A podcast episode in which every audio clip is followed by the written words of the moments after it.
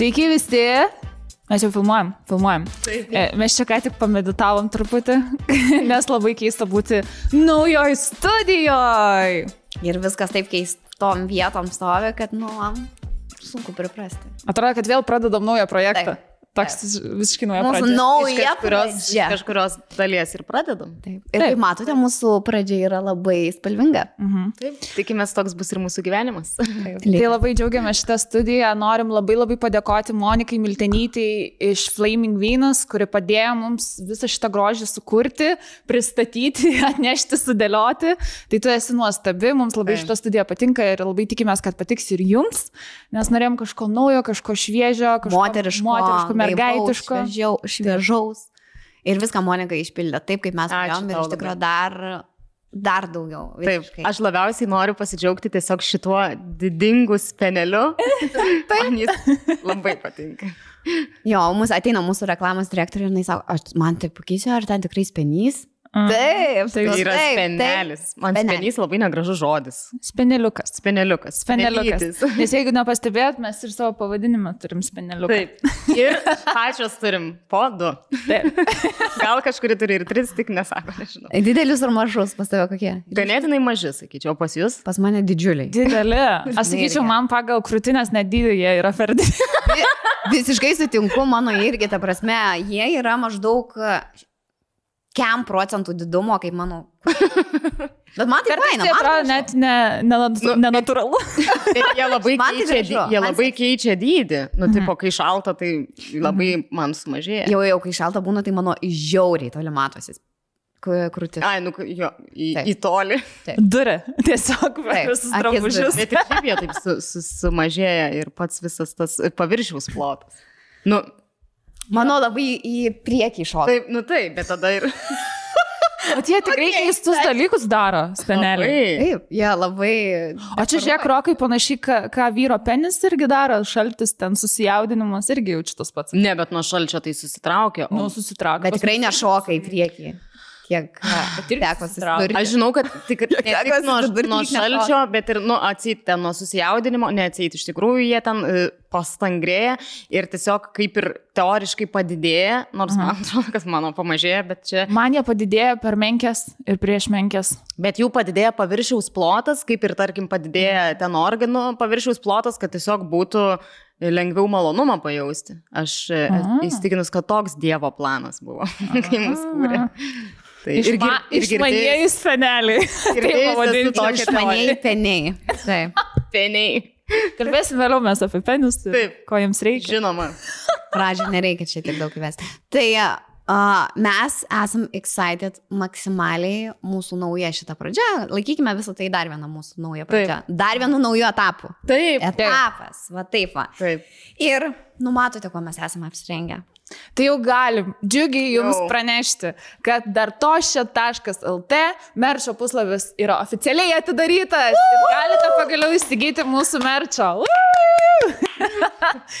Jisai užtruko, bet užtruko irgi. Dėl to daugiausia, kad su spalvom kažką vis tinka, netinka, nepatinka, panaši į kažkokią murziną spalvą, per daug švieži, per daug gaivi, per daug tamsi, per daug šviesi. Tai kai trys moterys susijungia į vieną, rasti bendro kompromisą yra šiek tiek sunku. Bet, žodžiu, viskas išieškota, išmylėta, išmastyta, Visiš- maksimaliai.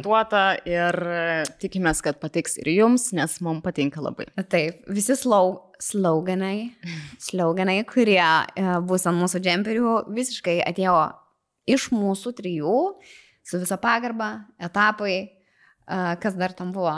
Nu, pas, pasižiūrėsi, daug ko buvo ir dar manom, kad ir, ir bus, e, Taip. dar ir ateityje, ir į kitus. Čia mūsų dar tik tai pirmas etapas, dar yra tik tai pradžia, įsivažiuosim, palaukit, viskas bus gerai.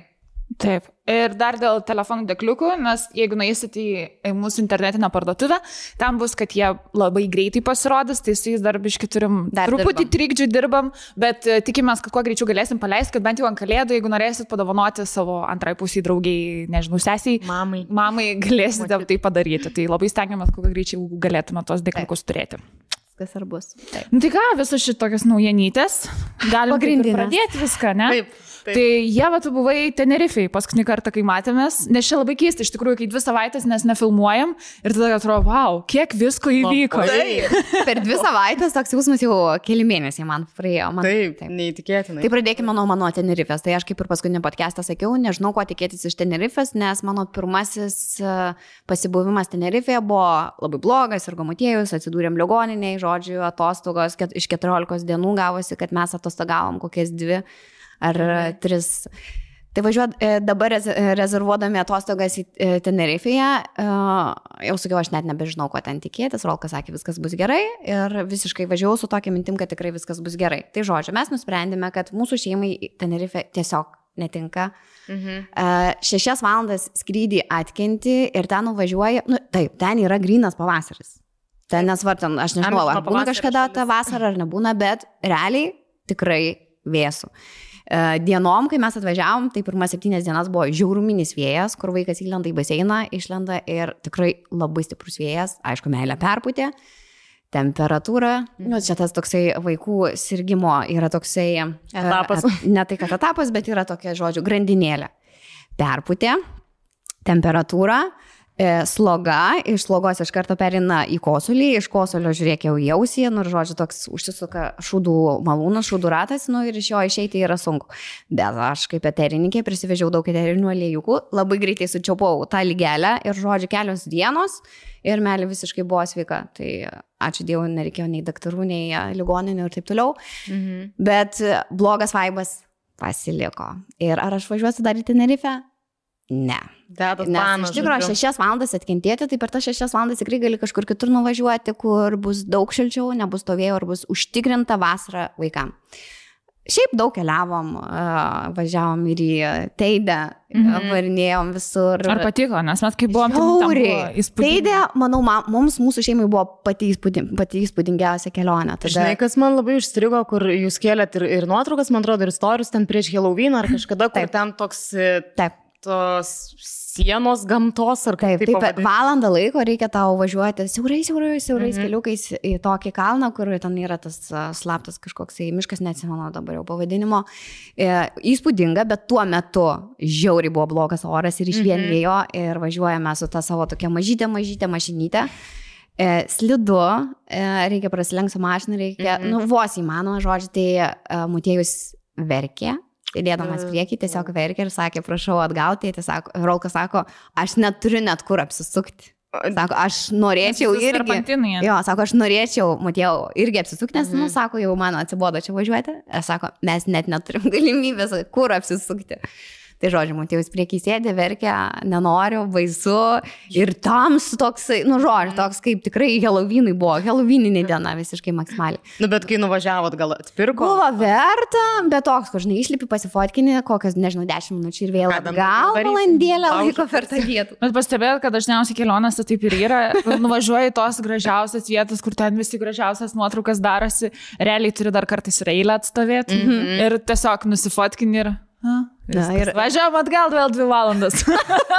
Aš esu girdėjus tokią teoriją, dėl ko e, dažnai tos įspūdingos vietos, tarkim, kurias mes matom filmuose, ten kažkokiuose e, filmukuose, YouTube, kažkur ten kelionių agentūrų pagamintose, kodėl jos nekelia tokio didelio įspūdžio, tai ir dėl visų šitų išvardintų dalykų, bet dar ir dėl to, kad ypač jeigu filmuose ten rodo, ar ten kokį krioklį, ten negaros ar kažką, labai dažnai būna šalia soundtrackas muzikinis, tipo, ir muzika atsit sukuria mums labai tokį Efektą dar didesnį. efektą didesnį ir tą grožį mes visai kitaip priimam, o ten nuvarai ir tiesiog tylu. Jo. Arba Nu ir aišku, žmonių. Žinai, cinematografija, ar Nu, ten taip, labai taip. gražiai išgauta nuotrauka ir tau atrodo, tu nuvarysi tą vietą ir visiškai tą patį pamatysi, bet dažniausiai tai būna, nu, tie kampai pagauti. Mums irgi buvo San Mišelio ta uh, pilis, jinai buvo, nu, įspūdinga, tikrai Nu. nu. labai graži, bet tikrai nėra taip, kai įvedi San Mišelio pilis ir ten išmeta tas nuotraukas, Taip. kur jinai visada rūkė yra kažkokiem ten vanduo aplinkė, bet rožiniai, vandenį. oranžiniai, violetinis, skraido žvaigždės. Aišku, viskas yra suromantizuota, viskas daug gražiau nuotraukose atrodo, bet uh, jo, tai tą. Tai pavyzdžiui, štai dėl ko, kai mes dabar bet kur ieškom e, kažkokio viešbučio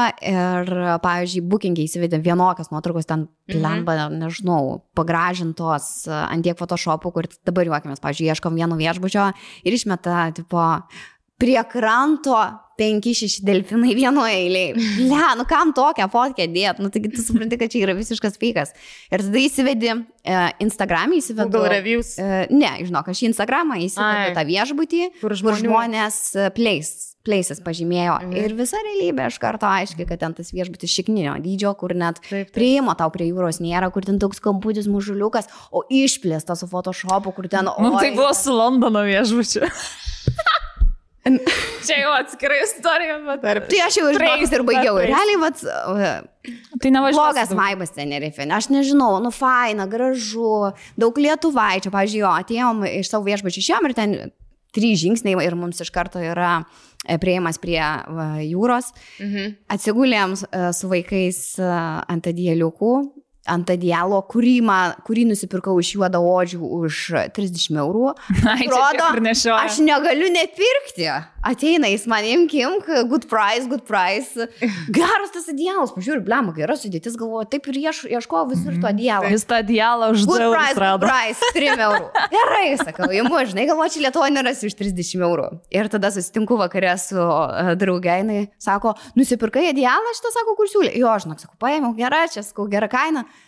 Nu, nu, sako, man siūlė už 10 eurų. Eik. Aš, sakau, nusidėrėjau iki 30. Jinai sako, o aš sakau, tipo, imsiu 2 už 10. Eik. Okay. Tai Su jais reikia mokėti dėrėtis. Bet aš dažniausiai nuo jų bėgu. Atsimenu, Kenijai, kai buvom, tai aš tiesiog bėgau nuo visų ir rodžiau savo tą piktą bitch face. Ir atsimenu, vienas mane Lenkė pavadino ir sako, tu kažkaip, o, koks e, baisus veidas, aš tau juk nieko blogo nepasakiau. O, Nes buvo taip, žodžiu, man tas, jis toksai, kur jam gali viską įkišti. Jau kaip kalbėjome apie Indiją, jam drambliukus ten tulkę sugebėjo įkišti, nusivedė. Jis tam prasme grįžo nusipirkęs marmurinius drambliukus, kai nuėjo tiesiog į tualetą. okay. Tai, nes ten juos visur pardavinėjo. Gal jam neleido atsisėsti ant unitazo, kol nenusipirks. Nu, jis toks žmogus, ten irgi genijai, visokių kokoso blėt aliejų padaryta kažkokį, jau jis parsineša nuo paplūdimio. Nu, jis toks žmogus, kuris viską perka jam įkiša.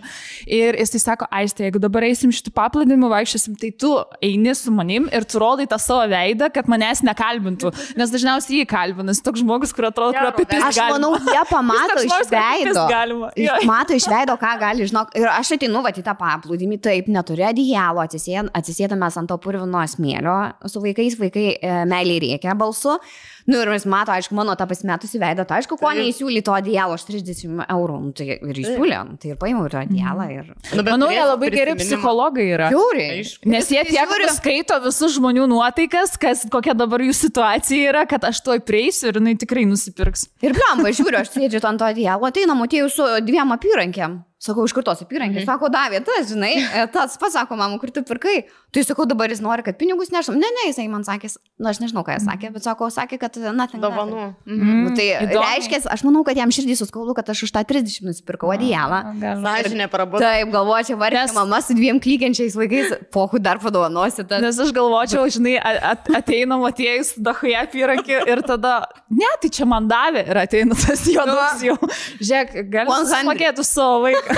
100 jo. Tai gavom dovanų. Tai, Tai išsilygino iš Taip. esmės. Gal labai brang, brangas susitaikė. tai va tokia mano urtinė. Ai, dar skridom su helikopteriu, žiauriai faina, matėm. excited, skridom į... Nebuvo baisu.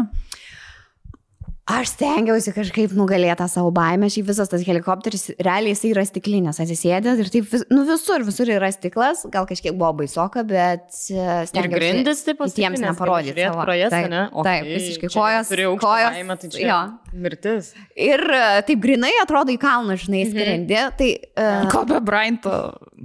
Stengiausi apie šitą negalvot, labai stengiausi apie šitą negalvot. Ir kai įsidėjau nuotrauką, tai jo ir komentarai buvo, kad o kodėl visa šeima skrido, tai taip, Reikia bent vieną palikti. Jeigu ką, bent vienas liktų gyvas. Tai, Patyrimas Čia juodas, bet. Amazing, tikrai restoranas aukščiausio lygio, viskas nice.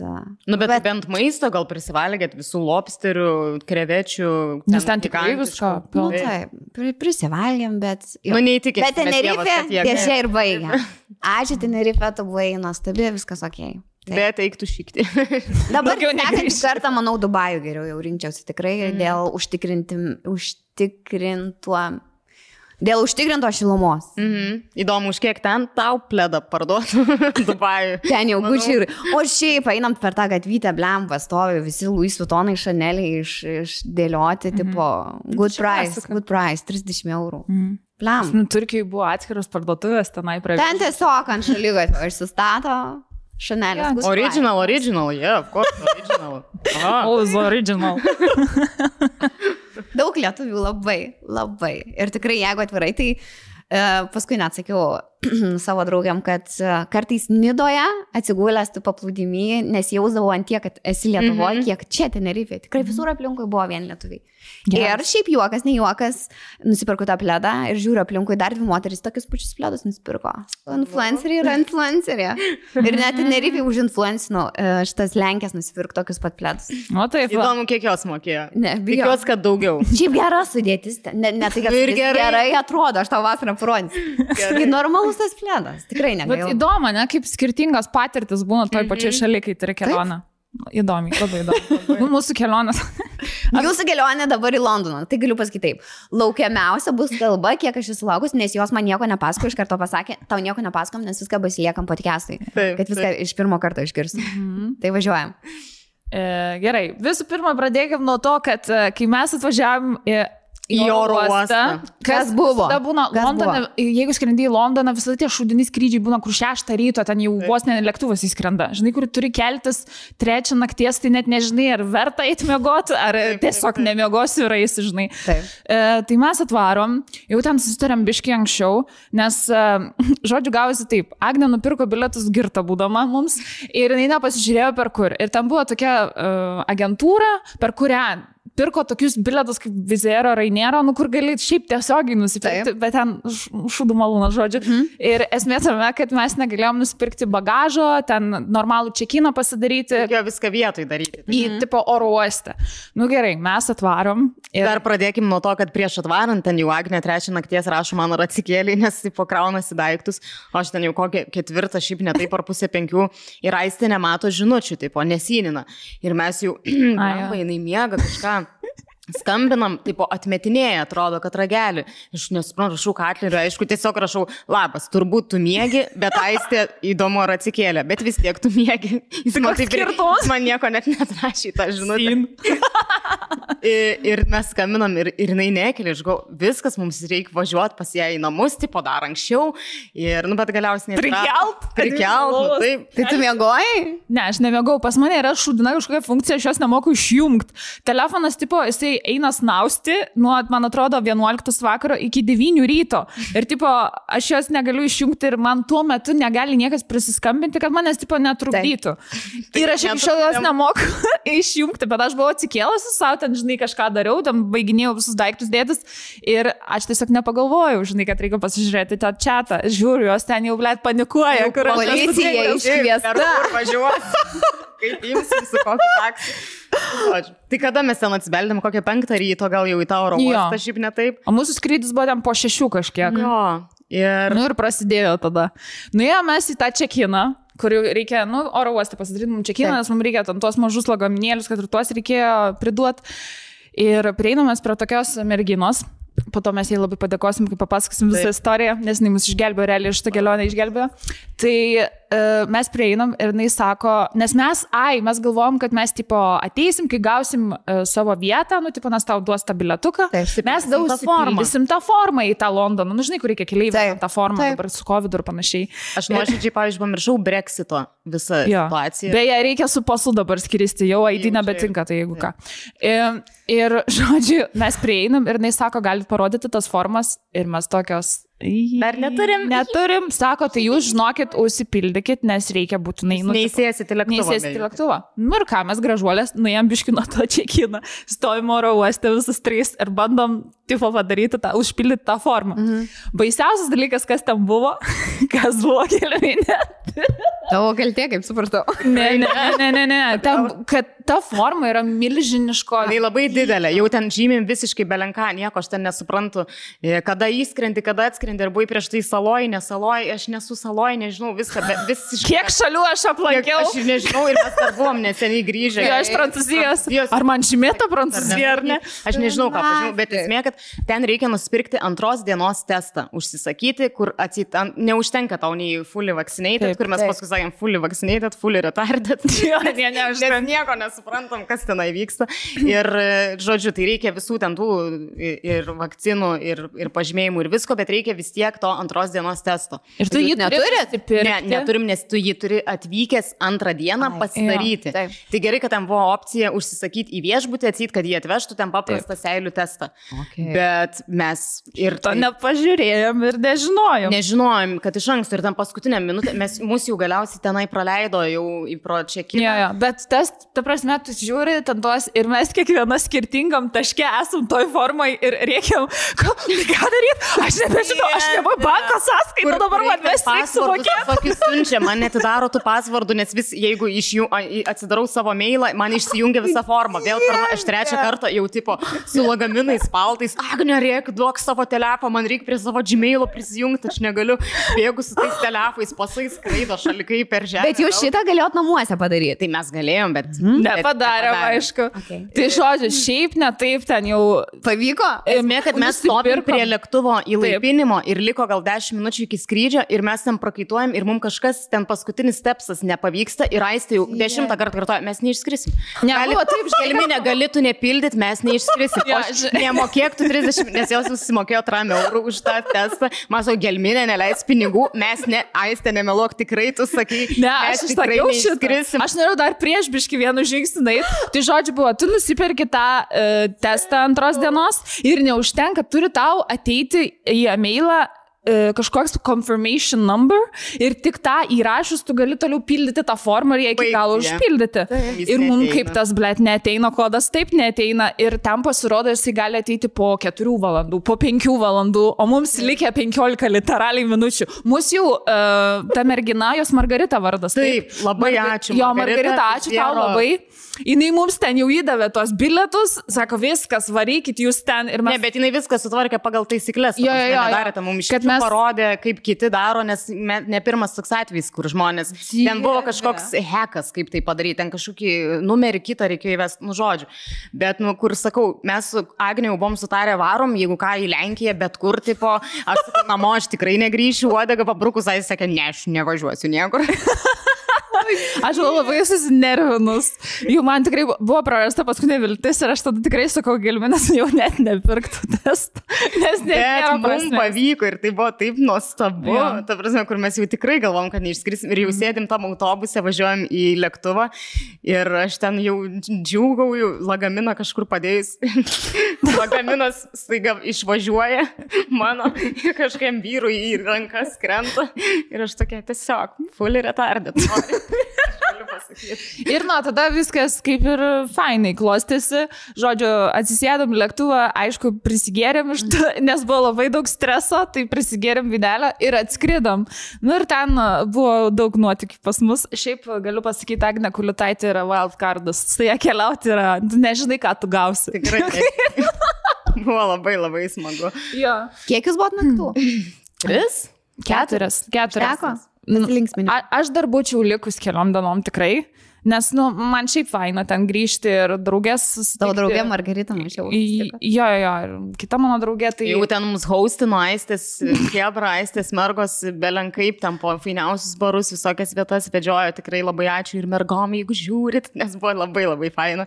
Bet esmė, kad mes viešbutį tą pasiemėm geroj vietai. Nežinau, kas matė storius, kas nematė, dar pasistoriuose nesimatė jo esminis baisumas. Nu, aš mėgau to įtarno lovai pristatomai. Latuškai laduškiai, nesiskundžia, viskas man dėl to gerai, bet esmė, kad vaizdas pro langą buvo tiesiog kažkokį nutekamą į vamzdį ir sieną, kur realiai ten pusrusis toks ir mes visą dieną ten, žinai, e, po parduotuvės vaikštam, grįžta ten, žinai, tašė vardinę sumaišais, tipo, ir e, hello, hello, vadinam, išliuchina į savo pusrusį, tie maišai ten kraunasi, jau nebetelpa. Hmm. Tai čia jau, e, kaip kalbėjom, kad nuotraukose geriau atrodo dalykas negu realiai, tai va čia čia buvo tas variantas, kur tikrai atrodė gražus viešbutis ir iš išorės labai faina vieta ir visą kitą.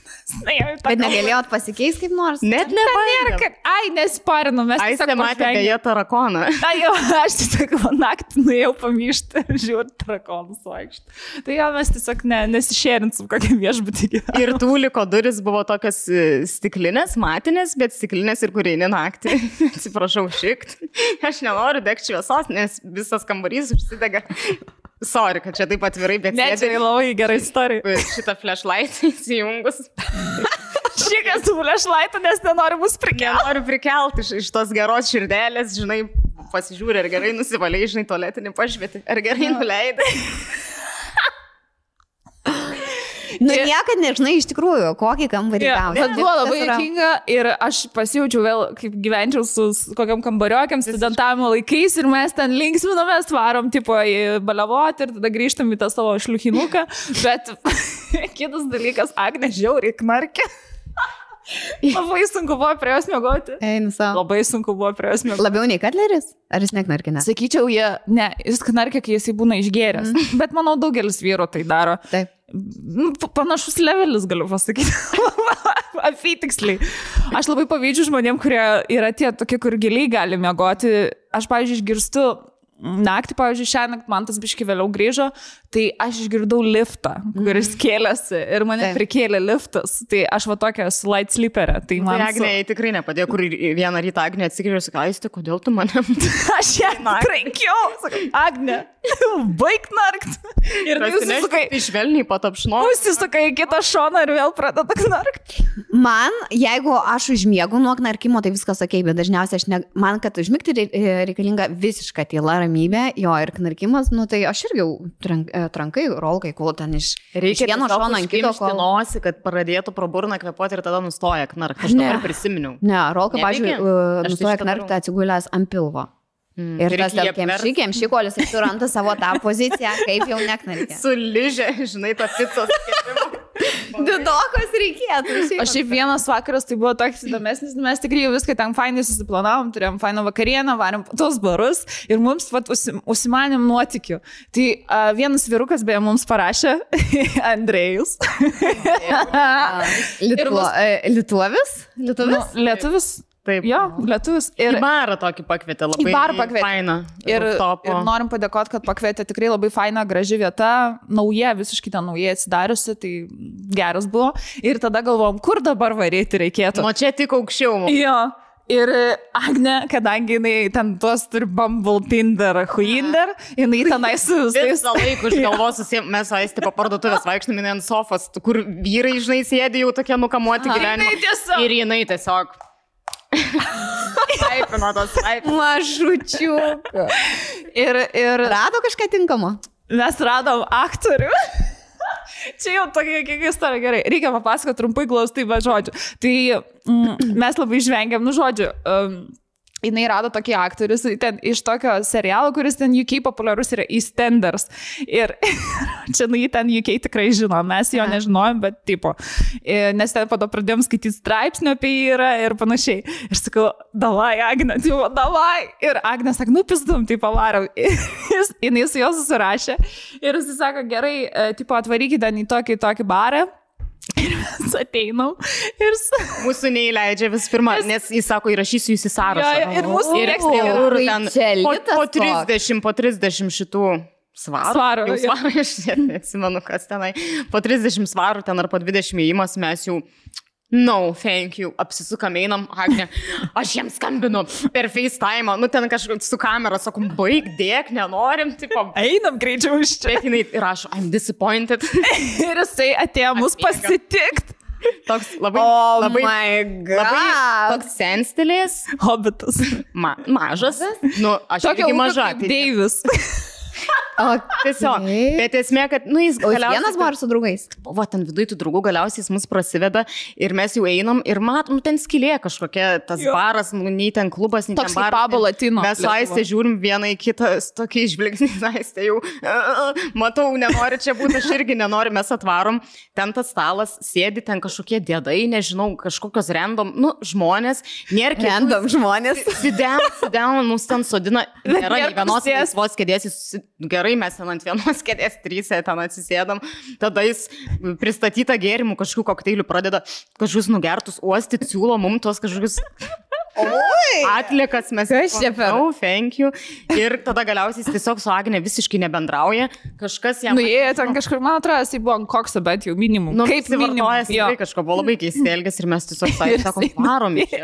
kažkur ir dingo. Ir sakau, gerai, yra proga bėgam iš čia, mes pabėgam ir mes jau buvom, tipo, nes ten buvo nusilei, nusileisti reikėjo laiptais, ten, kurie visi sėdėjo ir mes jau iškilom į viršų, jau išėjti lauk ir žiūrim, jisai ateina, mes sukom su gerai. Į sieną tiesiog mes sukom ir gerai, tipo, tipo, einam čia pakvepuoti lauką. Jie, yeah, ten, kur. Ir kaip dėmės, va tai, va tiesiai, net neatsisukė. Ir Agnė išėjo su jumis. Jo, jo, jo. Bet paskui jis rašė dar žinutės piktas. Jo. Kaip čia mes drįsom. Tu, kad tu net nebendrauji su savo Nedavėt pis. Nu, pasikviet. Kaip čia duosi per pirmas penkias minutės? Ne tai, kad aš planavau. Aš Ne, čia tiesiog buvo juokinga. Aš tai ir norėjau. Geras, pabėgti žiauriai gal. geras vibes. Bet buvo, nu, tausi, žiauru. Ži- Man atrodo, yra buvę tokių tūsų arba šiaip kur nors atsirandi prie kažkokių žmonių, kur nori kuo greičiau eiti iš ten ir pabėgti. Jautiesi visiškai ne savo vietoj, nu, kur tiesiog kažkokie seni vyrai geria degtinę ir tu bando nugertą kokteilį duoti ir toks, aš nenoriu čia būti. Ir net neturi kur atsisėsti ir toks, kur bandai apsimes, kad ne, viskas fainai. Ir net bandai palaikyti pokalbį, bet net nėra su kuo, nes jie net nekalba su tavim. Nu. Geras. Bet buvo jokinga, iš tikrųjų. Jo, buvo juokinga. O po to mes grįžom ten, kur reikėjo varyti iš, iš, Iš savo šliuchį. Jo, iš Šilhino ir, ir, ir buvo labai, labai fainas vakaras. Tai va, bet ta istorija su aktorium taip da. Niekada nereikia uh, skaityti, nu, knygą žiūrėti iš viršelio, spręsti apie knygą iš viršelio, nes lemba, kai pamatai realybėj ir kai bendrauja, tai vis dumtos, kai žvaigždės, mums čia jau nereikia. Mums Andrėjus daug geriau švietė, kaip daug geriau čia viskas su... O kur kita jūsų kelionė? Kur varom trys, aš irgi noriu tokių Tai eksperimentų. mes norėjome į New Yorką varyti, Jo. bet neišeina mums tų datų susi... Tai kad neišeina atsidaryti gal New Yorkui, ar ne? Ar jau atsidarė? Atsidarė jau. Atsidarė Nuo jau. lapkričio 8. Aš viską stebiu. Aš žiauriai noriu ten vėl. Aš irgi. Nes noriu. bernai mums skolingi šiaip kelionė. Jo, Jeigu taip. ką. Tai Sąžininkai. brangesnė, Fair and Square išlošta. Nu, nes Patys jie patys jau iš, iš, išva, išvarė. O jums daug pasakoju, ką ten veikia, ar ten išrimto, tipo muziejai, blėt, ir, ir knygos kaip. Prahoj? Nu, nes man tai, aš tai šiaip nieko net neklausinėjau. Tu sakė, kad muziejai buvo? Ne, kad, tipo, visur fainai vaikščiojo, kavinės. Nebuvo jie jokios Ei, ble. Alaus nebent muziejai. Jis sėdėjo. Žinau, kažkam Vaginų restorane buvo. Mačiau dešrą ten kažkokią valgį. Seno dešimt. Nežinau, ką jie. Nes aš nieko ten labai daug ir neklausinėjau, kažkaip ką aš žinau. Aš nenoriu žinoti. Aš E, nenoriu. o žinot ir patkės nenoriu kalbėjau apie tai? Rokai kalbėjo kažką, ten dalinosi savo. Kalbėjo Ne, bet reikia pasižiūrėti, reikia pažiūrėti, ką vyras veikia prieš du mėnesius. Šiaip aš galiu pasakyti, čia jeigu bernų kelionė, čia jų reikalas, jie turi savo laiką. Aš, pavyzdžiui, va, kai buvom mes dabar trys, aš tikrai nenorėjau, kad man tas klaustų, ar aš čia blėt su aktoriu kažkokį sėdžiu ir nu- nugertus kokteilius man siūlo. Aš po to iš to pažvengiam su mantu, nes viską papasakoju. Bet, nu, žinai, čia yra toks merginų Taip. dalykas, kur Taip. pažvengiam mes pačias ten iš to ir viskas. Tai manau, jie ten patys savo bairiukus susikūrė ir daro. Tai Tai aišku. Reikia tokių kelionių, reikia, vat, ką supratau, va, po šitos kelionės, kad reikia tokių kelionių, kad žiauriai smagu ir labai gera būti su mergom ir tą tokią moterišką kompaniją turėti. Bet varom, varom, varom į tą New Vieną Yorką. į New Yorką, taip, Nu. taip toli iškart. Taip, jei varyt, tai varyt. Nu, galim ir Lenkiją. Krokuva. Šiaip būtų faina kažkur pakeliauti tiesiog. Aš tai turėjau savo tikslą vieną kartą į mėnesį bent kažkur biški iš Lietuvos išvažiuoti. Mm. Tai po kol kas laikausi iš to savo plano. Nu, manau, susiplanuosi kažkada Labai. tikrai. Taip, Nemai. taip. O šiaip dėl tų visų blankų pildymo, e, tai, e, nu, iš vakaro mes jau irgi į Tenerife dedamės visus daiktus, rolka. Ha! Čia jau jeigu tu man prašai, e, manęs prašai, kad aš daiktus susidėčiau, tai dabar sės prie kompo tipo ir pildyk šitas paraiškas. Nu, žinok, aš užtrukau iš tikrųjų, e, kol keturias užpildžiau e, skristi į Tenerifę, tai man atrodo apie dvi valandas, nes jau viską beveik supildžiau, žiūriu, kad, ble, net adresą, pavyzdžiui, viešbučio parašiau, nu ir bijojau ten suklysti kažką, nes... Taip, nu ten už Nežinau, nežinau, ant kiek tai rimtai žiūri, bet galiu pasakyti, ja, skridom į Tenerife, niekas QR kodo manęs netikrino. Tai pas mus tas pats buvo su Londonu, jau mes jau ten, bet kai skubi, tai tada viskas pohui. Gerai, čia gerai bus tas kodas, davai, važiuojam, tai, nu, adresus, Taip. kažką pildai savo pavardės, ten net tą raidę už Kalba šimtskaitė. Mes jau tokį ten bularėm, kur Okay, ką tu ten per pusę valandos teisingai už... Jo. Aš pažymėjau, kad aš iš, Kur ten sal- iš kiek salų atskrendu. Dešimt. Agnė žymėjo, kad ne iš vis į kitą šalį skrenda. Sako, dabar turėsi po dviejų dienų į Airiją kokią išskristi. Tai, nu, gal kažką ir tikrina, žinai, gal kažkas ir netikrina. Tai niekada nežinai, ant ko užsirausi. Taip, Tai, taip. tai, Nu tai žodžiu, tokios tos kelionės. faina išvažiuoti, žinokit, iš Lietuvos. Faina, kad mes turim visi galimybę. Mhm. Daugumą turim. Fantazijas LT. Mūsų ištikimiausi draugai. Taip. Visada žino, kas patinka Taip. moteriams. O moterim patinka advento kalendoriai. Jau ruošiasi po truputį kalėdom. Šiaip jūs įsivaizduojate, dabar yra 12 lapkričio. Literaliai liko vienas mėno ir 12 dienų iki kučių. Wow. Reikia Arba blogai apgalvoja, kaip, jau apgalvoja, kaip puošiat namus. Aš tik žinau tai, kad šiais metais jau eglutę puošiu. Nuo gruodžio pirmos nei man let stovės. Taip. Nes aš visada buvau pripratus, čia kalėdinis tradicijos, kad puoši kuo vėliau ten vos Taip, kai tu iš vis per kučias tik papuoši. Bet manau, yra dėl to, kad anksčiau visi gyvas eglutės tik taip puošdavo, kad ten nenudžiūtų ir kad jau kalėdų dieną nebūtų nukritę visi strėliai. taip, taip. Tai aš manau, kad tai. Bet dabar su ta dirbtinė eglute, nu laikykitės, išpuošiu Ne, šiais metais vis. Žinok, N metų mes jau gruodžio pirmą puošiam. Ne? Aišku. Nu, nes bet, šventės bet neslėpkim, ateina kalėdos, jau mane biški būna užpešę. Vis, visos tos dekoracijos namų, nes, nu, Norisi, vien visi tą patį po naujako norisi tą pačią dieną Taip, nusipirkti, taip, bet jau mes, jo žinau, kartais net naujako aš net nelaukiu ir Mhm. atsipuošiu. A ne? O man faina. Aš, pažiūrėjau, praeitis metais laikiau e, eglutę iki, Iki sausio. Iki sausio apie galą jau, jau link mano gimtadienio ėjom ir galvoju, jau reikėtų ne. Man faina, man jauku, aš kai įsijungiu tas lemputes. Kvietimas labai geras būna, bet galima įsiloji, kad tas lemputės susidėt. Jo. Tai fantazijos.lt žino ir moka padaryti kitokius kalendorius. Tai Kas kalendoriai. nuostabu. Aš tokių dar ne. Aš tik šiais metais sužinojau, mm -hmm. šiaip e, ne pas vieną žmogų mačiau, kad yra tokie. Aš mačiau ir bandžius, turiu pasakyti. Jau tu čia mūsų išdykiausia Ne moterai. dėl išdykumo, man tiesiog advento kalendoriai labai patinka. Aš šių metų nebandžiau, bet praeitais buvo labai labai fainas. A, jo, tu kaupi adventų kalendorius, ne, tu vis kažką nusipirki, tau patinka. Man labai Iš- patinka. O jau kažkokį dovanėlę. Ne, ir aš dabar tik neseniai supratau, kad reikia greičiau pirkti. kol- Yra šiaip Šanelio, man atrodo, advento kalendorius, kuris ten keli tūkstančiai eurų kainuoja, bet tada Jau pažiūrėjau perku. YouTube, ta prasme ten šūdo gabaliukai sudėti. Neverta visiškai. Mhm. Tai atsiliepimai yra, kad neverta. O va, bet fantazijos taškas verta. Taip, nes labai, nu, atidaryk kelis. Tokius atidarau vieną, kas jame, e, nežinau, septinta diena. Kartojasi mano dėžių atidarimo istorija. Jie mokosi iš geriausių. Kas tai? Kas Diržas? E, taip, diržas, rankom su... Sunkumams kilno. Wow, Fifty Shades of Grey. Šitas jau toks tvirtesnis atrodo, jau taip lengvai ne, ne iš... O. Ai. O kitas yra su apatiniais, ne? Lygiai tokia pati istorija. E, Čia yra e, parašyta, kad e, lingerie calendar, bet aš jau pasižiūrėjau, čia ne tik apatiniai, bet ir visokie atributai labiau pasakyčiau. Čia yra aštuonios dienos, kur toks ne kiekvieną dieną turėti daryti, bet ar, nežinau, pasiskiri kelintadieniais atrodo. arba kada jauti, kad, kad metas, tai pavyzdžiui, mm, išsitraukiam antrą numeriuką. Ir čia bus viduje, kai aš atidarysiu dėžę, ne kas kitas, o štai toks, pavyzdžiui, Nu, labai moteriška. Wow, labai Ir- seksi, labai gražu. Oh, čia jau į karnavalą naują metinį. šitos Mm, kaip tu gražiai dabar atrodai, seksy. Gal- O aš turiu tokią on a budget versiją. Jeigu nori Visiem prieinama. Jo, pagyvinti savo e, seksualinį gyvenimą, čia vat, galima atidaryti irgi pagal dieną ir čia rašo, kokią naują pozą galite Nu, išbandyti. išbandyk, pavyzdžiui, 29 dieną. Ir visos turėsim taip šiandien. A, čia tiesiog rašo, explore your fantasy, roleplay. Tai puikiai tinka mm. ta kaukytė ir tas Geras. šibotagėlis. Tai va, tai labai faini dalykai. Fainė, advento kalendoriai, Jo, wow. ir kalėdoms tokia labai unikali, sakyčiau, dovana. Ir šiaip, man atrodo, ir antrai pusiai labai faina tokį padovanot, nes toks va, kartu čia išpakuosim, pabandysim, ką norėsim, ko nenorėsim, bet vis tiek kažką dar vieną atidarysi, ne? Aš Šiaip, aš žinok, šitas mano didysis advento kalendorius toksai yra, sakyčiau, ir visko, ir vibratoriukai yra, ir mažieji vibratoriukai, ir kas čia palauk Ten ir visokių ir lubrikantų žiedas, yra. nes jiems beje yra akcija šiuo metu. 20 procentų nuolaida penio žiedams ir Masturbatorius? Masturbatorius? Uuu, Mas... Mas... nice. O kas tas masturbatorius? Mastur... Tai- masturbatorius? Nu, tai Esi girdėjęs tokį? Jo, Aš ne. Turi, dalykas masturbavimas. Nu. No. Mane štai kulka.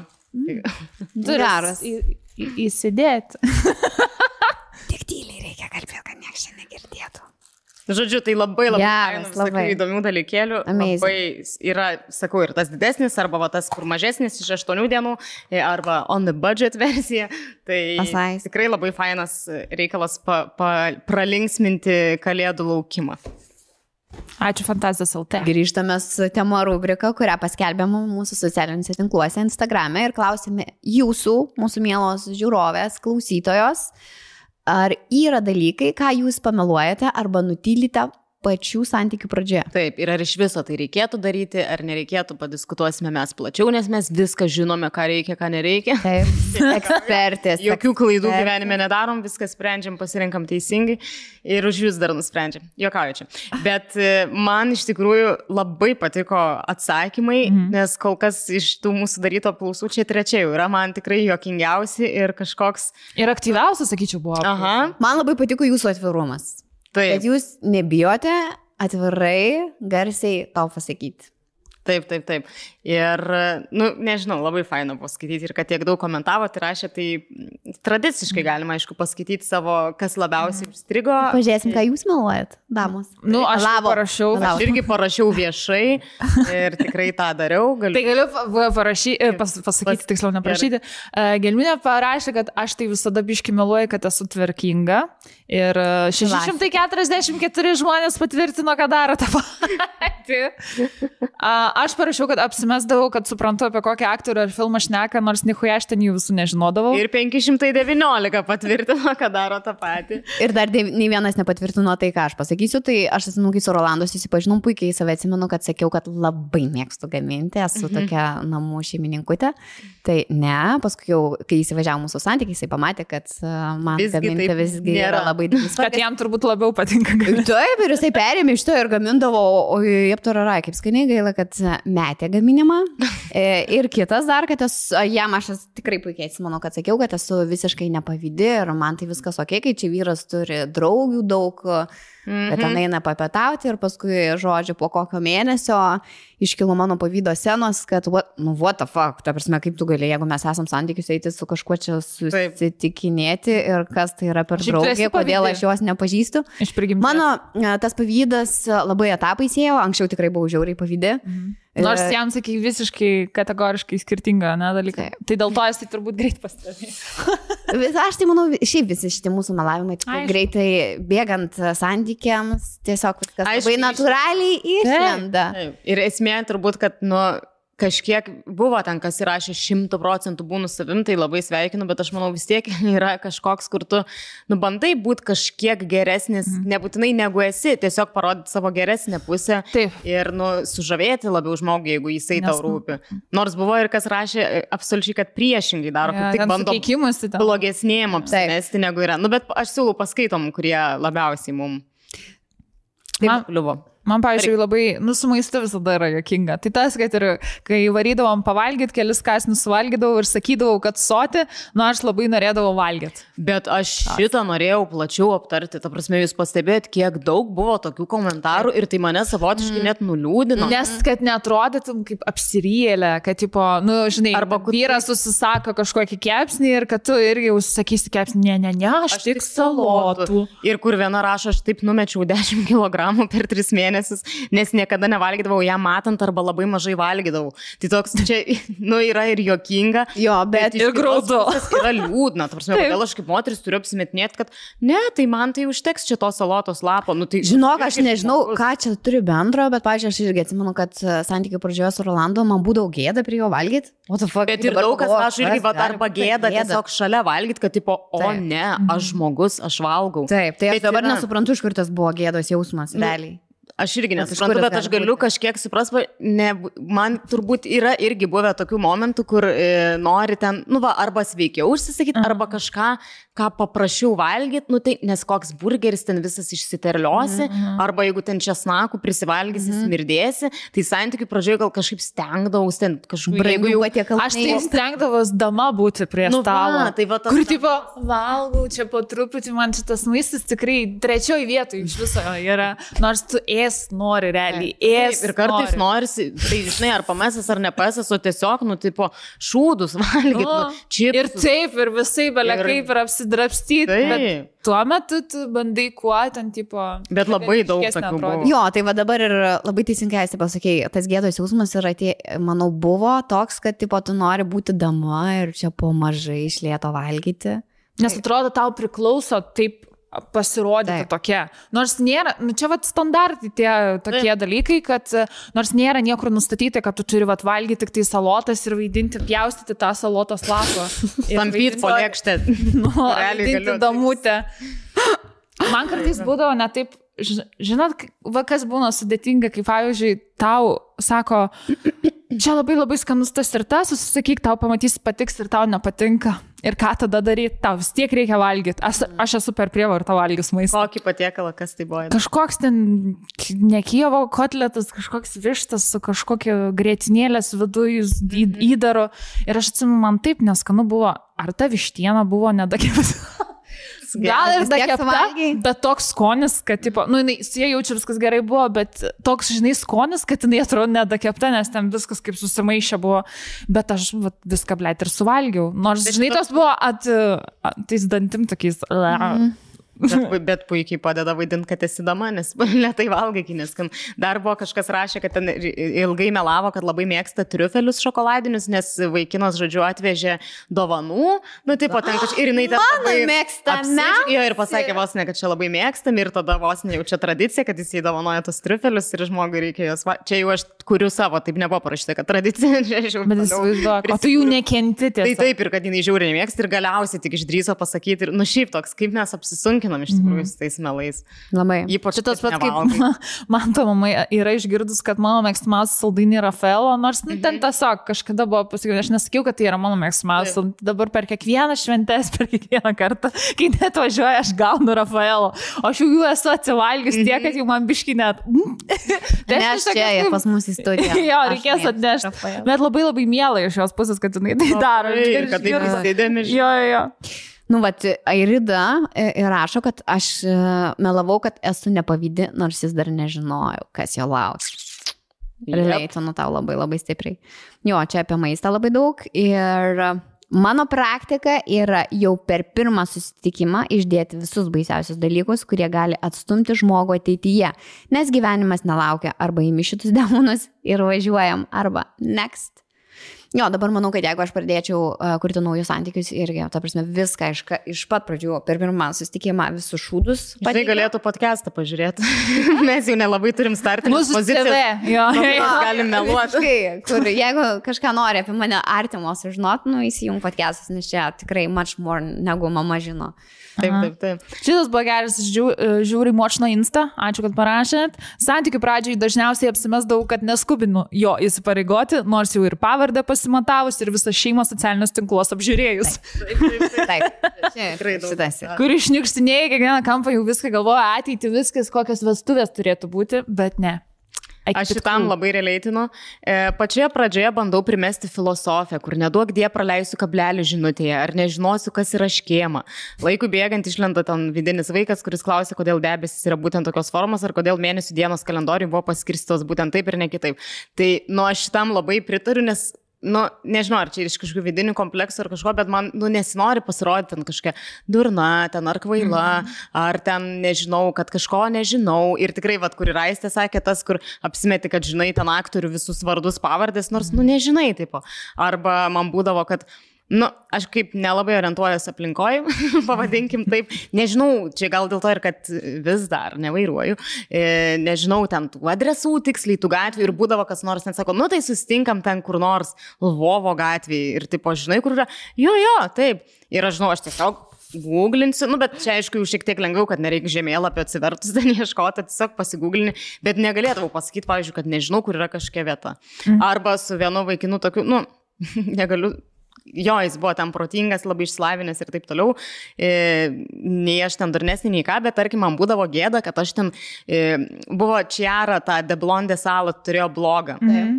Kur ten, nu, rūbai, ten jos mados, bla. Ir man, pavyzdžiui, būdavo gėda, kad aš jį skaitau ir žiūriu ir aš iš jo kompo ištrindavau history, tipo. Kad, nors jis, kur žinai, kiti čiūvai ten slėptų gal kažkokį hardcore pornuškį ar ten kažką ką tokio. Taip. O aš, tipo, man gėda, kad aš mados puslapį, nes čia nepakankamai tauru, meniška ir, tipo, O, ir toks, wow. aš dabar, nu taip tikrai jau niekada nedaryčiau, bet tada buvau jauna ir toks atrodė, o dieve, čia reikia būtinai e, labai protinga kažkodėl atrodyti. Nu, Kad taip pat tie visi e, pop dalykai, Jo, jau.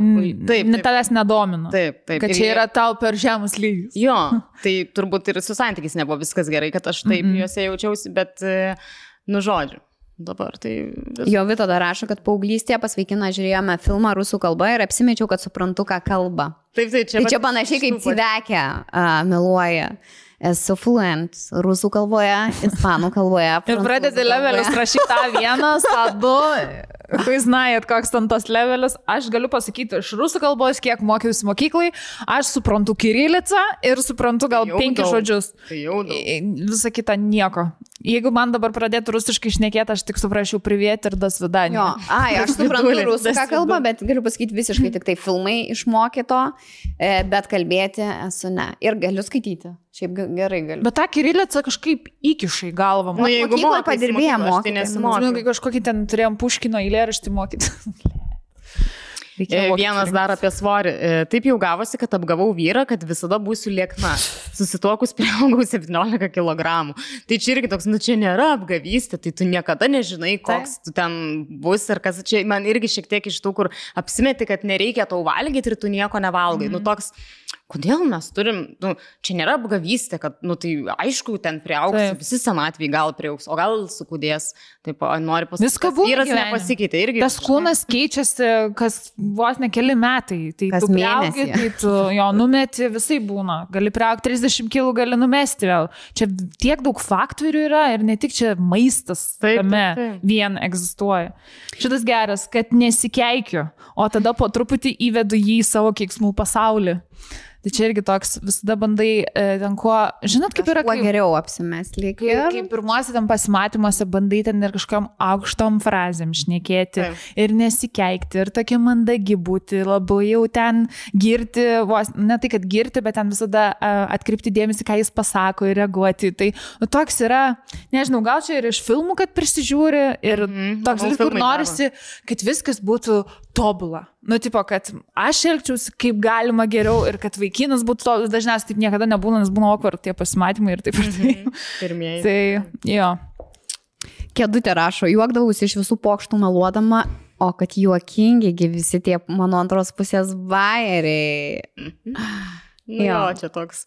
E, Tai čia prie to pačio, vat, kur bairiai jokingi, tai aš turbūt apsimesdavau, kad man viskas įdomu, ką pasakoja. Va, Taip, tas, taip. visada su šypsena ir dirbtinio apsimetinėjimu, kokia aš gera ir paslaugi. Aišku, ten e, taip gali, taip gali apžavėti, tačiau tas tikrasis aš vis vien atsiskleidžia mm. po kiek laiko, o ten nebelieka, o kaip įdomu. Mm. Tada atsiranda ir atsikalbinėjimai, ir sarkastiškos replikos atgal. Bet dabar suprantu, kad nieko tu neapgausi ir apskritai, kam apsimetinėti, love it or leave it. taip, taip. Taip, Buvo dar vienas, kad apsimeta, kad apie kriptovaliutas įdomu. tai šitam galiu realiai, tai tikrai, kur ten. Aš nieko nesuprantu. Aš irgi vis dar nieko nesuprantu. Man aiškino man tas, nu aš ten kaip ir suprantu visą sistemą, bet ten realiai loterija yra. Jam ten reikia stebėti, tas bus kaip akcijų biržos ir ten dabar visi, kurie domisi kriptovaliutą, gali mane jau ant laužo deginti, nes kažką nusišnekėjo. Taip, atsimenu visai neseniai rolką ir jau, kad ten nusivedęs pasakoja, ten viską pasakoja. Nu ir aš e, apsimenu, kad, tipo, įdomu, klausau iš, e, išsišiepus ar jisai, bet tau neįdomu. A, na, taip, pokui, nepasakoju. Nu ir teisingai. Kam, kam gaišinti tau laiką, nu nes tikrai man. Šitas e, vienas geras, čia nežinau, gal e, kulitaitės sesė rašė, jeigu jinai turėtų sesę, nes rašo, tai atleidžia man mano sesė, bet aš šitą istoriją vis dar prisimenu ir verkiu iš juoko. Jinai pas mus labai žmogus knarkė, o susipažinus su vaikinu, jam apie tai nemelavo, bet laukdavo kantriai, kol jis pirmas užmigs, kad neišgirstų. Tai žmogus net bandydavo neužmigti pirmą, kad neišgirstų kaip knarkė. Jozau. Džiuvuliau. Ir dar kitas prie to pačio, e, melodavau, kad atėjau į susitikimą tiesiai iš mokslų, darbo ar dar kažkur, visiškai nesiruošusi, o realiai iš tiesų pasėmiau laisvą dieną ar pusdienį, kad pasiruošti pasimatymui, kur yra tas. Šitą ir aš darydavau. Skutimas, pilingai, skrabai. O atrodo, čia tik... Kiekvieną ko, kojos nagą išnagrinėjai, jeigu netyčia. Yeah. Lemba, tu čia parašiai visai artimoje gatvėje buvau, galvoju, pohu, susitinka. Taip, taip, arba aš ką tik iš sporto, eik tu nors ten tam sporto klube, tipo, e, treniruotė 15 minučių ten kažką pajudinai. Aha. Fulon, O dušas, make-upai, blogai. O taip. Čia prie to pačio, O labai irgi galima releitinti, slėpiau savo veidą po didelių sluoksnių makiažo, atsikėlus skubėdavau lėkti prie veidrodžio pasidažyti, slėpiau savo drabužių stilių namuose, pradžioje bandžiau atrodyti visada pasitempus, susitvarkius, o realiai namie aš biški bumžiukas. Kaip ir Yes. mes visi. Tikrai. Tai dėl to dažymosi, tai relatinu, nes tie pirmi, kur būna likimai kartais, kai tu lieki nakvoti, tai toks būna. Leba, aš toj greit į Onę atsikeliu ir tipo kažką bent jau pasidarau, kad tipo, a, aš taip atsikėliau. Šiaip jiem pohui. Šiaip jiem pohui. kaip Nu, bet sorry, aš taip, nu, matosi, kai aš nusivalau visą make-upą, Mhm. tikrai, nu, nėra kitas žmogus, bet, tipo, nu, netrodo taip pat kaip su make-upu. Tai toks. Čia vėl iš jeigu to seka, kad nori įspūdį kažkokį padaryti. O, aš esu gražesnė negu iš tikrųjų esu. Viena, viena rašė melu, meluodavo. Viena meluodavo, kad tipo, yra visiškai be makiažo, nors tipo, visada ar bibi pudrytė, ar tipo, tušas, ar kažkas uždėtas. Ir aš taip galvoju, bet tai ir bernai nemato, jie turbūt nesupranta. Mhm. Nu, kokia Nu, tai Jeigu bernai tai plaukų spalvos nepamato tavo, tai... Bibi nemato mane, bet. Bibi tikrai nemato kremo. mano. Nebent, Bibi tikrai nemato, pohui. nubrauktų ba- baltu, žinai. Jo, ar ten balta maikutė, ar su vata prieitų ir sakytų, Taip, nu taip. tikrai. Nu, parodyk. žiūrim, tikrinam. Nu, patikrinkime. Iki kokių 15 metų visada būdavo didelis noras meluoti savo amžių. Ale, kad esu vyresnė. O dabar tai visiškai nesuprantama ir tikrai absurdiška, gal dėl to, kad labai tada norėjau būti tiesiog saugusi vyresnio vaikino. Mhm. Aš irgi esu melavus savo amžių. Čia vi, visi, man atrodo, nes Bet tikrai norėdavosi paauglystėj vaikino. Gal, kai jau Jo. ten 18 eina, jau tu nori, aš vyresnė. Man 20. Žinai, anksčiau tai nebūdavo galimybės patikrinti, kiek mums iš tikrųjų metų, o dabar jau socialiniai tinklai visur čia rašo, kiek tau metų, kiek bus. Bet gali sumeluoti. Gali paslėpti viską. Yra uh, vienas dar, esu melavusi, kad sportuoju ir sveikai valgau. Jei, Tai traktuoji sveiką gyvenimo būdą, o iš tikrųjų nehuja. Net, net į sporto salę nesiusirašau. Jėčiau. Dar vienas partnerių skaičius. Čia irgi yra įdomi tema. Nes, e, Taip. pavyzdžiui, aš kai kalbėjau kažkada su Mantu, tai jam buvo, e, sako, ne, iš vis net, ne, nesakyk man, kiek tu partnerių esi turėjęs, jam, tipo, net nemalonu, neįdomu, kaip ir aš Taip. nenorėčiau žinoti, iš tikrųjų, nes man atrodo, nesijaučiu aš nei geriau, kad žinočiau, kad tai buvo mažai partnerių, Taip. nei geriau, jeigu žinočiau, kad buvo daug partnerių. Taip. Tai jau geriau šitą informaciją tiesiog savo pasilikti. Aš irgi esu už tai, nereikia. Aš Bet kai kuriems labai svarbu, tai ir jie nori žinoti. Gerai, o jeigu ateina vaikinas ir sako, aš noriu žinoti, kiek e, tu turėjai, e, kiek tu turėjai Nu. prieš mane lytinių partnerių. Nu ir tu turi teisę neatsakyti. Nesuskaičiuočiau. Kam? Skaičiuojama gausybė. nei ant rankų, nei ant kojų. Aš tai jau pusę pamirštu, nu, tipo, ka- kas buvo mano gyvenime prieš dešimt metų. Ar aš... Man tai čia... Jūs tokie kažkuo ar ne? neatsimenami, kad mes jau jūs pamiršome. O Nu, man bet čia toks, toks tau, tavo asmeninis reikalas, nu taip, ten tavo vyras yra artimiausias žmogus visame pasaulyje, bet čia toks, kur lytiniai partneriai tavo gyvenimo, čia toks, nu jau, nu nėra artimesnio dalyko, kam jam reikia tokį dalyką žinoti. Tai... Bet taigi yra vyrų tas, taigi turi būti vienas vos ne partneris per visą tavo gyvenimą, tu iš vis nekalta turi būti, nes aš tavo pirmas. Nu yra toks irgi stereotipas sukurtas, kad vyrams reikia kažkokios ten e, mergelės vaidulutės ir panašiai. Dar Tai žinau, kad ir meluoja dėl to, pažiūrėjau, ten, kai tau yra kokie, nežinau, gal 17-18 metų, tu vis dar neturėjai lytinių santy- santykių ir, nu, ta... oi, aš tai tikrai jau, jau esu kalta, jau čia žinau, kaip reikia lovoje gerai suktis. Bet žinai, čia jau toks, nu, kvailiausias melas. Taip. Nes tikrai. Taip. Supras. Supras. Nu, nebent, nežinau. Gal. Nebent ir jisai meluoja, kad turėjo daug irgi nieko. Žinai, kur susidara du, kur melavo, o iš tikrųjų nekaltė buvo. Ir toks, kur čia. Nu, tai parodys. Vyras galvoja, kad, nu, dabar jinai man parodys, kaip čia reikia daryti, o jinai galvoja, kad čia... Tipo susitarė ir tas po to bičelis jau dvi savaitės prieš tą jau laiką, kada susitiks. Repetuoja. Vardą nuo ryto iki vakaro. Ir tai irgi ne, nepadės jiem pasižiūrėjimas. Bet... Noriu vieną dar, ar tu jie dabar nori? Uh, sakyk. E, dažnai santykių pradžioje meluoju, kad kažką labai veikiu, nors tarkim tiesiog žiūriu Netflix ar skrolinu ir tipo turiu sužiūrėti savo dienotvarkę, kad raščiau jam laiko. Mm. Nu, kad netrodytų tokia žiauriai pasiekima, bet kokiu jam patogiu metu. Tai čia Nu, aš tai tikrai kažką tokio esu, manau, darius. Aš taip meluoju visiems žmonėms. kad aš esu Ačiū labai užsiemusi visą laiką, nors aš esu available, bet jau jūs manęs nerasit. Žodžiu, aš užsiemus, aš turiu daug reikalų, bet iš tikrųjų ne. nu, jeigu nori kažkam suras laiko, visada surasi, Taip. bet tikrai būdavo tas, kad, nu, nepuoli iš karto sakyti, aš tikrai galiu, tipo, nu, nes nesinori atrodyti čia kažkokia išbadėjusią šuniukų, kuris nubėgs iš paskos, tipo, kviestas. Nu, toks, tipo. Mhm. Aš šitą labai suprantu. Uh, Greta rašo, būdavo, kad neturėdavau už ką taksą išsikviesti ir vis tiek kviesdavau, sakydama, ne, ne, ne, aš pati išsikviesiu. Gerai, kad pakeliu jam būdavo link manęs, tai sumokėdavo už taksą. Man nėra gyvenime nieks iškvietę. Jo, man irgi nėra, nėra iškvietę visų pirma. Visų antra, jo, kai buvo ten tas kitas laikas, tai tada buvo autobusai metro, nu ten kitur. Kai grįžau čia, tai būdavo toks, tai tave pasims. Visada būdavo šiaip bardai su savo mašina pasima, nebūdavo pas jūs taip. Nu, šiaip man nė, dabar nebebus. Nu, Dar vienas buvo, kur rašė į mūsų Instagramą kaip laiškus, į tas e, žinutės, tai buvo santykių pradžioje vaikinos paklausė manęs, kokias mašinas vairuoja mano tėvai, nes pati teisų dar neturėjau. Mano šeima niekada nebuvo kažkokie turtingi, bet ir negyvenom blogai. Visada keista būdavo, kad tėvams svarbiausia buvo gražus jaukus namai, o į mašinas visai nekreipdavo dėmesio. O man kaip jaunai paneliai būdavo gėda važinėti su senesnėm mašinom.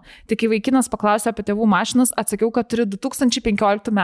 Audi A5S. Tada maždaug tokie metai ir buvo. Aišku, pamilavau nepagalvodama, kad blemba, jei paaiš su šitais santykiais, tai jisai atvarys pas mus į namus bendraus su mano tėvais ir taip toliau. Po kiek laiko pasakiau vaikinui, kad sugėdo tą A5 ir pardavė tėtis. Nu ką, įsiliepsnuojo tie santykiai, aišku, dažnai būdavo pas mane. Ir aišku, kalbėdavo su mano tėčiu, o vyram apie mašinas tema tikriausiai labai populiari. Tai žodžiu, pastojant tada tu būdavau, kad tik vaikinas nepaklausų tėčio, e, e, kas tai A5 buvo, kad pardavė. Jei tik užsimėgsdavo pokalbis apie mašinas, visada bandydavau pakeisti temos taigiai oh. ar bet kokiu būdu pakeisti temų. Nu ir ką jūs galvojat, aš tik per praeitis kalėdas sugebėjau jam virpančią širdim ir rankom pasakyti, o jo reakcija tiesiog nužudė. Sako, aš žinojau, kad meluoji, tik nieko nesakiau. Pamoka tikrai visam gyvenimui, nes e, akmuo buvo tikrai didelis ant širdies dėl kažkokio šuduko. Tai va, jaunas panelis, nenusišnekėkit dėl tokių dalykų santykių pradžiai. Aš puikiai žinau šitą jausmą, nes jo, kartais, atsimenu, būdavo kažką, kad pameluoji ir, nu, tu jau jauti, kad jie kalba apie tą dalyką ir jau, kad artėja link to dalyko, dieve. kuris yra pameluotas ir tas, kur atrodo, numiršti viduje ir toks prisikėlė, prisivėmė ir prisišykė viduje. Nu, o dieve. Ir dabar skaitysiu komentarą ant tiek relatinu ir net tą jausmą prisiminiau, kur atrodo. Uh. O Jėzau. Mhm. Džys. Nemalonu, bet labai mėla, kad jis žinojo, kad meluoja jinai. Taip. Bet žiūri, ge... bet jie susitokė. Nežinau, bet jie vis dar kartu tik. Parašykit, ar susitokė. Ten toks jausmas, kad tikrai susituoksi, žinokit, forever. labai skamba gerai. Mm, aš vieną noriu paskaityti, dar į asmeninę žinutę parašė. E, Žodžiu, aš po dviejų metų draugystės su vaikinu, po visų nesąmonių susijusių su juo, išgirdau žodžius. Žinok, mano bibys kaip radaras, į kurią merginą pasistoja, tą ir noriu išpisti. Buvo ir jokinga, ir to pačiu graudu.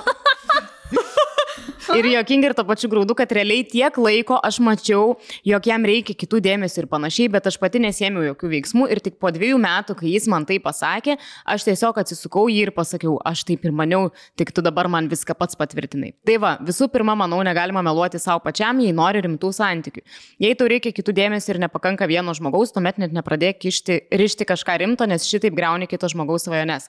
Tai čia labiau apie tai, tipo, kas yra melas, ko geriau nesakyti kitam, nu, kas iš tikrųjų gali sugriauti, kur jisai po dviejų metų, nu, va, jei tokį pasako, šiaip įdomu, kaip jis šiaip bendrauja, jeigu tokį, nu, bet va, po dviejų metų, kad jo bibis kaip radaras ir tiesiog visus išėlės nori išpisti. Tai manau, kad nu, čia yra iš tų jau gal ne, taip, kaip čia pasakyti, ne, nemeluojamų dalykų. Nu, tarkim, jeigu tu tikrai žinai, kad tu nenori rimtų santykių mm. ir nenorėsi, ar ten mm. artimiausių taip. metų nei ten nori šeimos, nei vaikų, o meluoji, kad nori. Jo. Tai tada tu Aš Taip. sakyčiau, kad čia yra jau apipisimas. Tipo. Bet aš dar jo bibį ir gerąją pusę matau, e, kad galbūt jo bibys kaip ir radaras pasisuka į nuostabą nuostabaus gerumo moterį ir štai atsisuko ties. Čia, kur jie bando išvelgti kažką gerą, pačioj Arba jo blogiausioj bibis situacijoj. radaras gali gal parodyti, kur šiaurė, kur pietus, bet čia labiau kaip kompasas turėtų būti. Šiaip ką pastebėjau ir iš laiškų, ir iš žinučių, dažnai daug kas uh, rašo, vat, meluoja kažkokius dalykus apie save, nes jiems dėl kažko būna net gėda, Taip. kur neturėtų visiškai būti gėda. Čia toks įdomesnis dalykas. Mhm. Arba net laikui bėgant paaiškėtų, kad tai yra tavo geroji savybė. Nu, kad Taip. dėl to tu esi žavus, ten nežinau, mėgsti būtent. Bet čia šitas tik keistą- ateina. Ar keistus filmus, ar keistą muziką, gal įdomu kitam žmogui šitą. Arba, pavyzdžiui, esi netvarkinga, tai juk yra labai gera savybė iš tikrųjų. Nes realiai, aišku, bet... tai tu stengiasi pradžiai būti tuo standartu. Taip, Tiesiog visiškai. tuo, kur Iš yra- romantinių visiškai. komedijų ta tobulos merginos, žinai, kur visada juokiasi, neknisa proto, tvarkinga, graži, Daro valgyt. full Make-upas, bet taip pat. Neknisa proto, kai su kitais pisosi, o ko, ko čia man pykti? Taip, nes nepavydė. Taip. Tai, turėtų tų draugių. Jo, mes norime būti kažkokiais standartiniais, idealiais žmonėmis. Mhm. Nežinot, man atrodo, e, tai, kad tu, bet čia yra iš tos dalies, kad tu nori su to žmogum kažkokį santykį užmėgsti, ne? Ir kai tu labai tau tas žmogus patinka ir tu sieki to santykio, mm. tu manau, kad tu prarandi tą autentiškumą savo, pameti tą autentiškumą, nes nori įtikti, atrodo, kaž, mm. kažkokiu būdu. Jo. Nors va, tas mūsų autentiškumas mus ir daro ypatingais ir išskirtiniais.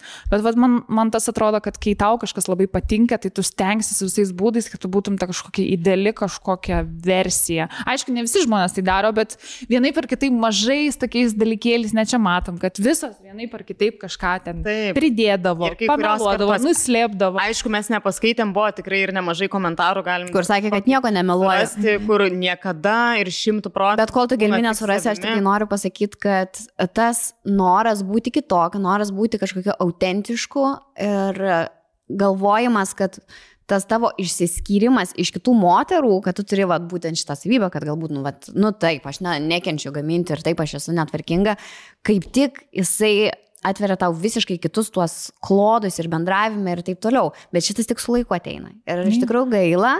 Ir žinai, ne visiems kitas- vyrams patinka moteris, kurios nedaro valgyti ir nėra tvarkingos ir dar vėl Taip, nežino, yra labai pavydžios ir panašiai. Tai čia iš tos pusės tikriausiai čia sunkiausia, va ir būna, kai tu meluoji apie save kažką, koks tu iš tikrųjų nesi, tada santykiai įgoji, tai vis tiek atsiranda kažkaip tai kita pusė pastebi ir tada jau būna santykis kaip ir prasidėjęs ir ką dabar daryti, mhm. nes tas žmogus galvoja, kad tu netoks esi, koks Mhm. esi, o gal jam labai nepatinka šita savybė, nes ne visi žmonės gali su tom savybėm nu, gyventi. Nu ir ką daryti, pasakyti, kad iš tikrųjų... A, Aš tai sakyčiau, kad kuo anksčiau, jeigu ir sumelavo ten pirmais pasimatymais kažkokias nesąmonės, jeigu jau pradedat jo rimčiau draugauti, tai iš karto. Ar Nelaukti kol metų. išaiškės, kaip tu manai? Manau, kai kas iš karto išaiškėja, kai jau pradeda Mhm. mm. draugauti, bet, bet reikėtų kuo anksčiau pasakyti. Ir, vad, kaip sakė, akmuo nuo širdies iš karto taip. Aišku, žinai, ten jeigu susitvarkai hatą dėl čiūvo, ne, nepradės, nesuversi jo specialiai. Ne, Štai ne, mano ne, ne, ne, tikrasis gyvenimas. Bet žinai, pabiški, pabiški gali įvedinėti. Taip, Tavo realybė. dulkelė viena, kita. Kaip ten rašė, keiksmažodžius Taip, pabiškai. po įvedinėja. truputėlį, žinai. Ar kažkas jo rašė, kad ten po vieną faktą iš savo juodosios skrinios Mhm. ištraukė ten apie save blogą. Tai nepameskit savęs, būkite autentiški ir mažiau meluokit. Jo, jau dabar, kai mes esam suaugusios senos bobos, drąsiai galim pasakyti jo, kad autentiškumas yra... Diky. Taip. Viskas. Einam per truputį. Kai matome, aistės nėra. Yra. ir grįžtame su turobas.lt. Tai mūsų jau tampa nuolatiniu svečiu mūsų podcast'e, labai džiaugiamės, e, labai brangin, branginam ir labai mylim. Ir jūs žinote, kad iš visų skirtingų Akropolio parduotuvių jums gali sudėti viską štai šitą uh, gražią oranžinę dėžę, kurioje aistė yra. E, ir aistė. pristato jums viską vienu metu. Tai galite, gali jūsų prekės būti iš knygyno, iš vaistinės, iš, kaip čia šitie vadinasi, kur vonios putas vaikams gali nusipirkti. Iš vonios būtų parduotuvės. Taip, yra netgi, galite pasirinkti daug ir iš maisto. Tai jeigu pritrūkstat kažkokio ingrediento patiekalui gaminti. O aistė turi kozriuką tokį. Aš pritrūkau žieminių batų man, tai nes jisai pastovi skundžiasi, kaip jam šalta, tai va, dabar gražuolis turės žieminius batus. Ko, ko, ko, Ko vežioti. Galės koko vežioti su jais. Tai, sorry, man tai galbūt tai tavo, turėjo būti tavo uh, gim, šitą gim, ne gimtadieninė, o kalėdinė dovana. Bet kadangi tu vis tiek nežiūri mūsų podcastų, tai Nežiūrėjau. Šiaip geri, mergos, geri batai. Aфиgenai batai. Puikiausiai. Ir į tansių, ir į rožančių. Į klubą tik su šitais ir išleisk. Nėra čia ko su lakirkom eit. Taip, kad viską vienoje vietoje labai daug, pristatymas labai greitas, ypatingai Vilniuje, tą pačią dieną po kelių valandų jau galite gauti tai, ko jums labai labai trūksta.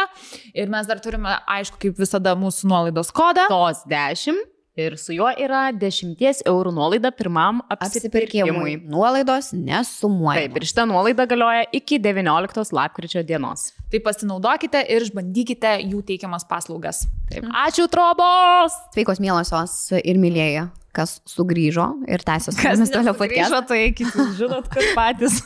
Likit prie to šaldytuvo. Lava.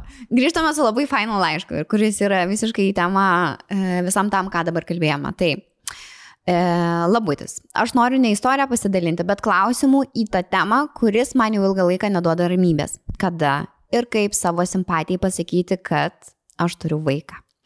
Per daug neišgazdint ir neatstumint. Man yra 20... Gerai. E, Man yra 26 ir aš neturiu antros pusės, bet turiu 3 metų vaiką. Šio fakto nei noriu, nei matau prasmės liepti.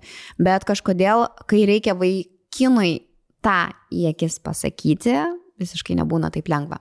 Nuo skirybų e, su partneriu praėjo beveik 2 metai, nuo to laiko jokiuose kituose santykiuose nebuvau, esu nuėjusi į porą pasimatymų, bet užmesgant naujas pažintis visada sudvėjojau, kada ir kokiu būdu ir kaip reikia pasakyti tą faktą, kad aš esu mama. Esu dar labai jauna, todėl ir mano e, sutinkami vaikinai yra plus minus 30 metų amžiaus. E, dar tikrai ne visiems vaikai būna galvoj, o juo labiau svetimi. Esu jaunatviškos išvaizdos, dažnai išeinu out, gaunu labai daug dėmesio, mėgstu paflirtuoti ir nei iš tolo tu neįtartum, kad laisvalaikiu nekokiai savo hobius užsijimu. O vežioju vaiką į darželius, būrelius, skaitau knygelės ir lego dėlioju. E, todėl toks faktas apie vaiką vaikinams būtų, būna mažų mažiausiai netikėtas. E, tai noriu jūsų nuomonės ir patarimo. Kada geriausia apie tai pradėti kalbėti? Pažinties pradžioje, ar kai jau kviečia susitikimui, per pirmą, antrą, trečią pasimatymą, o kaip kokiam tinderį, kada pasakyti, foto su vaiku, tai tikrai nesidėsiu į aprašymą. Aš dėčiau. you see what you get. Tai kada mergos Nu, man irgi get what you see. Čia taip įdomu. Čia tokia rimtai tema, kur niekada net nebuvau susigalvojęs, kada reikia sakyti. Turiu mini klausimėlį. Taip. Jis slepia savo vaiką. Ne. Nes, tipo, socialiniai tinklai. vis Nu, gal jinai yra ta moteris, nuotraukos. kur, nu, tu nenori ten ant viršelio dėtis e, savęs ir savo vaiko, arba tiesiog vaiko. Tarp... Nu Jo, bet kai tu būni mama, čia kažkaip natūraliai gaunasi, kad tu nori, nenori, įsike... nori, nenori, nori įsikeli nuotraukas su savo vaiku, nes nori rodyti savo vaiką visam pasauliu, nes tau labai patinka tavo vaikas.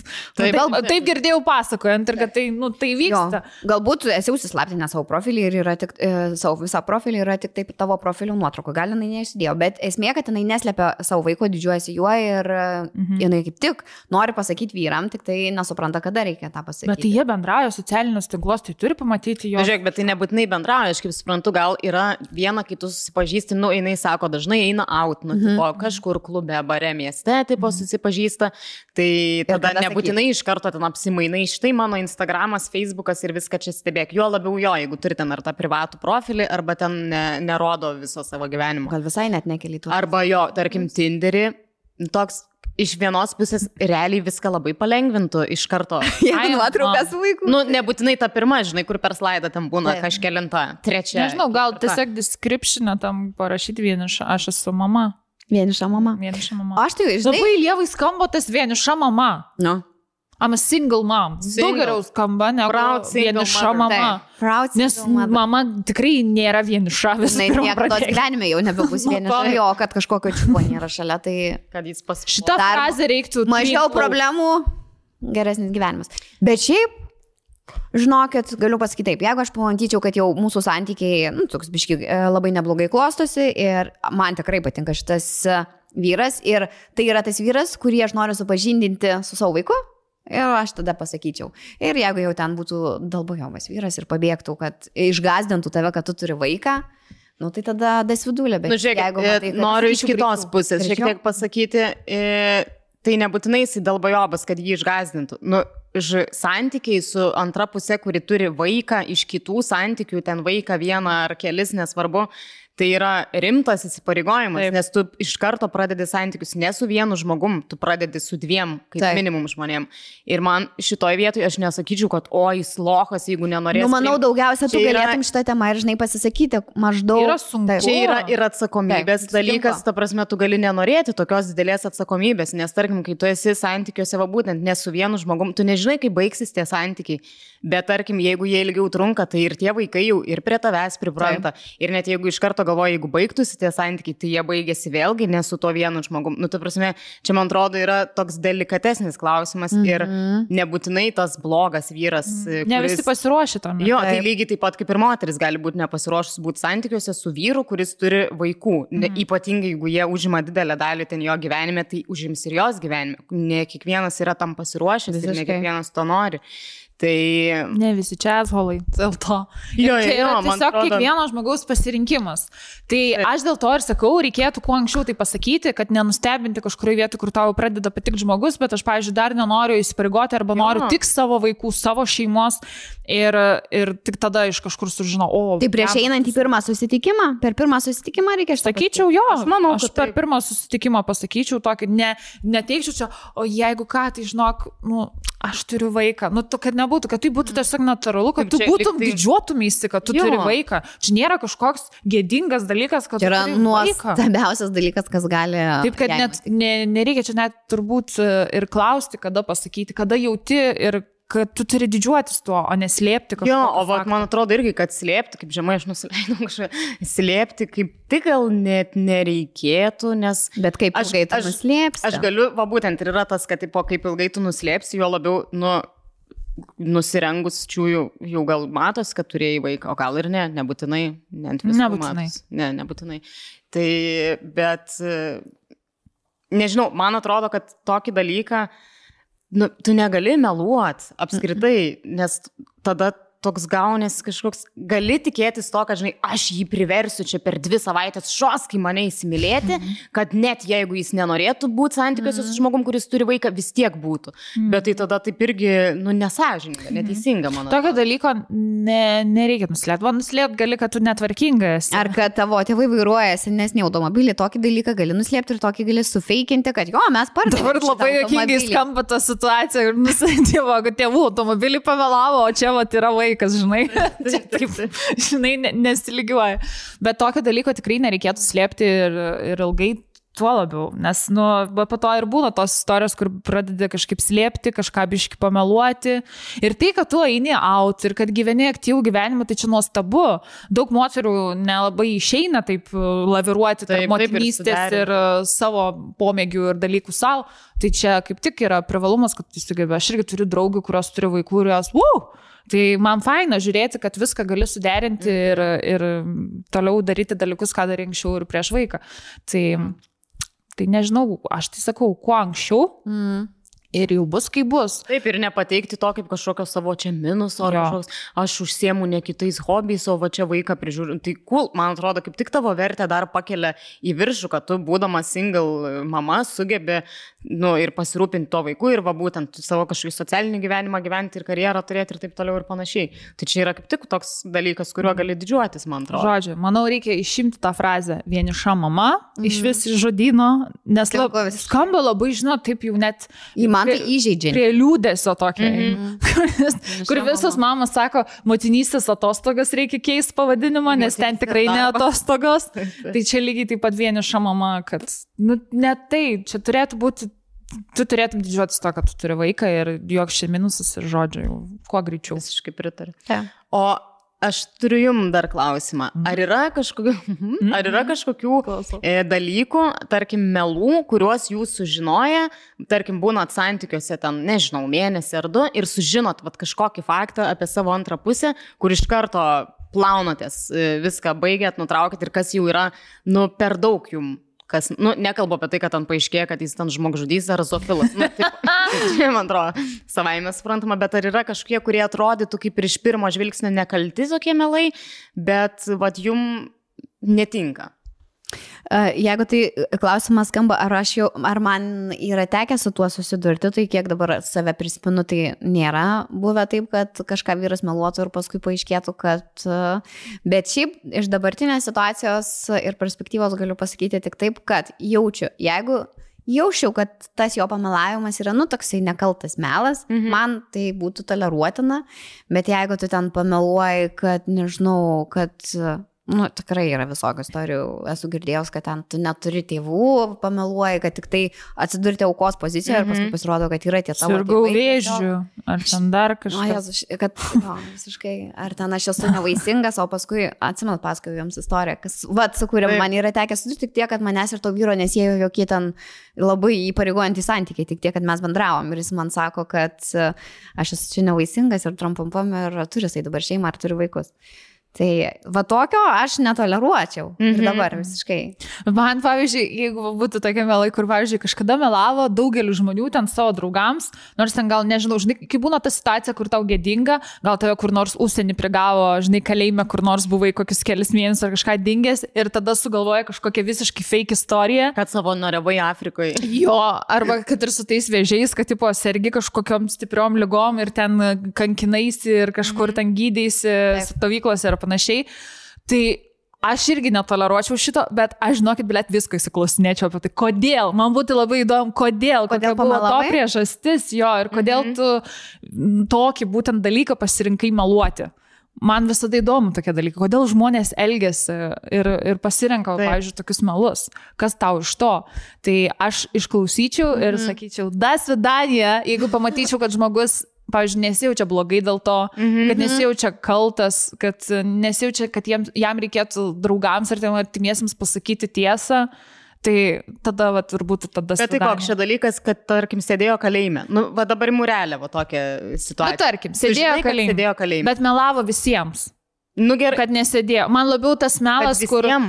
kad meluoja e, apskritai, kad kažkoks įvykis įvyko kitoks, bet jisai užglaisto ir pasako, kad buvo daug švelnesnė kažko versija. Mhm, mhm. Aš tai žinau, Man kad jeigu tokia situacija būtų, aš galvočiau, kad nu, jam kažkas tiesiog šiaip turi labai kažkokių psichologinių problemų. Jeigu tai taip, tai čia no- normalu. Nu, gerai, žiūrėkit, o tai kada pasakyt, kad sėdėjai kalėjime?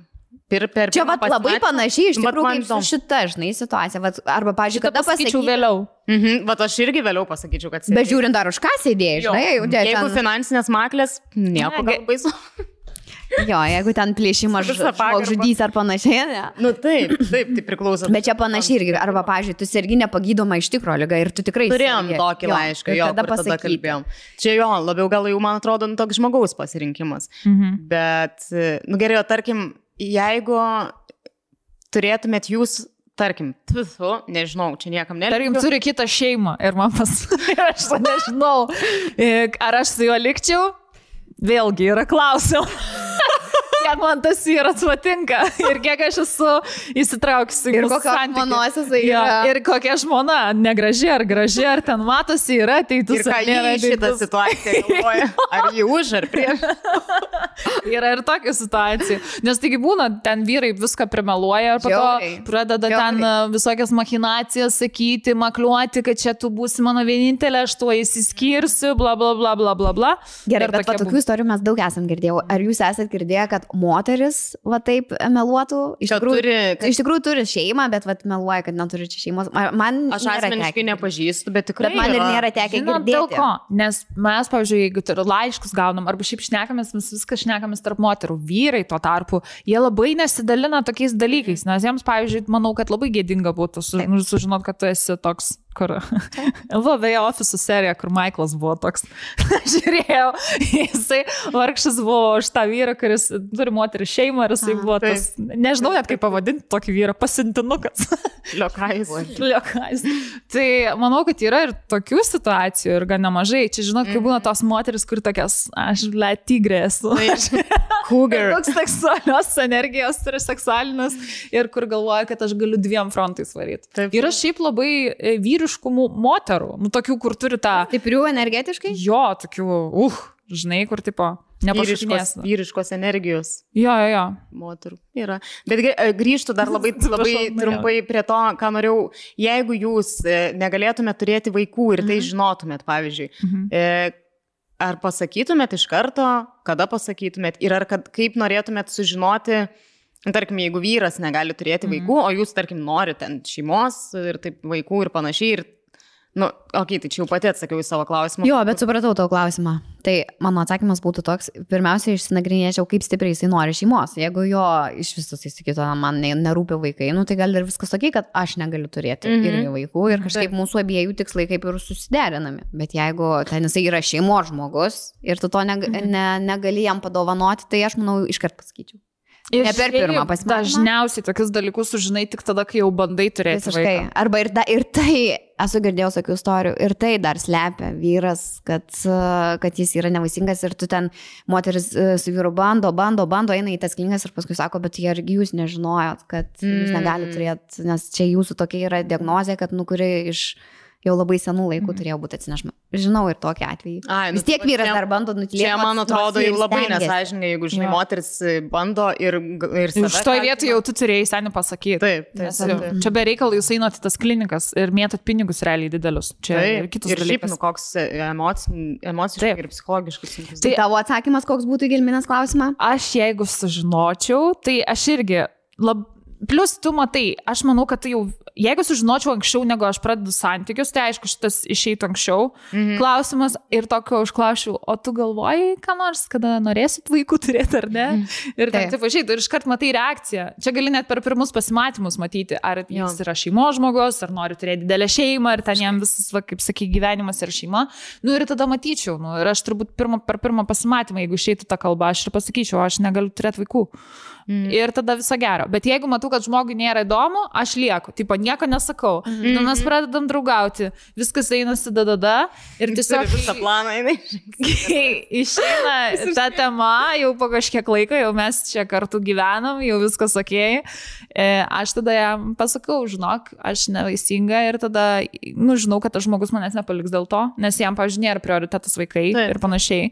Ir tada mm, iškart pasakyčiau, visus turėčiau alternatyvius variantus, išdėliočiau ir tada sakyčiau, va, yra toks variantas, aš labai norėčiau galėtume tai pabandyti, tai Yra pabandyti. taip surogatinė mama.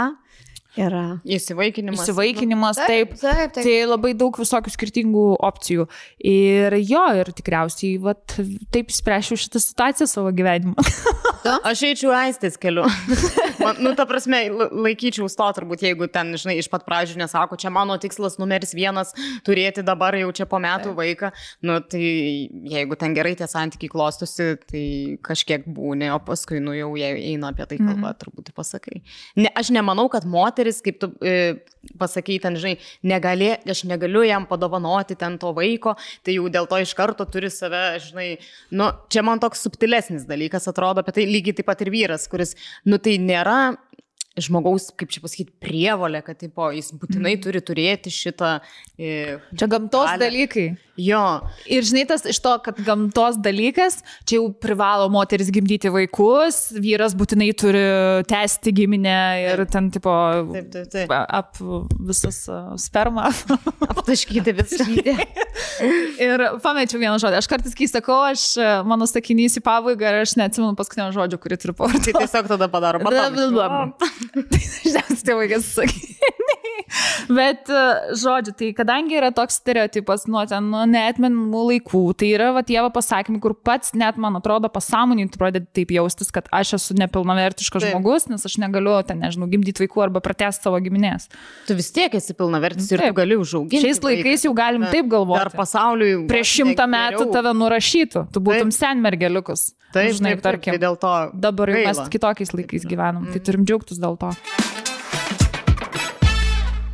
Hello. Hi.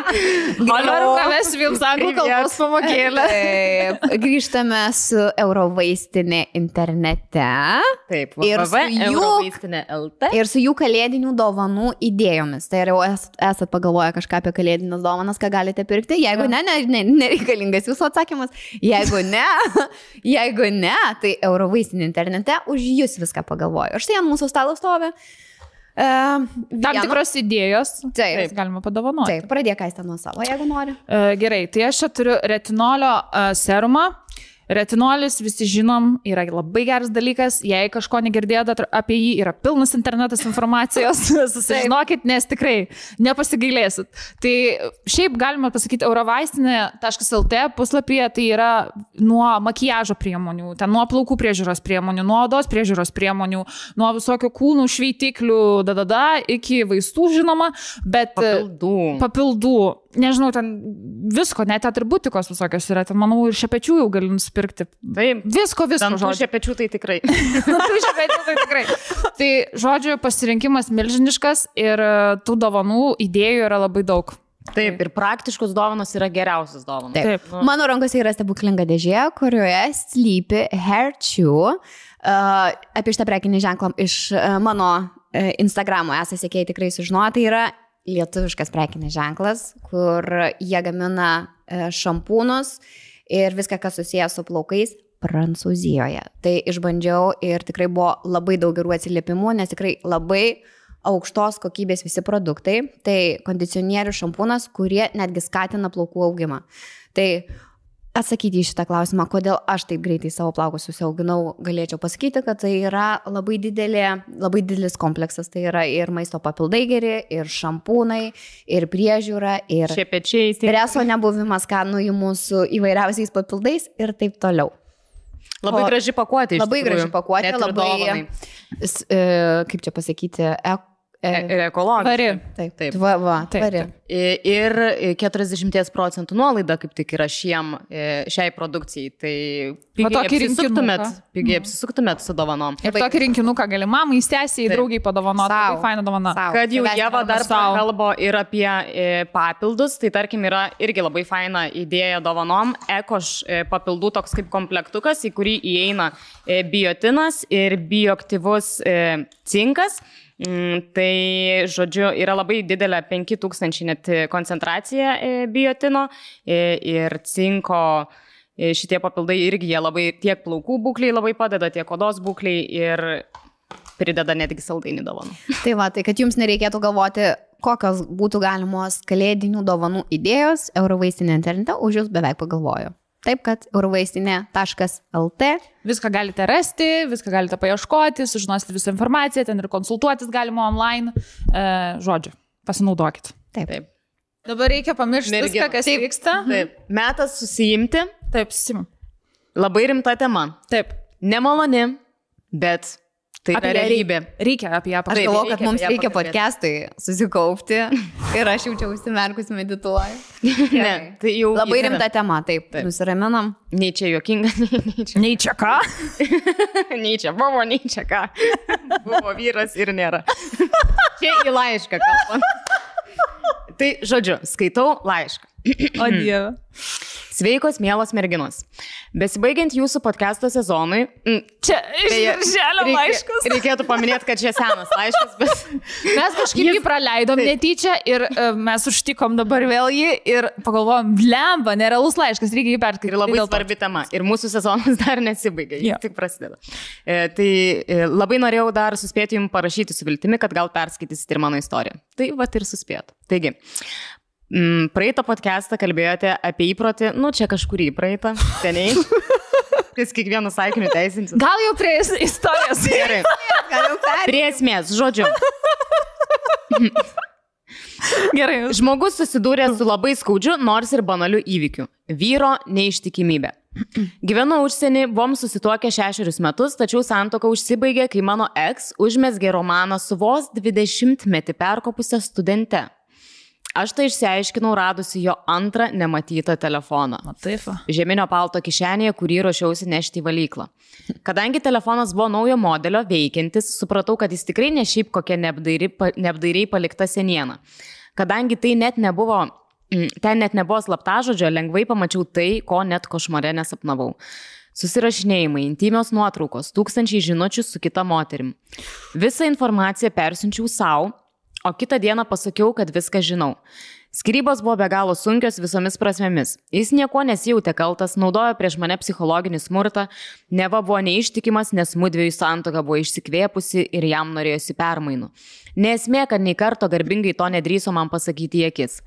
Kai procesas užsibaigė, moralinė prasme buvau visiškai palūžusi ir išsunkta, bet tuo pačiu buvo apėmęs nežmoniškas keršto troškimas ir nepykanta. Niekada nemaniau, kad iš vis galima kažko nuoširdžiai nekesti, tačiau tai, ką jaučiau buvusiam vyrui ir tai moteriai, tikrai buvo žodžiais nenusakoma. Ilgai nesusitvarkiau su tuo jausmu, labai išgyvenau ir kentėjau. Supratau, kad ramybę rasiu tik sukūrusi labai gerą keršto planą, kurį, mm, kurį jai smogs bent jau reputacijos prasme. E, Apie tą moterį iš, išsišniukštinėjau, ai, keršto plano moterį. Mhm. Apie tą moterį iš, iššniukštinėjau viską, kas tik įmanoma. Išstolkinau ją visomis prasmėmis.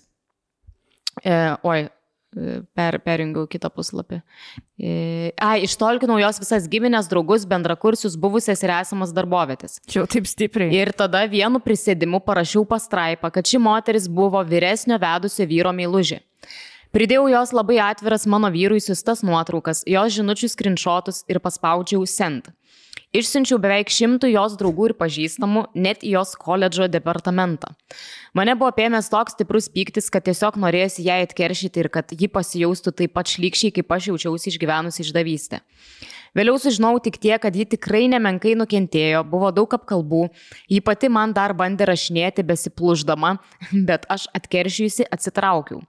Taip žinau, kad tai tikrai nėra moralaus elgesio pavyzdys, bet matyt man reikėjo patenkinti savo įžeistą skorpionišką garbę. Na. Džiaugiuosi, kad su eks vyrų vaikų neturėjome, tad išsiskyrę daugiau nebesusitikome, o aš esu kelyje link pasveikimo. Nors tai dar ir ilgas procesas. Sako, kad reikia atleisti ir paleisti, o aš sakau, atkeršyk ir atsitrauk pati. Ačiū, perskaitysit. Linkim ir gražios vasaros. Ačiū, gražios vasaros ir tau. Tikiuosi, jinai graži buvo. Uh, Atkeršyk ir atsitrauk pati. Aфиgenas laiškas. Visiškai. Niekada Labai- nesitikėjau, uh, kad taip gali paatvirauti žmogus, kad, uh, nu, sakyti tokius dalykus, kurie kartais kitiems žmonėms gali atrodyti ir gėdingi, kad kaip čia dabar kerštauji, gal čia biški per daug ir panašiai. Nors, va čia ir yra klausimas, ar jums atrodo per daug toks kerštas ar ne, pavyzdžiui. Nepamirškime, kad jinai yra moteris skorpionė. Moteris skorpiono nebūna per didelio, nebūna per didelio keršto, būna tik tai per mažas kerštas. Mhm. Tai gal pradėkime iš jūsų analizuoti visą šitą laišką nuo pradžių. Ir man, pavyzdžiui, už ko užkliuvo, tai kad e, vyras jai pasakė, radusi tą telefoną, e, vyras e, jai pasakė, kad mūsų santoka išsikvėpusi, dėl to aš susiradau antrą, antrą moterį. Meilužį. Tai, nu, šiaip šiais laikais gal e, būtų normalu, kad jeigu tu jauti, kad tavo santoka išsikvėpusi, tiesiog santoka susideda iš dviejų žmonių, atsisėdi ir pasakai, hm, aistė, ką mes darom, mūsų santoka yra išsikvėpusi. E, Einam į kairę, nalievą. Įkvėpti mūsų santoką, e, prisiperkam fantazijos.lt vibratorių ir taip toliau kažką darom, kad santoka arba atsigautų, jeigu mes nenorim jos gyvinti, nu tiesiog užkasam. Man atrodo, šis toks tipinis vyras, kuris nešneka. Taip. Nu, čia tas, kur tipo, taip. ne, Tipinis nekalbės vyras, kur Jeigu tu matai, kad namuose yra problema, eina, vat, jis galvoja, kad Kažkas kita moterim ras kažkokią laimę.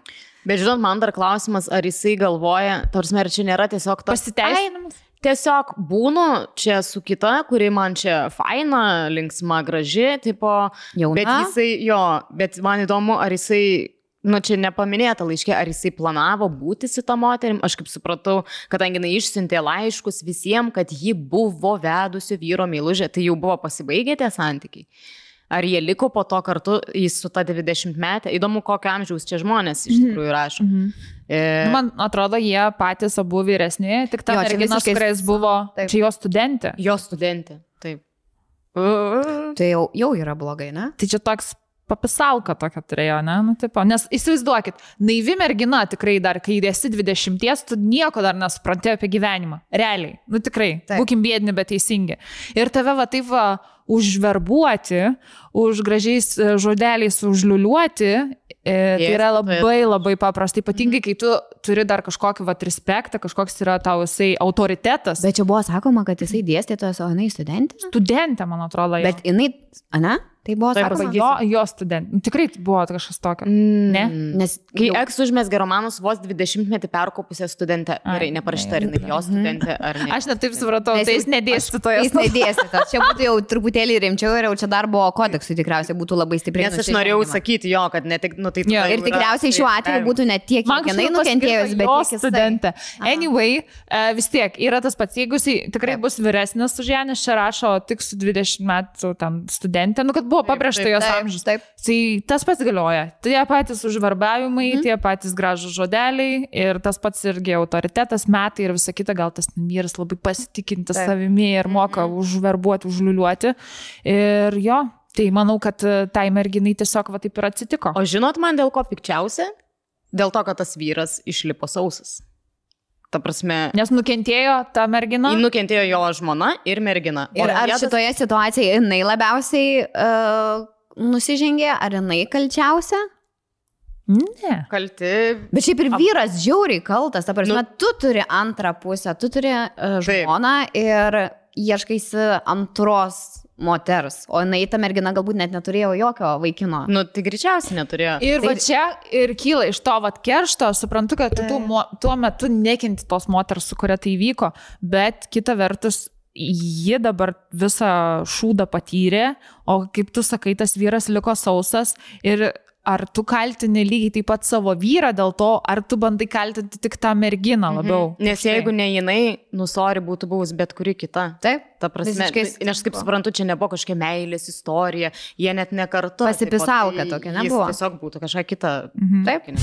Aš dar negaliu patikėti, kad galvoju, kad jinai jo studentė. Aš šiek tiek kažkodėl taip. Kaip jau iškart vaizduoti tavo filmas užsikūrė. būtų dar įdomesnis. Kur aš jau matau, jinai, žinai, su uniforma, universiteto, jisai ten su pagaliu prie lentos. Taip, toksai žilstelėjęs, su akinukais. Jau čia yra buvę ir tokių. Aišku, yra, aš nežinau, kaip, e, kadangi jau čia yra akivaizdus neištikimybės ten įrodymai, tipo, ten jinai persintinė visas tą medžiagą ir rašė, ten skirybos buvo sunkios, kaužės ir taip toliau, bet aš net nebejoju, kad e, nu, jai naudingos tos skirybos šio finansiškai. Aš suprantu, kad tai visiškai nepagodžia, bet jinai galėjo gal numaut kelnes tam vyrui, nu, per finansinę pusę, bet tai nepaminėta. Bet tada gal kažkiek ir jisai nukentėjo. Mhm. Ir net. Aš tikiuosi, kad jis kažkiek nukentėjo. Nu taip, nes jeigu būtų- nukentėti šiek tiek. Už Taip. tokius dalykus.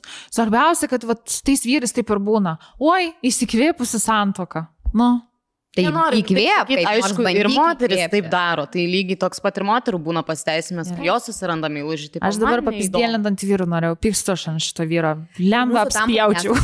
Papizdėlint ant vyrų, nepamirškime to. Kas yra ok. Mes tikrai kartais esam pakankamai stiprios feministės. Bent jau aš asmeniškai, tai taip. Ir man sunku kartais tą ribą išlaikyti.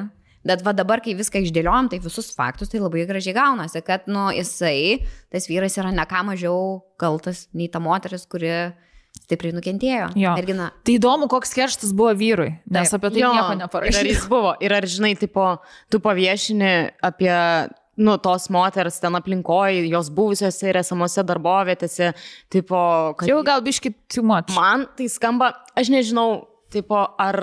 Ar, Aš nesiųsčiau ar, pačiai, žmonių. ar pačiai tai moteriai geriau nuo šito keršto? Ar tai nėra, kad tu pats 50? savo gilini žaizdą ir draskaisi, Mhm. kai darai tokius dalykus? Bet jai, Man atrodo, kad iš laiško jai zaibys buvo. Jo, jai, jinai padarė visą tai ir jai palengvėjo, kad jinai padarė savo darbą ir Nes- jinai atsitraukė. Šitą irgi reikia sunormalizuoti, nes visada yra kitas posakis, kad jeigu tu kerštauji, tai niekada tu geriau nesijusi dėl to, kad tu kažką blogo padarai. O blėt, yra žmonių, kurie tikrai geriau pasijaučia, kai padaro karštą. Jiem atrodo, kad būna įvykdytas teisingumas. Mhm. Nu jo, kitos pusės ne visi taip jaučiasi, kad gailasi, žinai, kad karštavo. Man tiesiog gal biški mastai per dideli šitą kerštą. Šimtai žmonių išsiųsti ir dar su visokiam ten erotiniam nuotraukom Nu ir jo, nes- susirašinėjimais. Tai čia jau biški fucked up. Nežinau, kažkaip kei- keista. Aš gal, aš iš vis, ke- ke- kerštas man toks kaip dalykas, man nelabai patinka, ne prie širdies, mm. bet e, aišku, aš negaliu sakyti, jeigu būčiau tokioje situacijoje, gal aš ten važiuočiau jos namus ir išdaužyčiau langus jai, bet visko gali būti. Bet žinai, jau man atrodo, net sažiningiau būtų nuvaryti ir kad ir pripizdinti tą mergą. Bet čia yra apgalvota, čia tas, žinai, kur e, šaltas Taip, kerštas, čia kiekvienas buvo, manau, apgalvotas ir dabar pavyzdžiui, vad gilminė, gauni į savo e-mailą kažkokį, nežinau, žinutę, ne? Uh, sveiki, e, jūsų pažįstama Aist. e, Jeva Matskevičianė buvo neištikima ten su tuo ir tuo, pridėta mano e, nude fotkės visos, ne? Ir kaip turiu Aš nuoširdžiai pasibaisėčiau to žmogum, kuris man atsiuntė šitą Aš mailą. irgi. Ne tavim. Vat aš, vat, Tiesą taip. sakant, taip. Tai aš bandau pas save pastatyti ir į tos moters, sakykime, rėmus, ir į tos jaunos merginos. Nu, Bet tai žinai, aš gal jos- net žvengt pradėčiau, gavus tokį mylą, galvočiau, nu, dabar sme. Nu, bet tarkim, aš, nu, nežinau. Aš galvočiau truputį kažką. Jeigu jos tėvai, jos tėvai ten gavo jos e, būtės nuotraukas. Nėra. Įsivaizduokit, mes pradėjom temą, galvom, kalbėsim apie neištikimybę, bet daug įdomiau kalbėti apie kerštą. Kalbėsim ir apie neištikimybę. Bet iš tikrųjų šita dalis dar įdomesnė yra, mm. -hmm. nes mes apie tai iš vis niekad nesam kalbėję. Kaip Taip. kerštauja, jeigu susiduria su tokia situacija. Nes aš atsimenu, tarkim, mokyklos laikais, kai būdavo, jeigu tu ten su kažkokiu bičiu draugaudavai mm -hmm. ir ten mokykloje buvo kažkoks skandalas, kad kažkokia pana ten su kažkuo kitu pasilaižė ir panašiai, tai tas bernas išplatindavo tos panos kokią nors nuotrauką erotinę ar dar kažką. Būdavo tokių dalykų. Nu, Tai tai laikais nebuvo, bet tai yra nusikaltimas. Tai yra. Bet darydavo tokias nesąmonės, kad, tipo, sugėdintų, kad, nu, žodžiu, Taip. didžiulę tiesiog gėdą pajustų. Tai yra pas mus, man atrodo, šuliai buvę kelis kartus net. Tai, tai man atrodo, vat, čia iš to paimta, žinai, mm -hmm. pavyzdys, Jo. kad toks, kad kiti žmonės sužino ir pamato tą tokią nuotrauką erotinę, kad ten visiškai, jeigu tu apsinuoginęs esi, tai, nu, atrodo, gėdingiausias dalykas, tada mm. man pohu iš tikrųjų, jeigu pamatyčiau kažkieno nuoką nuotrauką. Nu jo, ta prasme, ypatingai, jeigu žinai, kad tas žmogus siuntė, nu, tarkim, ne šitų konkrečių atvejų. Čia biški paaugliškai Ir, taip ir daryt. buvo šiaip visai neseniai visokių čia tų skandalų Taip. apie niūtsus nulykintus. Ir taip, nu, žmogus siuntė savo antrai pusiai, tipo, kas iš viso gėdingo. Nu, čia iš vis toks Tai dalykas. yra žema viešinti tokį. Jo, jo, jo. Taip. Jau nekalbu Ir juoktis labai iš Taip. to. Nu, ta prasme, Taip, kur taip. visi bandė ten, nu, man atrodo, mes apie tą patį atvejį. Pat- Ir, ir, ir kad visi labai bandė ten visokius bairiukus galvotis, ko? pusę metų į priekį jau ten, oi, blėt, jau dabar aš parašysiu tokį komentarą, jau kaip dėsiu tokį bairiuką, tai Mhm. ten visi išlūš. Nes būtinai reikia pajuokauti apie tai ir Mhm. gėdinti žmogų. Iš tikrųjų, tai tai yra paaugliška, vaikiška, visiškai ne, nebrendyliška. Aš taip manau. Ir tai yra visiškai normalu siūsti nuotraukas erotinės savo antrai pusiai. Aš irgi esu siuntus man tai erotinių nuotraukų. Tai jeigu gal nors susipyksim, tai gal ir... Ne, nepaskui. Ištrinsiu pati iš jo toliau. Aš tai kažkaip ne iš tos pusės pagalvoju, tikrai žinau, kad, nu, kad ir kaip išsiskirtume su vyru, nu, nu Vėl to vyru, kurio vardo ne, nevalia minėti. Jo, čia tas slaptas mano vyras. Aš vyrą žinokit, mergos pagalvoju, kas būtų, jeigu, pavyzdžiui, mano kompą pavoktų. Aha. Ir nes tokios nuotraukos ir ten dar iš visokios, ten ir praeities ir taip Mhm. toliau, kur kompiuterį, va ten yra tiek informacijos, kur nėra, va, mano vienam vyrė tiek informacijos, Mhm. kiek, va, tam vienam Kitam vyrą. Taip. tai ten tas įsiskiria, neįsiskiria, Nu, čia nuo žmogus priklauso, bet va, Taip. kompą pavoktų, va, Mhm. Oho, Mm. ar net hardą, tai va, Taigi, dabar klausimas šitoj tiek situacijai, ar jinai turėtų jaustis dėl kažko labai kalta, Ne. ar jinai viską gerai padarė. Viską, nu jeigu taip jautė jo širdis. Jeigu Ir jinai vis- geriau jaučiasi, man tiesiog dėl to vyro pikta, jeigu, tipo, jinai Įdomu, ten jau jam. šavalą prieš visą savo aplinkos ratą, o ar to vyro artimieji žino, kad jis studentė piso, atsiprašau. Nu, tai jau Tipo, sužinojo. kai Nu, bet gal ir ne. Ta Ai, ten gal jinai nusiuntė tik, tik tai jos, tipo, Mm. artimiesim ir kad Ir jie būtų gal susitaikė. Ai, ne, nesusitaikė, atsiprašau. Net neatskleidė, kad, nu, kas Mes čia jau savo scenarijus. Palauk, Jinai jinai buvo jiegi, jiegi Havajuose dabar yra ar nėra. Ne, ai, aš taip supratau iš laiško, kad jie dabar atostogauja. Visiškai scenarių, žinok. Gerai, o dabar klausimas. Jeigu... Ar jie, tokia- turi, ar jie turi vaiką? Nes aš Klausimas. supratau, kad Man čia jau darasi kaip soap opera, žinai, kur tai, o, nauja serija bus tai. jie pako, jie pako po to įvykį. Jano laiptų nustumė. Sėdė. Aš jau. Pradėjai kažkokį klausimą. Jo, toks nemalonus, bet jeigu jūs susidurtumėt su panašia situacija ir e, kaip jūs darytumėt? Ar jūs laikytumėt e, šitą dalyką savyje ir nieko nesakytumėt, kol pats žmogus tai prisipažintų? Taip. Ar iš karto? Vū.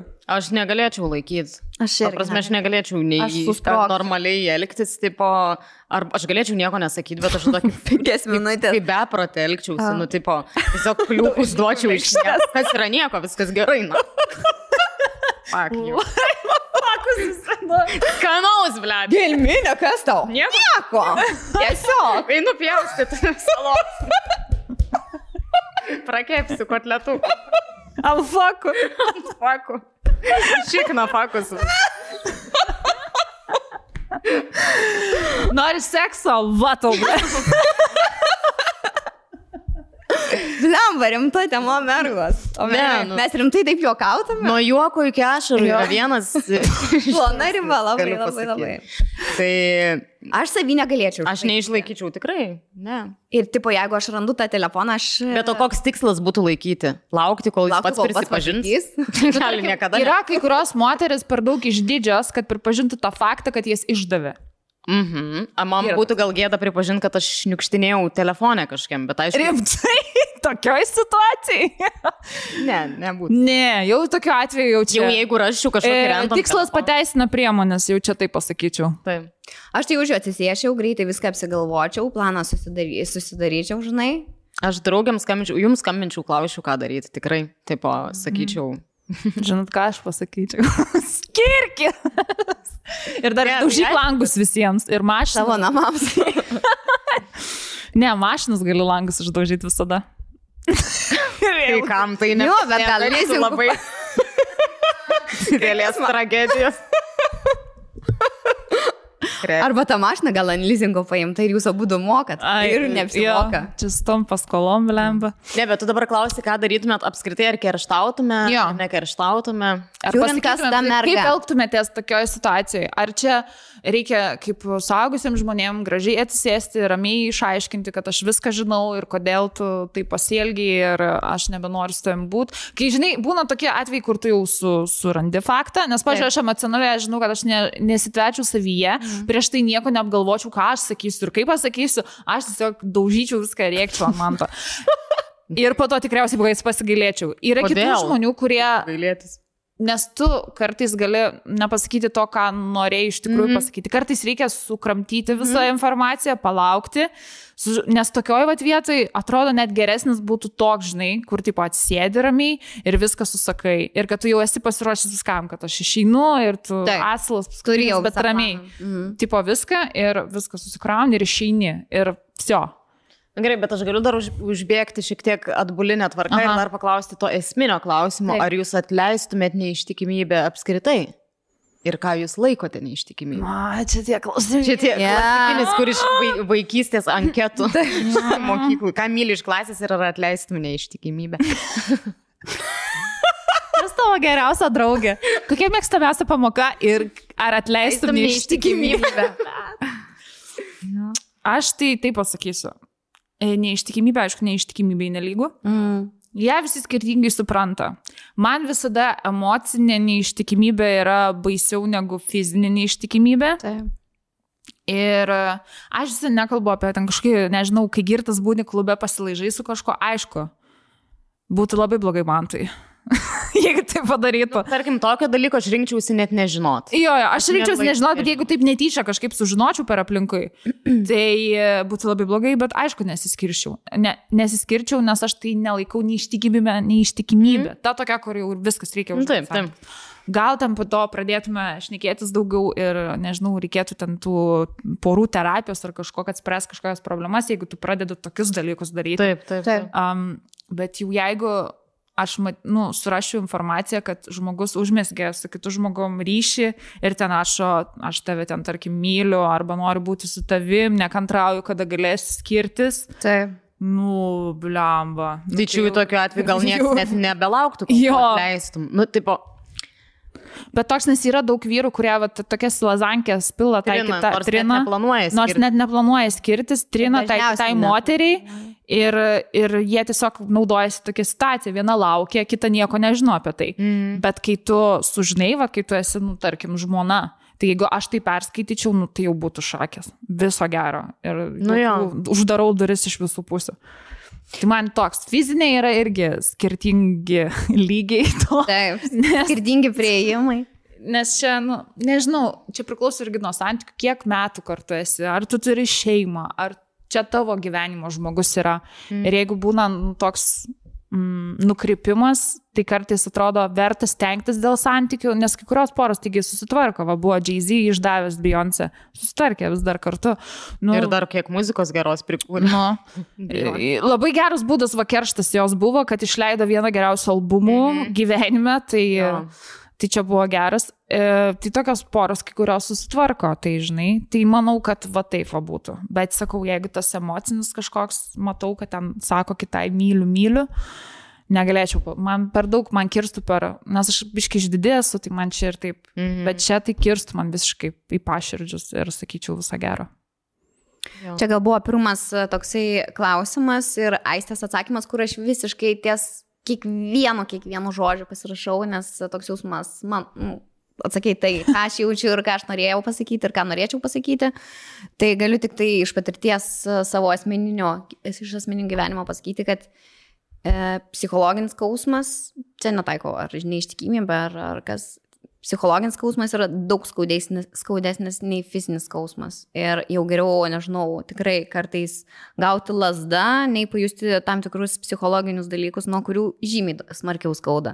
Mhm. Ir nuo kurių žymiai skaudžiau ir sunkiau išsigydyti žaizdas. Tai visiškai sutinku, kad ta neištikimybė kiekvienai porai ir kiekvienam žmogui visiškai skirtingus dalykus galbūt reiškia, mm. bet ta tokia, kur emocinė neištikimybė yra žymiai mhm. stipresnė nei tas va, ten atėjimas ir pasibarškinimas. Nes va čia irgi yra atvejas, kai vienur, va čia kur rado telefoną, kur ten jau il, ilgą laiką, taip, ten taip. tipo vyksta tai siunčiamos nuotraukas ir kai tu ten, nežinau, sužinočiau, kad va man tas kažkur buvo išvažiavęs ir kažkoks vienas buvo one night standas su kažkokia ten gerbėja, pripisis. Nu mhm. tai čia visai skirtingi dalykai, taip, skirtingi leveliai. Aš kaip ir turiu. Ne tai, kad toleruotum tai. Nu, ne, ne, ne, tiesiog kalbu, kad aš šiaip vertas skirti. Irgi gal nesakau taip visiškai kategoriškai, tipo, kad... Nes aš už save neatsakau, gal ir man gali taip atsitikti. Taip. taip. Ir šiaip, žinai, kaip sako, e, dvasiškai apsinuoginti, ten visas savo slapčiausias svajonės papasakoti ir taip toliau yra žymiai sunkiau nei uh,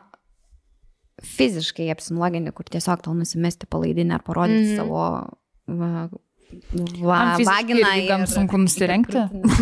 Man tai epochų, žinai. Tai jo. Aš tai norėčiau tu? dar papildyti, e, kad man apskritai atrodo, jo, pritariu, kad ten skiriasi tie gradavimai, ten neištikimybės ir man kartais atrodo iš tikrųjų ta fizinė, nu taip, bet aš manau, kad apskritai išdavystės jausmas, kad tave apgavo, e, net nebūtinai, vat, sekso ten atžvilgiu. Apskritai išdavystės jausmas, kai tu jautiesi apgautas kažkoks, tai yra skaudžiausia, tipo. Ir kad e, išdavystė gali būti, nu, sakau, net nebūtinai su kitu žmogum, bet apskritai kažkokiose kitose net sferose ar sritise, kai tu tiesiog, va būtent, ką ir tu sakei apie tą, esi visiškai ten atviras su žmogum, antra pusė galvoji, kad ten gali jo šimtų procentų pasitikėti, nu, būni ten nuogas visai kaip prieš jį ir ten sužinai kažkokių dalykų, kurie, nu, tipo, tiesiog būna išdavystė iš kitos pusės. Nu, tai kažką irgi, padaro visiškai. Tokio, kad... Irgi, e, Nu, man apskritai, sakau, tas išdavystės jausmas, kai tu jautiesi apgautas, kad tu tipo ten atidavai save, visą, ten savo, esi atviras prie žmogų visiškai ir sužinai, kad kažko arba ten kažkas nuslėpta, nefaino labai, tai. arba kažkas tau už nugaros daroma,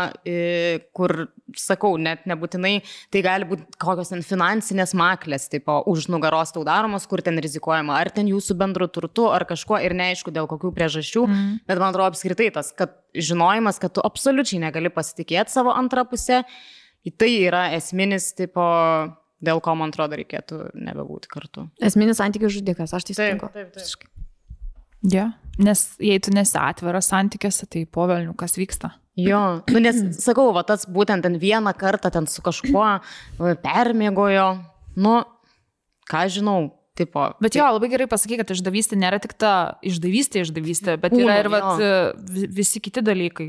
Daug kitokio pobūdžio išdavysčių būna. Tai atsimenat, mes jau esame ir anksčiau kalbėję apie neištikimybę ir man tai atrodo, kad mūsų atsakymai labai skyrėsi pernai metais, kai mes kalbėjom ir šiais metais. Yeah, yeah. Kad ir žmogus, tu augi, keitiesi ir tavo požiūris į tavo net antrą pusę skiriasi. Ir į santykius pačius, tai. kiek rimtai viskas tai. vyksta. Ir tą pačią ten neištikimybę, ir ta neištikimybė kartais, vad kaip Gilminė sako, na, tiesiog mastų biški kitokį išauga. Mm. Nes čia dar galima pritemti ir prie to, kokie, kokie santykiai yra tarp jūsų, ne? Tarkim, labai geri santykiai, tai tu aišku kitaip galvosi apie tą neištikimybę, jeigu kas būtų. Bet jeigu jau ten toks, žinai, kabo ant plauko ir atrodo, reikia laukti, kol kas kol nors susifakapins ir tada bus proga skirti, žinai, laukia kito kažkokios klaidos. Paslydimo. Paslydimo. Jo, aš pat ir norėjau sakyti, kad tas ir yra, man atrodo, prisideda prie to išdavystės didesnio jausmo arba kai tu jauties apgautas. Jeigu tu vienas pats savo galvoji, kad jūsų santykiai yra labai geri ir gražus ir jie iš tikrųjų tokie yra ir tau net mintis neteitų, kad kažkas tipo yra čia negerai ir tau sužinai, kad už nugaros vyksta kažkoks antras gyvenimas, mm. viskas, tada va čia man atrodo yra skaudžiausia. Bet jeigu šiaip santykiai labai ten šudiniai, braška, vyra jau ten ne pirmus metus ir tai atsitinka, tai tada gal kažkiek tai yra lengviau. Nu, ja. Jeigu iš vis tai gali būti. Nes ne, ne, nebesijauti tokia. Bet gal tu gali dėl to, kad reikia palikti, žinai, antrą. Arba gal tu gali to tikėtis, nu, tas gali jo, būti. Jo, kad, Kai kurie manau, kad jau ten šiaip gyvena taip, kur turi vos ne. Taip, arba nei vienas, nei kitas kaip ir nebenori būti kartu, bet, nu, tarkim, ten yra, nežinau, man tuo dar pasako, tik dėl vaikų gyvenam, tai va čia irgi geras žudikas, ki, ki, kilintojas. Tie vaikų, jeigu atvirai, kaip mama galiu pasakyti, kai taip atsako šeimos, tai tai yra net ne vyro, ten moters žudikas, nes santykių žudikas tai yra vaikų žudikas, kai tėvai ir esą kartu tik tai dėl tų vaikų. Mhm. Ir, sa, ir, ir tie vaikai, vaikai ant tiek mato visas pjautinės namuose ir jaučia tą įtampą, jaučia tiesiog tėvų šūdiną mhm. energetiką Taip. ir tai vaikus žudo. Ir aš girdėjusi net istorijų, kur jau užaugusių tėvų pu, užaugusių vaikų tėvai, jiems sako jau užaugusiam, jūs suprantat, kad mes tik dėl jūsų, pavyzdžiui, buvome kartu mhm. ir ten, tarkim, išsiskiriau, kai išeina tie vaikai Ir toks, mes čia va dėl jūsų, kad jūs būtumėt laimingi. Ir dar okay. tokį, žinai, ir vos ne virš... dabar tas vaikas turi būti kaltas, kad tipo jie čia. Nes tu ir taip kartais jautiesi kaltas, kad tipo, nes tikrai pasikartoja būna tėvai, kur sako, čia tik dėl jūsų mes kartu, mm. nu, kai ten reikia viens ant kito ar panašiai. Taip, taip, taip. Tai tu, kai esi dar nesusiformavus asmenybė ar dar silpnas psichologiškai, tai tu priimi viską tai taip asmeniškai, kad vos nežinai, čia visko priežastis aš esu ir aš mm. nesu pakankamai matyti geras, kad mano tėvai tėvai nesutarė ir atrodo, čia mano yra kaltė, žinai. Tai... Psichologai taip sako, kad vaikai iš viso, man atrodo, iki dešimties metų, kad bet koks e, jiems gyvenime įvykis, kuris pasibaigė blogai, jie labai Galvoju, iš savo tai pusės vertina ir ten, nežinau, kad ir mano šeimos pavyzdys, ten vaiko klasėje pasikeitė mokytoja, Tai visi klasės vaikai antiek asmeniškai tai priėmė, nes kiekvienas galvojo, kad jisai kažką padarė, mhm. kad čia taip atsitiko, kad mokytojai iš jų klasės išėjo.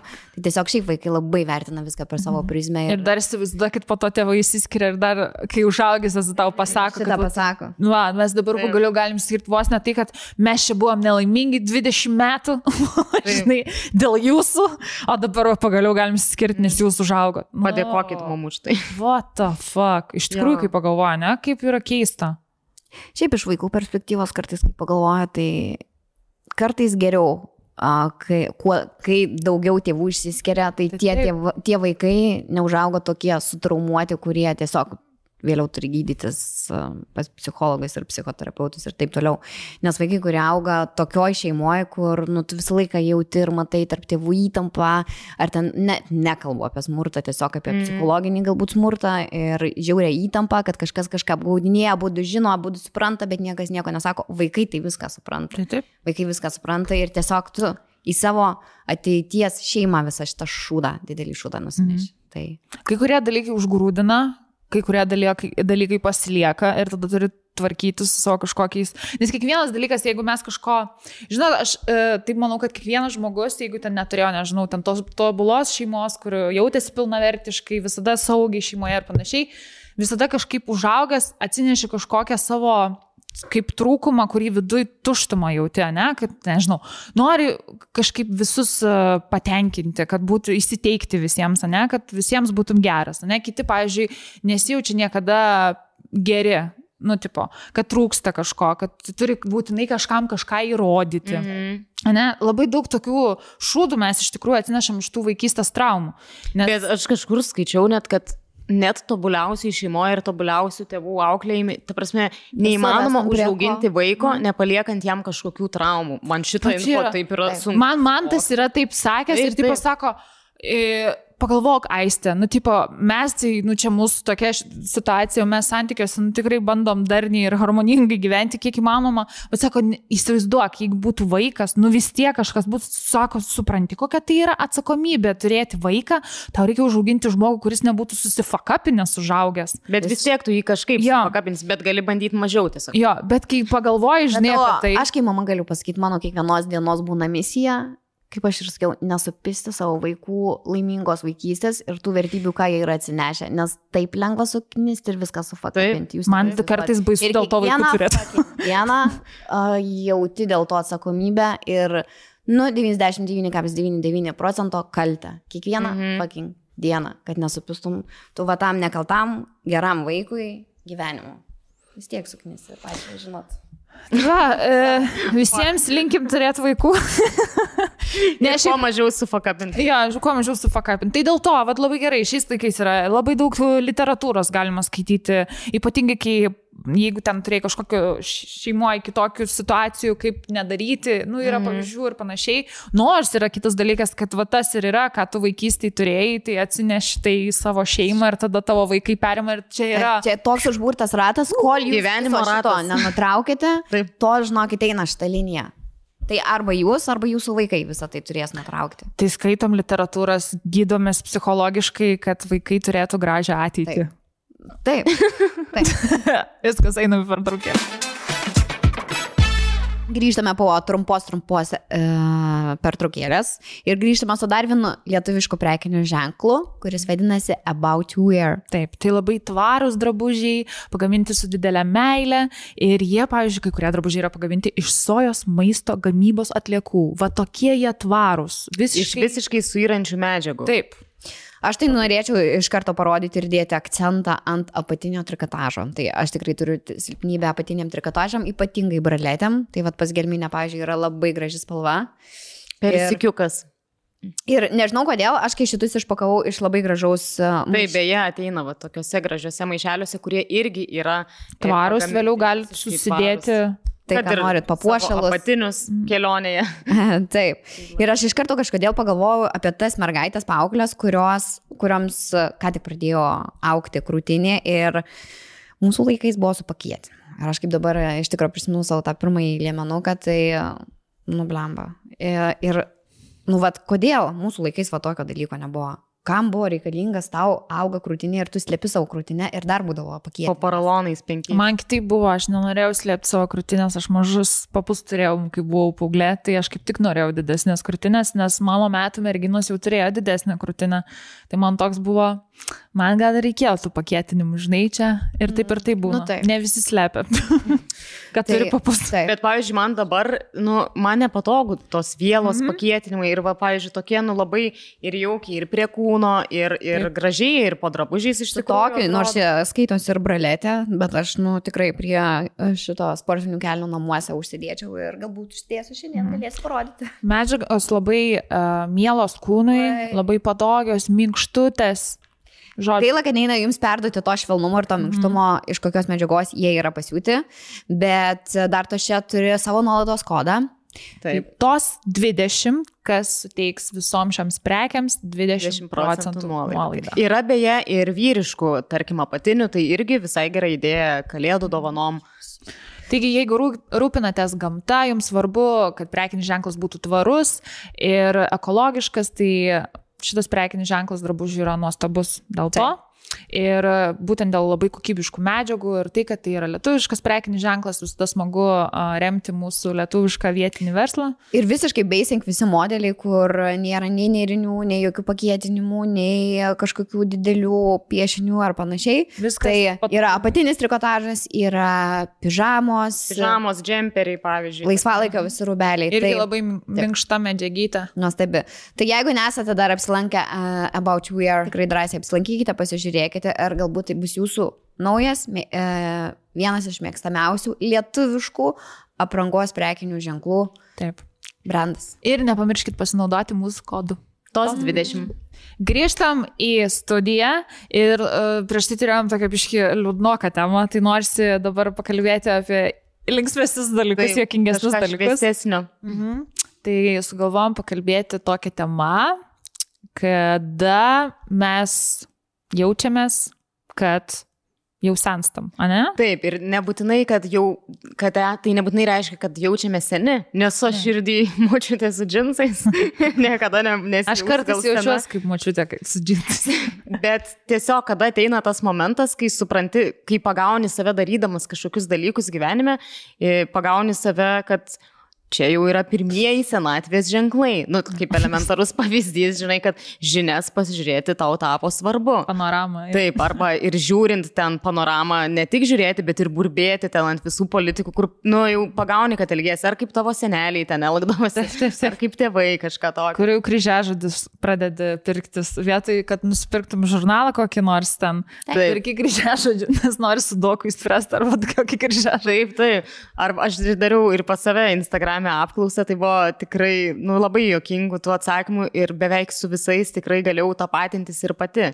Bet tarkim, neseniai čia buvo momentas, kai save pagavau. Nu, kad ir tai darau, ir dar man ir faina, kažkoks mhm. pasitenkinimo jausmas ateina, kur, pavyzdžiui, prigaminus maisto ir aš tiesiog sudedu viską į tos plasmasinės dėžutės. Tipo, į maž, mažesnę dėžutę, kur ten mažiau, į didesnę daugiau ir taip pat. Dėžučių matriošką darai. Dėžučių matriošką ir šiaip kažkoks, nu, kur man, pavyzdžiui, nesinori švaistyti, ten, nežinau, man čia irgi toks kažkoks mamų, močiučių bruožas, nežinau, kur toks lieka ten višta kepta ir lieka kaulai. Aš virsiu sultinį, man gaila išmesti, nu, ir man iš tikrųjų gaila iš tos pusės, kad dar galima tai panaudoti. Tai man čia yra, va, per tai man mano senėjimas pasireiškia. Arba kad ten džiaugiesi, kad nusipirkai lygintuvą, o ne ten batus e, naujus. Taip. Mhm. Kas jums būna, pavyzdžiui? Mano pirmas, kuris vaka, e, buvo artimiausias, tai buvo toks, kad susirašinėjau su vienu didžiamu žodžiu, kuris dirba e, viename garsime e, Vilniaus klube. Ir aš jam parašiau, buvo, man atrodo, apie pusę dvylikos nakties. Mhm. Nu, ir mes ten tam tikrus klausimus derinamės ir sakau, ir aš jam parašau žinutę, sakau, ar galėtų man greičiau atrašyti, nes aš guliu lovą ir noriu telefoną padėti. Ir jisai uždėjo ženklą, sako, niekada negalvojau, kad pusė dvylikos, sako, čia šita jėva, Matskevičinė, eina, eis mėgot. Ir aš Lubliūtė. taip dėjau žvengti, sakau, sorry, rimtai, nu, man ir skirtumo, penktadienis pusė dvylikos, ką aš mm. mano metas jau eit mėgot, ir aš einu mėgot. Ir toks, kur, okei, okay, galvoju, neblogai Matskevičinė penktadienį leidė. Pusė dvylikos jau šitą travina visus, kad gal galėtų atrašyti greičiau, nes man laikas mėgoti.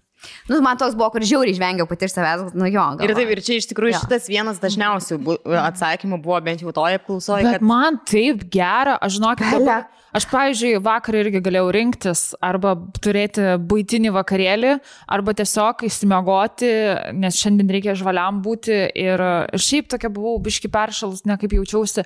Ir tiesiog aš mėgavausi to laiku, kad galėjau sėdėti savo ant sofkės, įsitėškus tenai, užsidėti pleduką šalia koko, aš su arbata ir žiūriu kažkokį ten serialą ar filmą. Ir man taip gera ir aš kartais net kai aš tūsinu, nes kartais tu net, nu, susidaro aplinkybės, kad turi išeiti jau. Negali tu slėptis, blėt, nuo žmonių visą gyvenimą. Tai arba neturėsi draugų.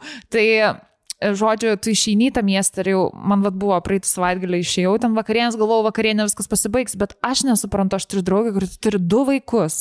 Ir jinai taip nori tūsint, nu, gal ir suprantama iš tos pusės, kad reikia pabėgti, žinai, nuo, nuo šeimos, o man aš tokia senutė pasijutau, nes aš noriu namo, man jau buvo dvi nakties ir aš galvoju, blemba, kaip aš dabar kriščiau lovą, kaip aš noriu miego ir sėdžiu visas susirauks tam klube ir nenoriu net pajudėti ir man niekas nepralinksmina, nei muzika, man ta muzika, visa. Per garsiai, visi rėkia. Jo, ne tai, kad ne, nebuvo ten net daug žmonių iš tikrųjų, bet tas toks net neįdomu, žinai, nu, tipo, mm -hmm. bet mhm. ten, tipo, laužytis. Tai realiai, va, čia prigaunu save, kad aš senstu, kad aš pradedu laužytis, nu, tipo, net klube, kad aš noriu jau namo. Ir, ir visada rinkčiausi jau dabar būti namuose, šiltai, ramiai, be jokių pagirių, negu eiti ir vėl nežinau, kaip užbaigti, žinai, vakarą. Nebent tai yra kitas kita šalis, kitas miestas, kur susirinkė su draugiam ir ten jau, žinai, nuotikių visiškai ieškai. Nes yra tas kitas vaibas, kai tu esi kitoje šalyje. Visai kitaip atrodo veikia. Ir atjauniai dešimčia metų iš taip. Karto. Taip. Bet čia namuose tai aš tiesiog noriu pakritus gulėti. Aš tai manau, šiaip gal pradėjau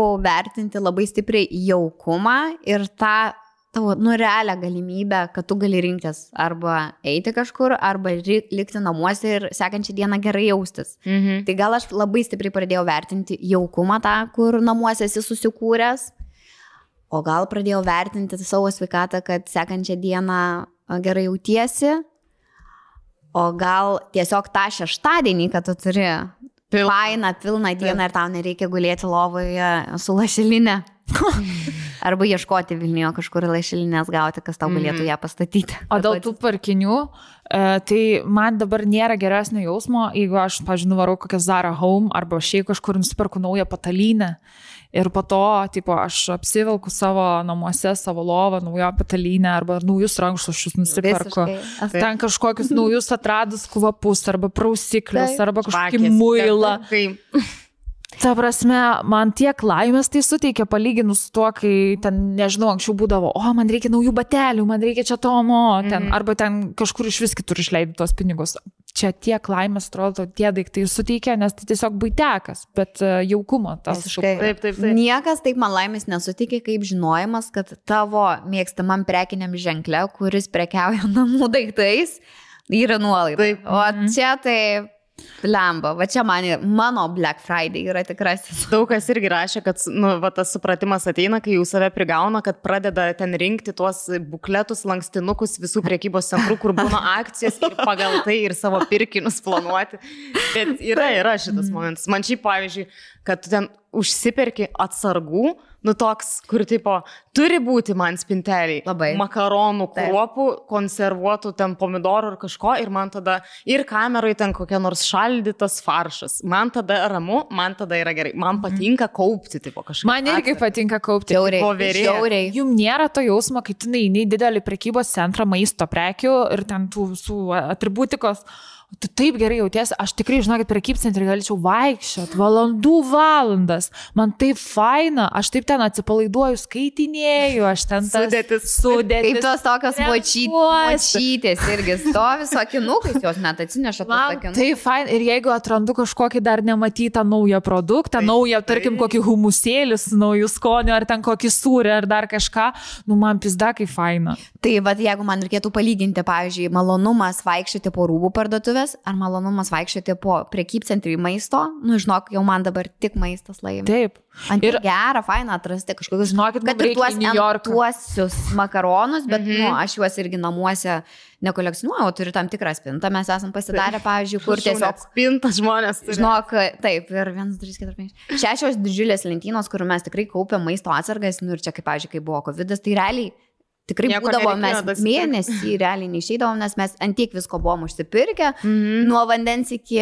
Pavyzdžiui, reikia kuo didesnės virtuvės. Šiaip mano svajonė, jau aš net pradedu galvoti tuos kitus dalykus, kad kažkada, nu vis tiek mes norim name kažkada gyventi, kad jau turėsiu aš tokią didžiulę virtuvę ir tą, žinot, sandėliuką, kur naini už virtuvės, kur gali viską susikaupę, susidėti kaip atskirą kambarį. Mhm. Žiauriai laukiu šito momento, žiauriai noriu. Realiai tu tai namuose turi kaip antrą parduotuvėlę. Nu, Jeigu gali taip ten vaikštinėti ir skaitinėti toliau tas sudėtis. Ir apsimesti Taip. toliau, kad Taip. O dėl ko sakau, mums reikia į New Yorką? Ta prasme, aš atsimenu pirmą kartą, kai nuėjau į Whole Foods Market, tai yra ta parduotuvė, mhm. aš ten nemeluoju, kokias, nes man tas ten kažką kitą veikia ir mes ten įsiskyrėm ir aš tiesiog nuėjau tą parduotuvę, tai žinau, beveik visą dieną ten praleidau.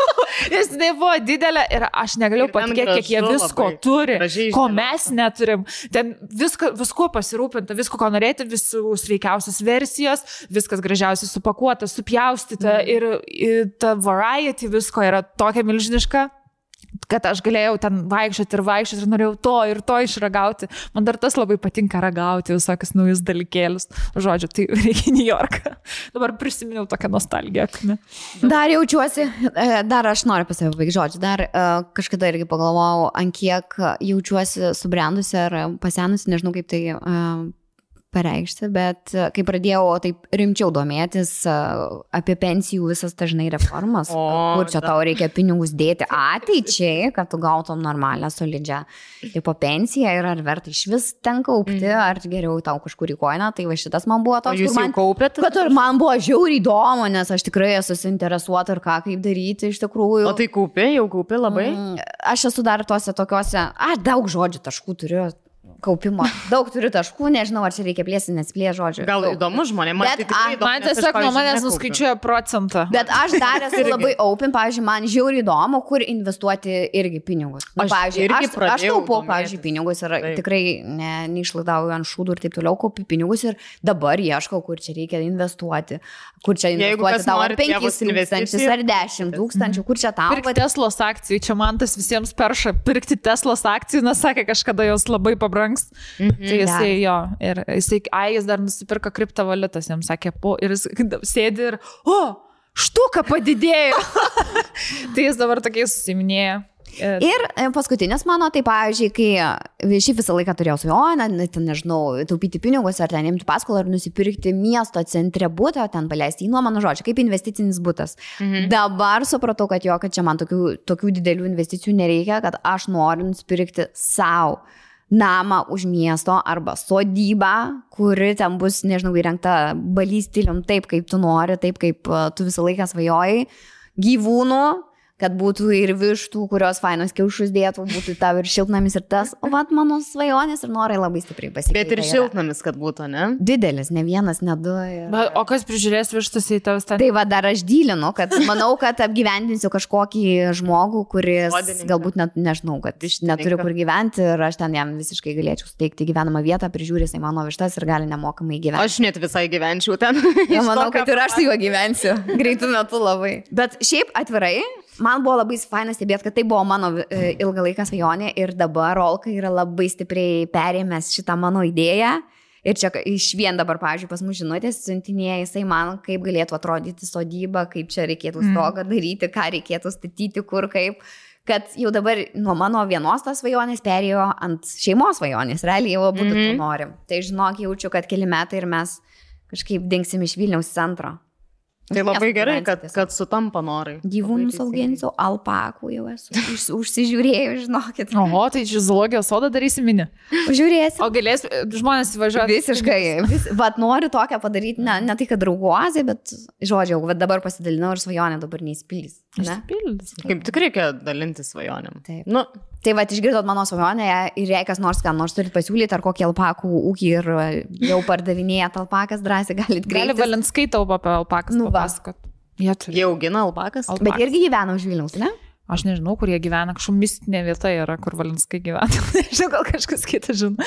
Bet jie gyvūnų nemažai. Jo, kai juos kalbinom, tai pasako, kad ne, nemenka ūkį užgyvenę. Tai va, bus kaip Valinskai. Manau. Bet manau, čia visiems metais Visiškai. ateina, kur tu nori. Bet yra tokių, kurie visada nori mieste gyventi, jokių namų nenori, nenori rūpintis tais dalykais, pjaut žolės ir panašiai. Yra tokių žmonių, kurie labai pri, pririšti prie... Duokit man Buto. žolę apjovę, paleiskit mane vieną per tą žolę pistavot. Koks kaivas yra pjauti žolę? O čia ir senatvės požymis, ne? Jo, daug kas irgi rašė apskritai, kad viskas, kas susijęs su sodininkystė ir visokiom ten sėklom, sodinimais, daiginimais, gėlių priežiūra, kad, Mhm. arba kad pradedi fotkinti, šitas tai aš pati pasidėjau, kaip pradedi kelionėse kažkur pradedi fotkinti Gėles. gėlės kažkokias, pieva ten gražią, o medis ten, žinai, nes tikrai, nu pastebėt, visos mamos taip daro, koks čia gražus augalas. va. Aš gėlės fotkinu dėl kitų priežasčių, Tenerifei, bet vis tiek fotkinau. Papasakosiu, ne nieko. Gerai. Nespaudai. Nespaudai. Bet jo, šitas irgi pastebėjau. Žinot, kada dar labai pastebiu, kai mane, aš susigaudinu, kai pamatau gražų vaizdą. Mhm. Jums nėra to, tai tu labai gražus saulėlydis. Ir man jau ašara vyra. Ar ten pamatau, kaip uh, tėvai gražiai su vaikai žaidžia, jau man ašarytė Ui, vyra. Jėzau. Nu, man tikrai toks yra, kur taip pat susigaudini kažką, taip stveria už širdelės. Aš jį būna susigraudinu vien pamačiusi seną žmogų ir aš nežinau, ar dėl to, kad suprantu, kad tai aš tokia jau. Tu iš ateities. aš iš ateities. Bet man aš kažkokį jaučiu, man jie tokie yra kažkokie mėly ir ypatingai, kurie būna ne ten kažkokie ten pikti, labai susiraukę, mm. o tokie nebūtinai ten jie turi būti labai ten gražus ar būtinai senukai už rankyčių. Bet man šiaip vien, kad eina, tarkim, senutė į parduotuvę Taip. ir prie tų lentynų kažką renkas, man jau graudu. Man irgi. Aš nežinau kodėl, bet tipo, man tokia faina ta senučiukė. Bet aš visada pažiūriu ir pagalvoju, kiek žmogus gyvenime jau yra visko nu, patyręs, nugyvenęs ir taip toliau jo, aš ir labai stipriai Bet čia, žinai, ir gyvenimas gyvenimui nelygu. Nu, Vieni per visą gyvenimą tiek nepatiria, kaip kiti ten po vis dešimt metų. Taip, Jo. taip, taip. Uh, žinot, ką dar pagalvojau? Uh, aš jaučiuosi sena, nu, ne, ne, ne sena, bet kad jau senstu, kai supratau, kad man reikalinga rutina labai. Kad Mhm. aš šiauriai įsimušu iš ritmo, aš būnu pikta ir nepatenkinta. Ir man dažniausiai tai veikia būtent per pusryčius, tas pusryčių metas, kur būna, kai tik atsikeli ir ta rutina, kurią tu turi namuose. Ir tarkim, va, buvom keliose kelionėse iš eilės mhm. ir ten jau man viskas susižlugo Žlugo.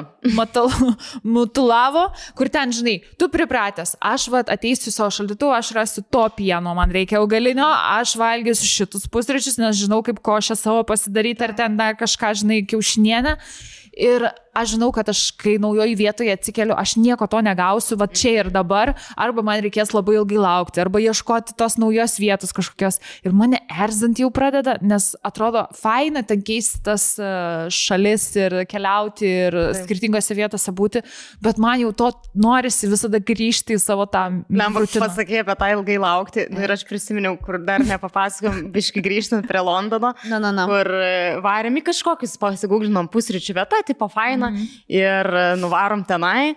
Užsisakėm, tipo, kaip ir faini patiekalai, mums kažkaip ten biški privėlavo, su Agne jau atnešė, mes jau kaip ir pavalgė, aistė užsisakė šakšuką. Mhm. Laukia, laukia, vis pribėga ta padavėja, I'm sorry, I'm sorry, tipo, so... ir iš pradžių mes tokia "Kokie mieliausias žmogus. Mieliausias, tiesiog kažkoks pūkų kamuoliukas. Jo. Ir su, jis sako, mano čia pirma diena ir mes taip, Jėzau, kaip miela, o Jėzau, kokia vargšytė, kaip miela, miela.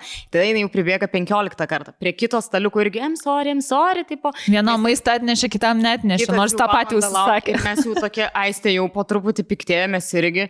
Ir, nu tikrai, gal pusantros valandos laukia, Mhm. atneša tą šakšuką. Buvo mano Kokį- delno dydžio. Aš galėsiu nuotrauką pridėti, kaip jinai atrodo, nes fotkinau prie delno. Ir kas svarbiausia, nebuvo pagrindinio ingrediento šakšukai, tai pomidorų. Tai buvo buvo padaryta be pomidorų. Tai nežinau, ar jie neturėjo pomidorų, bet aš jau vienu momentu sakau, čia blėt koko turbūt. Daro Sako, tas kas dirba toje virtuvėje šuo? Pradėjome įsivaizduoti, kaip koko suvirėjo šitą prijuostytę, ten viskas suplukus kapoja, aisti šakšuką. Ir jokingiausiai jau galiausiai, kai atneša tą šakšuką ir ta vėl pribėga, I'm sorry, I'm sorry, tipo everything on the house galite išsirinkti, tipo bet ką čia vaišinam. Ir, ir jau nueina ir aistė tokie pavimujai, can I get a knife? Įrankį nepridėjo. Jeez. Ir taip ir net nešė, tada su Agnės įrankiais suvalgė. Tai tiesiog prisiminiau. Bet čia va tas ir yra iš rutinos dalykų, kur, nu jo, tu jau negauni pusryčių, turi laukti Nu. valandas ir kaip jau seniai. ten pagalvok. bus piktinės. Nu, nes, tipo, kur tu valgai, žinai, dešimtą jau vėliausiai ryto, tos pusryčius bandai kokią devintą ryto valgyt, o čia dar ten laikas prasisukęs, ten dar kai laukiam, man atrodo, aš Lietuvos laiku trečią dienos pusryčius savo. Dievulė. Bet čia šiaip kalbu apie pačią rutiną, tai Taip. man va toks jau, kur anksčiau galėdavau bet kur, bet kaip, bet ką, o dabar man jau reikia ir vakarais dažnai. Dėl to ten, kai jau varai kelionę, jau pasiims su savim visas ten priežiūros priemonės, nes tau reikia nusiplauti veidą, nusivalyti, tau reikia kremai susitepti kažkokį serumą, nes nublėt kitaip negali, gali šiknaskeliai būti, bet tau reikia tą rutiną, skincare rutiną tau reikia padaryti, nes kitaip tu negali užmėgti. Pusrusį tarp tarakonų, bet vis tiek penki žingsniai serumų. Nes tokia rutina, viskas, man šito reikia. Man atrodo, tuo metu aš jaučiuosi saugi. Man Nu, tipo, man tai yra Tai dalykas, jo, stabilumas ir ramybė tokia. Mhm. Nes jeigu viskas būtų belekai, belekas, ten jau sakau, kai Prancūzijoje pradėjo pusryčiai, nuo tų bulkų visas prasidėjo. Bulka ir sūris pusryčiam, aš ne, ne, neatsimenu, kada turėjau tokius pusryčius ir, ir tik jaušai. Tai toks reikia, žinai, prisitaikyti. Tai sakau, aš senstu vien dėl to, kad man reikia tos mano rutinos, kurią aš turiu, prie kurios aš pripratus. Aš e, jaučiu, kad sensu, kai prieėjau prie tos išvados, kad tiesiog atostogos ir buvimas namuose, tai buvimas namuose kartais man būna didesnės atostogos nei išvažiavimas į kažkokias atostogas, nes lab- nes labai dažnai tas išvažiavimas į atostogas ir dar su vaikais, tai man toks žiauriai išsibalansavimas iš savo irgi tokios didelės rutinos, tai man pagalvė, net ta, pažiūrėjau, man turi būti vat, tam tikro kietumo pagalvė. Kitaip man, pažiūrėjau, atsikeliu ir man vat, ant stuburo jaučiasi. Man turi, pažiūrėjau, patalas. Būti irgi tam. Dabar šnekam vis dar, aš galvoju, kokia tai jau samutė. Būtis prie poliklinikos. Pabundus, Man jau man 33. Man skauda ryte ir galva ir kaklą. Nu, irgi patalas, tam tikros sunkumo turi būti. Taip. Atvažiuoji į tas atostogas, tas patalas ar per mažas, ar per didelis. Arba mėgi tarno lovai yra sklodaškai. Irgi nėra baisiai. Tai žodžiai, įsivažiuoti atostogas, man kartais, žinok, prireikia 4-5 dienų, kol aš Taip. prie visko priprantu. Mhm. Taip. Tai kartais tikrai man būti namuose yra saugiau, jaukiau ir fainiau. Žinok, pritariu. O dar jeigu koks žetlegas, tai iš vis pistėt. Ne, nu tai jau čia žlugęs reikia. Dar vieną prisiminiau, kur man irgi toks turbūt su amžium truputėlį atėjęs, bet aš kažkaip visada jaučiu kažkokį tokį pasididžiavimą ir kažkokį tokį irgi toks labai jaučiuosi suaugęs žmogus ir man faina, jeigu aš, pavyzdžiui, žinau, kažkas ten negaluoja ir aš, hmm, tau reikia medetkų užpiltinės ten kažkokios, arba tau yra šitas ir šitas, palauk, taip, tai čia yra angina, tipo, nu, kur aš suvedu simptomus ir žinau, tipo, dėl ko ir net žinau, kokį vaistą ten ir, tipo, dažniausiai, pakosėk, pakosėk, aha, taip, sausas, sausas, reikia skystinti, čia dabar kaip ekstrasentė, tiesiog Taip. reikia skystinančių ir jau žinau, kokius veikliosius medžiagus, nu, tipo, tas e, gydytojo kažkoks pašaukimas atsiradęs, vaistininkėlės, toksai mm. daktariukės. Tai man irgi čia toks senas Tai va, žmogus. žinosi, kur kreiptis. Taip. Aš vieną dar tokį dabar prisiminiau, va, žodžiu, skrendam į, į Tenerifę ir, nu, šalia yra vaikas ir aš girdžiu, kad jisai kostino ir kostino ir tu jau supranti, kaip, o, kad, žodžiu, jam yra laringitas. Nu, ir aš atsiskuriu į rolas, kaip taip lempa, sakau, vaiko laringitas skrenda, jie čia, žinai, į Tenerifę į tokią ilgą kelionę, sakau, kaip čia jinai nebijo. Rolka, Rolka sako, Nu, tu, blėt, ekspertai, sako, gal eik pasakyti mamai, kad tam vaikui laringitas, gal jinai nežino. ir aš tokia plemba galvoju ir tokia Bet- gėda prieš vyrą apėmė. Aš tai galvau, gal Aš nežino. nu taip, aš jau, jau girdžiu iš kosulio, kokia tai yra lyga. Aš šiandien bandžiau man tai nustatinėti, kad jam bronchitas yra, nes jis labai kosė ir taip iš vis taip šlapęs tas kosulys. Tai Tu reikia. iš taip, iš kosulio aš lapumo, aš galiu pasakyti, kas Bronchi- yra. Žodžiu, įrašysi šiandien audio žinutę, mums atsiųsi Jėvą, mes Jis, tau. jo, jo. Aš kaip... e, Daktarų konsiliumas Jo, jo, garso įrašų jo kosėjimo, būtinai. ir mes. Šiaip žinot, kas dar, e, man atrodo, kad e, jautiesi, kad esi truputį sen, sensti, kad, tai kad tau nebe, nebesupranti šio laikinės muzikos. Kad tave pradeda erzinti tai, kas groja radijui. Jau mane erzina. Aš, pavyzdžiui, boltose girdžiu tas pačias dainas, sukantis į mane pizdėts, kaip jos erzina. Ir kitas dalykas, kad visada galvoji, kad geresnė buvo senesnė muzika ir ypatingai tos dainos tau, kur, nostal... kur pasileidai dainą tau nostalgija, tau taip sukelia kažkokius prisiminimus. Ir aš ant to pagaunu save, kad aš jau nebeklausau naujos muzikos realiai. Ir aš bandau įrodyti visiems, kad šio laikinė muzika niekam nekels tokios nostalgijos. Aš, pažiūrėjau, įsivaizduoju, kad ten, būdami senyvo amžiaus, kažkiek va šio laikiniai žmonės, po Crazy Frogas groja, taip, tai mano ten jaunystės muzika. Nu, žinai, tikrai jinai nekels tokių sentimentų, Ne. aišku, yra ir gražių. tų dainų. Gangnam style irgi. Aš dar noriu perfrazuoti šitą tavo, kur sakai, kad erzina ten tą jaunimo muziką, o ar jūsų Rap. pats jaunimas, ne? Erzina. Tie jauni žmonės. Žinot, kas labiausiai erzina, tie bileti, kur eina su kažkokiam kalonėlėm, kur per visą miestą tą savo trepą, vėl nežino, ką leidžia ir tokie kieti jaučiasi. Na, Hebra, nu įsijungit jūs tas kalonėlės, labai erzina pasetik atrodo. iš tokio pavydo pusės gal, kad aš jiems, žinai, kuo pavydžiu, kad jiems yra po 18 metų, jie tokį atrodo subrendę, kad aš 18 metų dar jaučiu, nu, tikrai netokiais dalykais. Kurie čia tau atrodo? Man Nu, tai kaip žinok- tik atrodo kvailesni. Ne, Žinot, aš sakau, taip, tokį su- Aš tai nieko nepavydžiu, aš dabar Aš daug geriau tai toks- gyvenu.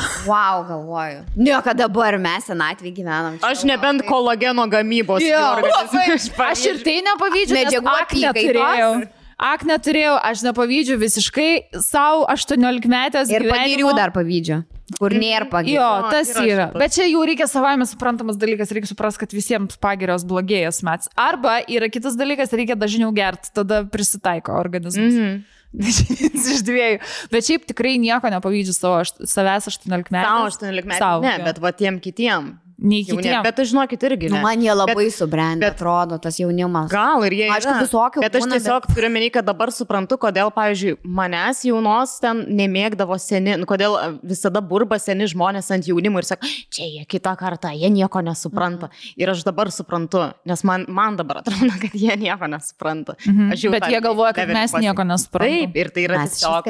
Gyvenimo ratas. gyvenimo ratas sukasi. Kad ir kaip baisu tai pasakyti, bet taip. Gerai, o pasidalink tada visais, ar bent keliais pavyzdžiais, ką tavo Tai auditorija. Visai čia nemažai jų ir priskaičiau, bet galiu dar savo tokius e, mėgstamiausius paskaityti, kur atrinkus. buvo, kur perka kambarinis gėlės, ar, ar klyst. Yra, žodžiu, kai vaikščiai kapuose ir pradedi girti, kokių dabar tik nėra tų žvakių ir gėlių kapams. bet yra, Koks geras! seniems žmonėms tikrai kažkaip yra, nu, aišku, čia visiems turbūt svarbu ten nuvažiuoti į kapus, kad būtų tvarkinga, bet čia gal ir iš kitiems kartos atėjo, jo, kad nu ir gražiai, ir su draugais susitikti, ten pabendrauja. Nu, tai, pavyzdžiui, lapkričio pirmą, tai ir susitinki su giminėm prie kapo, nu toks gyvenimas. Bet e, man tai būdavo net jaunesnė, kai aš tipo vaikščiodavau po kapinę, stebėdavau, žiūrėdavau, kurie čia daugiau pinigų turi, nes pagal antkapį suprasdavai. Tai, tai, iš tikrųjų. Nes, nu, Mar- žinot- arba kurie modernesni ten žinai. Būdavo kručiausia, kur tokio. iškalta nuotrauka, tipo. Ir, ir iškalta, Jo. net, net, net. O man toks, kur, žinot, nėra darželis padarytas iš kapo, o kur toks... Iš tokį vyro. Cementų, tokį Jo, pradė- toks Žinai, tas toks tai- marmurų tokį Taip, uždėta. oi, Jėzus, Kur nu, galvoju, Amerika. Taip. Kur ten, žinai, iš 50 kapų tas vienas Taip, toksai tik tai taip. padarytas, tai jau atkreipi dėmesį. praktiškai galvoju. Tai man net nereikėjo e, būti, žinai, vyresnė, aš jau, aš 18 metų taip galvodavau, wow.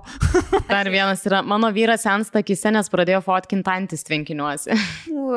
Tai čia yra tas ir gyvūnų toks, nu šiaip atsigrėžimas į gamtą, man atrodo, iš visų pusių, kur tiek augalai, tiek gyvūnai pradeda staiga labai kažkokį mm. žavesį kelt, šiaip ten sodybos kaimai, kaimo turizmai ten. Bet gal šiaip tu gamtą pradedi kažkaip Tai gauti. aš ir sakau, va, atsigrėži į gamtą ir... Saugot. Nes jau jauti, kad greit pats į tą žemę pavirsi pelenus, grinai. Dėl- Dar ne taip greitai. Ir kai noriu violetinių plaukų. Čia ir tikrai yra senų moterų. Čia tai kur tie baltai, balti violetiniai plaukai. Nu, žodžiu. Gerai, einam gal į pertraukėlę, grįžim paskui dar su kita temelė labai faina. Sveiki ir vėl sugrįžę su mumis. O mes grįžome ne vienos, grįžome su savo naujais draugais. Šipzy. Šipzy.com. Taškas.com. Ką, šiaip zykas yra, greitai čia pasakysim, tai yra paslauga nuostabi, uh, kurios pagalba galite įsigyti tokių prekių, kokių su žiburu nerasi nei Lietuvoje, nei kartais net Europoje. Tai galima užsakyti prekių iš Amerikos, USA ir USA. Ir kas pabrėžiama e, šitam reklamos interpe, tai Black Friday. Nes a, nežinau, ar jūs matėte ten visokius video internete dažnai rodo per Black Friday, kas dedasi Amerikoje. Ta prasme, ten žmonės nori užmušti viens kitą dėl teliko, nes tokios nuolaidos. Iki 9 procentų. Tokios nuolaidos. nuolaidos. Tai su šipzai pagalba galite tą Black Friday puikiai išnaudoti ir viską atsisiųsti į Lietuvą. Taip, ne tik tai visokią kosmetiką, drabužius, bet ir elektroniką, visokias elektronikos prekes ir panašius dalykus. Ir e, iš karto dar užbėgu įvykiams už akių, kad po Black Friday seka iš karto Cyber Monday. Tai čia visiems, kurie nespėjo per Black Friday pasileisti plaukų, dar yra galimybė per Cyber Monday tai padaryti. O vėliau tam po to būna ir Boxing Day po kalėdų. Žodžiu, išpardavimai dabar bus ant išpardavimų, tik reikia laukti gerai, stebėti viską ir galite viską gauti su milžiniško nuolaida. Tai šipzy.com pagalba jūs galite atsisiųsti savo į Lietuvą tokius prekinius ženklus, kurie nesiunčia į Lietuvą tiesiogiai. Taip. Tai merginos mano turi tam tikras dėžutės papasakoti apie šitus dalykus. Tai Šitą žodžiu- prekinį ženklą ir aš Instagramą segu. segu. E, tai žodžiu, e, e, aš dažnai aš jau prieš tai esu naudojusi jų paslaugom, tai e, Sephora, kadangi yra ir daug prekinių ženklų nelabai galima gauti net Europoje.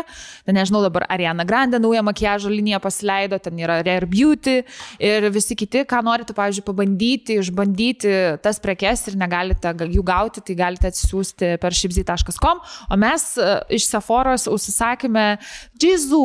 Daug merginų tikrai stekat šitą influencerę, tai Negin jos vardas ir jinai turi tą savo brandą plaukų priežiūros gizų, tai vadinasi, gizų. Aha. Tai aš labai labai norėjau seniai išbandyti tą plaukų aliejų, nes, nu, faina, žiauriai pakuoti. Kosmiškai kvepia. Labai skaniai. Ačiū, kad pasakėt, kad užsisakinėsit šitą produktą. Labai faina man irgi bus namuose išbandyti. Tai pati sakai, kad sėkytų ją ir sėki šitą Bet produktą. niekada ne, negalvojau, kad galima Lietuvoje gyvenant kažkaip gauti šitus Tai taip, galima. tai. Tai va, taip, tai va dabar supratau. Tai va, pabandysim tos Nieko aš čia įsitepsiu. plaukų aliejų. Taip, Daugiau, daugiau iš Galėsim paskolinti. Daugiau. Ne, užsakysim tau. ir, ir dar vieną priemonę iš jos, ką užsisakiau, tai yra šitas primeris plaukams, tai ypatingai jeigu yra ten garbanoti plaukai ir panašiai, kad e, laikytųsi vietoj, nes e, garb... Skeričiotų. aš vis žodžius pamirštu, e, kad e, Žodžiu, Nesišiauštų. va, ta žodis, kurio man reikėjo, ačiū Gelmina. Tai šitas, šita priemonė irgi labai faina.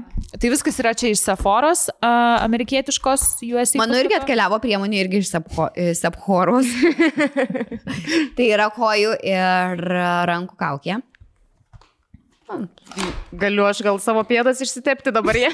tai mano aliejai. Ir nori keisti į pėdų, aliejų į pėdų kalną. Bet tai yra tiesiog tik vienas procentas, Taip. ką jūs galite užsakyti, nes daugybė prekinių ženklų ir, ir dizainerių visokių drabužių Taip. ir, ir iš pigesnių, nežinau. Ir pačiam šipzykom puslapyje, jeigu jau e, jūsų fantazija toli neneša, tai ten galite rasti įvairiausių pasiūlymų gerų tiek drabužiams, tiek daiktams. Tai išnaudokite tą e, Black Friday. Taip. Jo. Išnaudokite visus kitus uh, nuolaidos uh, savaitgalius, kaip čia pavadinti. Jo. Žodžiu, stebėkit pinigus. Taip, Tam yra stebėkit, taupykit ir naudokitės Amerikos galimybėm. Aliejus yeah. tikrai, wow. Gerai. Labai geras. Ačiū. Ačiū šipzy. Tas atodusis. Mes grįžtam su labai Rokas dar nepaspaudęs mygtukų. Tai mes jau filmuojame, ne vis tiek. Nu, jūs čia nebijokit, jeigu laikas čia įs- neįsijungęs, tai dar nereiškia, kad nefilmuojame. Rokas kažkaip daug įrango šiandien taip prisinešęs ir šiaip visa mūsų studija yra pasikeitusi, tai kol mes įsivažiavome tą podcastą, žinok, kad tikrai užėmė laiko, nes tikrai studija pasikeitė, daug kas čia pasikeitė, stalas kitoje vietoje, viskas kitaip. Ačiū Dievui, kad jūs bent tuose pačiuose. Kad jūs tos pačios Jo, jo. sėdim kitais veidais. Taigi, kalbėsime tą nostalgišką temą apie vaikystę. Vaikystės prisiminimai ir pakalbėsim ir apie dalykus tuos, kuriuos, tarkim, vaikystėje reikdavo daryti ir nemėgdavo daryti, bet dabar mielai darytumėt, bet jau nebėra kaip, ne, nebe tas amžius ir šiaip nebėra galimybių. sau leisti. Taip, ir šiaip pasidalinsim, kokie yra, nu, mieliausi kažkokie, nežinau, prisiminimai tokie, kur nostalgija kelia iš vaikystės kažkokių dalykų. Tai man, aišku, pirmas visada, kas ateina į galvą, tai yra tiesiog tas pietų miegas, Pavyzdžiui, pavyzdžiui. numeris vienas. Darželį man būdavo, aš per visą laiką esu mėgojus gal du kartus, pavykę užmigti, vieną kartą apsimyžau. Nori, taip jau nutiko. Ir gal dėl to paskui apsimyžus. Bet kur atsibundi, tai mane traumavo. žinot, kas? Gal atsimenėte, tai Gavau, sakys, reikia šiol apsimyžti. Atsimenu, nu taip atsikeliu šlapiais trauzais. O šiaip tuo metu, kai buvai vaikas, ar tau buvo gėda? Ar tu negalvoji, kad čia kažkas labai blogo? Ne, tada jau galvojau, man atrodo, nes prie, pas mus buvo tokia mergaitė, kur kiekvieną kartą apsimyždavo ir, ir jai ten jau jau- buvo apvilktas čiūžinys kažkokia mm. celofan. Tai, nu tai jau supratau, kad blemba, nu čia ne faina, negerai. Bet gal geriau negu saugusiam apsimyšti. Manau, tikrai geriau. tai apie tai pagalvoju, kai vaikas esi, tau leidžiama apsimyšti. Nu tai- Jau taip pagalvoju, mes dabar negalim apsimyšti. O kai Taip. vaikas buvo, tu tiesiog Nu, galėjai. taip, yra normalu, net miela. lovą Bet galėjai. čia man tas vat, pietų, pietų mėgelio dalykas, kur aš net jau mokyklai, būdama 11-12 klasiai, man tik duokit to pietų miego pamėgoti. Ir man dabar, pavyzdžiui, užmigti dieną, nu tai yra taip saldu ir taip mm -hmm. faina. Aišku, yra ta rizika, kur tu užmėgi ir tu nežinai, ar tu atsibusi tipo, po power nepo visas atsigavęs ir labai pilsės, ar tu atsibusi Po trijų po trijų valandų arba tipo kitą rytą ir nesuprasi nei kas tu, nei kaip čia taip atsitiko. Man dažniausiai antras variantas buvo. Arba kur atsikeli, kad ir po valandos, bet toks jau visas sudužęs, sulūžęs, kur atrodo, nori tiesiog toliau mėgti. Bet dabar, kai suaugęs, esi, tai man kartais užtenka tų kelių minučių mėgelio, nu ir toks, kur visiškai save užkrauni, žiauriai stipriai. Ir tikrai kartais būna 10 minučių Tu matai, iki vaikų važiavimo pasimti iš daržo, turi 10 minučių ir tikrai kartais būna, Atsijungt. Aš žinok, užmiegu per tą 10 minučių ir atsikeliu. Ok, tai Mhm. kažvalutė. Aš kažkaip niekada nesureikšmindavau pietų miego, man niekada nebuvo es, uh, deal breakeris, nu kad, tipo, aš vad norėčiau dabar per pietus nusnaus, nes man tas labai mėgsta pietų miegą. Ir ne tik pietų miegą, šiaip miegą. O man va, visada reikia, tipo, turėti gerą nakties miegą. Aš mėgstu ilgai miegoti, man reikia daug valandų išmiegoti. Aišku, dabar atsirado koko, tai padėk Dieve. Mano dalis, tiesiog pik, pikta dalis manęs atsirado, nes aš nedamiegu tiek, kiek anksčiau miegodavau, bet ką darysi, vis tiek ją labai labai myliu. Ir, ir aš pastebėjau, kad kai aš neišmiegu tų valandų, tai va tada aš galiu tiesiog Nu, va, kai tada buvo autobuse, tiesiog aš galiu nulūžti. Nes man va, reikia va, išmiegoti tą laikotarpį. Jeigu aš tų valandų neišmiegu, aš turiu vis tiek kažkokiu metu jas išmiegoti. Bet taip, kad papildomai miegoti pietų miego, tai kažkaip aš ne, nepripratus. Ne, ne. Man kitas yra labai dar malonumas, nu čia ne iš vaikystės, kaip tik jis dabar yra atsiradęs, bet pavyzdžiui, jeigu mes žiūrim serialą kažkokį ir jis man gali tiesiog eiti fone ir man tiesiog miegoti, užmigti ant sofos, aš nežinau, kur toks dar bandai tas akis laikyti atidarytas, bet jos tiesiog užs- užsidarinėja ir tu toliau vis dar... Skaudėti jos pradeda, ne? Taip, taip, ir tu tiesiog... Mm, ir, neno, ir aš nenoriu keltis, nenoriu eiti į tą lovą. Tai čia šitą Ir tas labai- kritimas į šitą miegą man toks, atrodo, būna saldus, bet tu tą saldumą jauti ir burnoji. Jo, Ne? yra, yra, Atrodo, yra. toks jausmas saldainį valgyti. Taip saldu. Ir Mie- tas, Miegelio saldainis. Ir kur būna dar tie, žinot, užmėgimo traukuliai, tai buvo, kur man nebūna šito. man būna, kur Man toks būna. vaidini, kad nemėgi, tai pažiūri serialą ir jau taip pradedi. Ir jau tai mėgi. Ne, čia aš šiaip kasausi Aš kažkaip. tai atsimenu, mane gazdino iš pradžių, uh, wow, kaip keista, aš kai su mantu pradėjom draugauti ir kartu apsigyvenom ir nu jau po kiekvieną naktį miegam kartu lovai. Ir, ir man tas visada trūkčiodavo. Nu, tipo, kai pradeda miegotis, ten kokią valandą, va taip pradėjo kratys. jau. Ir aš nesuprasdavau, kas jam čia. Tipo, Širdis stoja. Jo, aš galvoju, jam gal kažkoks, nu, defektas juo yra. Nu, nes tikrai jau ten būdavo ne tai, kad ten trukčiai kelis kartus, jisai taip non-stop visą valandą. Ir aš po to jo kažkada paklausiau, kas tau čia yra. Sako, ne, tai čia, nu, tie, tipo, draugų, nieko čia man nėra. Tie, tie, Tada po to, po kažkiek laiko atsiranda, kas gumbų turi ant savo rankos. Ar tau viskas gerai? Yeah. Ir tai va, to nuėjo tirtis, pasirodo, ten tie gerybiniai gumbai, tik reikia juos, aišku, tikrintis. Prašau, kad jau. Galvoju, kas tau yra, tu tai mirsi. Bet nemirs, tai gerai. Bet nemirs. Gerai. Man tai iš vaikystės, uh, žinot ką pagalvojau, kad aš dabar su mielu noru daryčiau pratybas kokias nors, kur man reikėtų angliškai, kur anglų kalba būdavo pratybos, nereikėdavo spalvinti, visokias raidelės įrašyti žodžius. Aš dabar kaip ble daryčiau visą tai. Tik duokit man. Aš vat, gal dėl to norėčiau vaikų vėliau turėti, nu, tipo, e, kad galėčiau jo pratybas daryti. Aš spalvint noriu, aš ten visus tuos chimičius Sujungti dalykėlius. Jo, tik matkės gal nelabai. Ne, matkės norėčiau, bet tikrai šitas yra. Yra. Dėl šito etapo aš nesiskundžiu, jis pas mane yra sugrįžęs ir aš tikrai daug spalvinau. Ir tuos taigi rankdarbiukus visokius reikia daryti. Va šito Projektus. pasilgstu jo projektukus. Nes aš atsimenu, darydavau su savo mama. Ir mano mama tokia biški kūrybininkė yra. Ir Šitas, šitoj vietoj, tai mes ten atsimenu, prikurdavom, ir kai man reikėdavo ten apsirengti karnavalą, kažkokią kaukę, tai jinai jau ten taip pasistengdavo, kaip turi būti, kad aš kaip šarka atrodyčiau arba kaip kokia lapė. Ir tie, kur reikėdavo atsinešti iš Rudenėlio šventė. Jo, tai atsimenu, mes kažkada su mama padarėm sodybą, ta prasme, būdavo, e, buvo paėmėm iš miško, aš samanų pridėjom, tada mes namuką pastatėm realiai iš ten tų visokių šakelių, iš mhm. stiklo, atsimenu, dėjom, darėm prūdą iš stiklo. Wow. Nu, ir ten iš plastelino antytės, nu, žodžiu, ten buvo tai faina ir aš po tokių dalykų labai pasilgstu, nes man, nu, fainus prisiminimus sukelia. Jo, tai kai turėsit vaikus ir jūs pačia sugražino labai mm. vaikystę. Ir, pavyzdžiui, e, šiandien pas, mus, pas mūsų vaikus buvo e, mokykloje pirago diena ir mes e, vakar visa šeima, e, aišku, ypatingai mes su Rolandu, e, kepėme e, kažkokį reikia pad- padaryti, ar ten piragą, ar ten keksiukus, ar kažką. Nu, tai mes jau ten visą dieną su Rolandu, tai ką kepam vakare, kaip tu manai, kad čia būtų faina, gražiai pateikti. Mm -hmm. čia negaliu sakyti kažkokios varžytuvės ir tarp tėvų vyksta, bet kažkaip norisi, kad vaikas nuėjęs į mokyklą, fainai jaustųsi, kad čia Mhm. jau, jo norimas kaip piragas ar ten keksiukas. O čia yra tai- ir prekiauja tais Taip, ir pyragais, tipo, ane? prekiauja ir tie pinigėliai nukeliauja, pas, man atrodo, Mokytojo mikišenė. Ne, ligoniukams, ligoniukams, ligoniukams. Nu, ir žodžiu, Faina, tai mes ką nusprendėm padaryti, tinginį.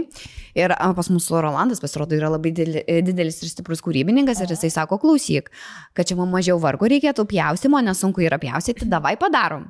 Tinginį ir sudedam į keksiukų formas. O, kurat, greitai viską, kadangi aš kaip motina tikrai turiu viską užsipirkus, keksiukų įvairiausių ir Būtina. Ir formų, ir spalvų, ir, te, ir pabarstukai, ir šuduliukai, nu tai tikrai visko turim, nu tai žodžiu gavosi tinginių keksiukai, keksiukų formos ir šiandien ryte kėlėmės pusantros valandos anksčiau, nes reikia tos keksiukus gražiai supakuoti, įpakuoti, surasti namuose kažkokią fainą dėžutę, kad sudėti O žodžiu. dėt bloktos grėtinėlės. E. Ne, šito, šito nedėjom, nes žodžiu, viskas turi būti gražiai supakuota. Mm. Kadangi Pardavimui. Kovidas, taip, kadangi COVID, niekas negali liestis prie maisto, nu, tai, tai va. Mm, Tai kai turi vaikų, visas šitas tavo dalis vaikystės tikrai sugrįžta ir galbūt to, ko tu vaikystėje neturėjai, ar ten nedarėjai, ar ką darėjai, bet tau labai patiko, dabar visą tai turi progą ir šansą. Išnaudoti. Žinot, man kas labai Pratybų patikdavo. darimai jau esu biški tame etape, kur jau biški, mm, jau, jau, jau, jau ir atsibodo. Nu, kai buvo visi čia. Jeigu atvirai mergos reikėjo dabar, ką vaikai, kokio, kokio lygio mokslus ima ir kaip jų pratybos atrodo, tai žinokit, toli gražu yra ne taip, Kai mes dar šaltinėlį turėjom. Atsimenu, va, Tai pirmą. yra tokio sunkumo, va, aš, pavyzdžiui, Matėjos pamačiau anglų kalbos e, šitas pratybas. Jeigu atvirai mane labai stipriai šokiravo, aš negalėjau patikėti, Jo. kad vaikui, kuris mokinasi anglų kalbą antrus metus, tokio lygio ir tokio sunkumo yra angliški žodžiai ir angliški pratimai. Nu, mane žiauriai šokiravo. Negalėjau Jo. patikėti, kad tiek daug visko reikalauja iš tų vargšų vaikų. Vargšų. Tai va, grįžtant į mano vaikystę, kadangi aš gyvenau Mariampolį, manau, Raistai žino, e, mūsų krašte buvo ledai tirpukas. Mhm. Taip. Ir Kas tirp- yra tirpukas? tirpu, tirpuko ledai. Ai, Man atrodo, aš buvau jų gamykloje. Jo, ten buvo visiškai šalia, e, visiškai Mariampolė, tirpuko gamykla. Taip. Turėjau tirpu, Mariampolė turėjo tirpuko oro balioną, žodžiu. Mhm. Ir tirpukas tikrai turėjo tam tikrus ledus, kur, nu, dabar, būdama suaugusi, tai žiauriai pasilgsiu, nes yra tam tikri ledai, kur, nu, nėra jų prekybo ir net Taip, nėra taip, net taip. panašių, sakykime. Tai iš savo vaikystės žiauriai pasilgau tirpuko. Mhm. Man atrodo, Aš- jį paskui kažkas nupirko, man taip atrodo. Aš tai atsimenu dabar, kaip prisiminiau tą geriausią, varykit visi į ledų faktorius. tai buvo ger, geriausias dalykas mano gyvenime, kai buvau vaikas, nes tau duoda valgyti ledų. Defektus. Tau duoda valgyti ledų ir jie visiškai, visiškai dabar čia pagaminti švieži. Taip. Ir dar vienas dalykas, jie nebūna visiškai, atsimenu, šalti užšalę, nes jie ką tik padaryti, tai tu tą grėtinėlę. O. Ir dar prie e, tirpuko fabriko, žodžiu, būdavo tokia parduotuvėlė, kurioje, vad kaip tu sakai, defektuoti ledai. Mhm. Ir žodžiu, tuos ledus tu galėdavai nusipirkti tam po 5, po 10 centų tais laikais. Ten labai pigiai. Tai mes ten užsipirkdavom šaldiklius, nu, ten kažkas ar pakuotė pažeista, ar ten tas ledas biški toks kažkokius keistesnės formos. Koks skirtumas ledo tą formą? Vis tiek Ledas yra ledas. ledą. Aš tai dar atsimenu iš vaikystės labai mėgdavau 10 balų čipsus. Man būdavo Jo. Kosmosiniai. 10 balų čipsai. Žinau, Nu, žinau, glinsi kalbi. net. Ir jie taip, kartą jie prisimenu. taip ištirp, jie ištirpdavo burnoj. Taip. Ten nieko nelikdavo, tiesiog oro. Ten kaip prawn crackeris, bet skaniau, nes, ne, Taip. nes neturi to skonio ataskonio. Žuvies. tai jų labai pasilgsto, aš tų ledų, aš atsimenu, kai būdavo tokie paršiuko ledai kažkokie. Kur vaflyje? Vaflyje. Taip, taip, taip. Bet dabar, man atrodo, žinok, jų irgi yra. Yra, Jie bet aš jų nerandu. Jie vis tiek tokie. Viskas kitaip. Ir tokie. saldainės. Būdavo mūsų laikais, pavyzdžiui, ananasas. Nu, tai, vad, ką tik akis mane net užsivertė, pagalvojau apie šitas, šitas saldainės. Ir dabartinės tos saldainės, nu jos kažkas, Kitokie, ne? vad, kažkas ne taip. Kažkas Aš tai žiūriu, mėgdavau Miglę ir Fortūną, man būdavo. Fortūna man buvo number one. Mm. Ananasas. Aš, žinai, Fortūną valgydavau, tiesiog sluoksniais atsiverdavau. ir tada nugremži- Skaniausia. Taip, taip, taip. Jo, jo, Bet čia lygiai taip pat, kur ir Rafaelo pirmą nučilpi kokosą, tada perskeli per tą išlaižai kremą ir tu... Na tai visi skirtingai kaip valgo šitas saldainės, iš tikrųjų. Na. Ir atsimenu dar, vad, pažiūrėk, kai aš buvau maža, tai būdavo, tu ten prekybcentri- prekybcentriuose gali nusipirkti trys. Tri, e, trys skirtingos uh, firmos tortai.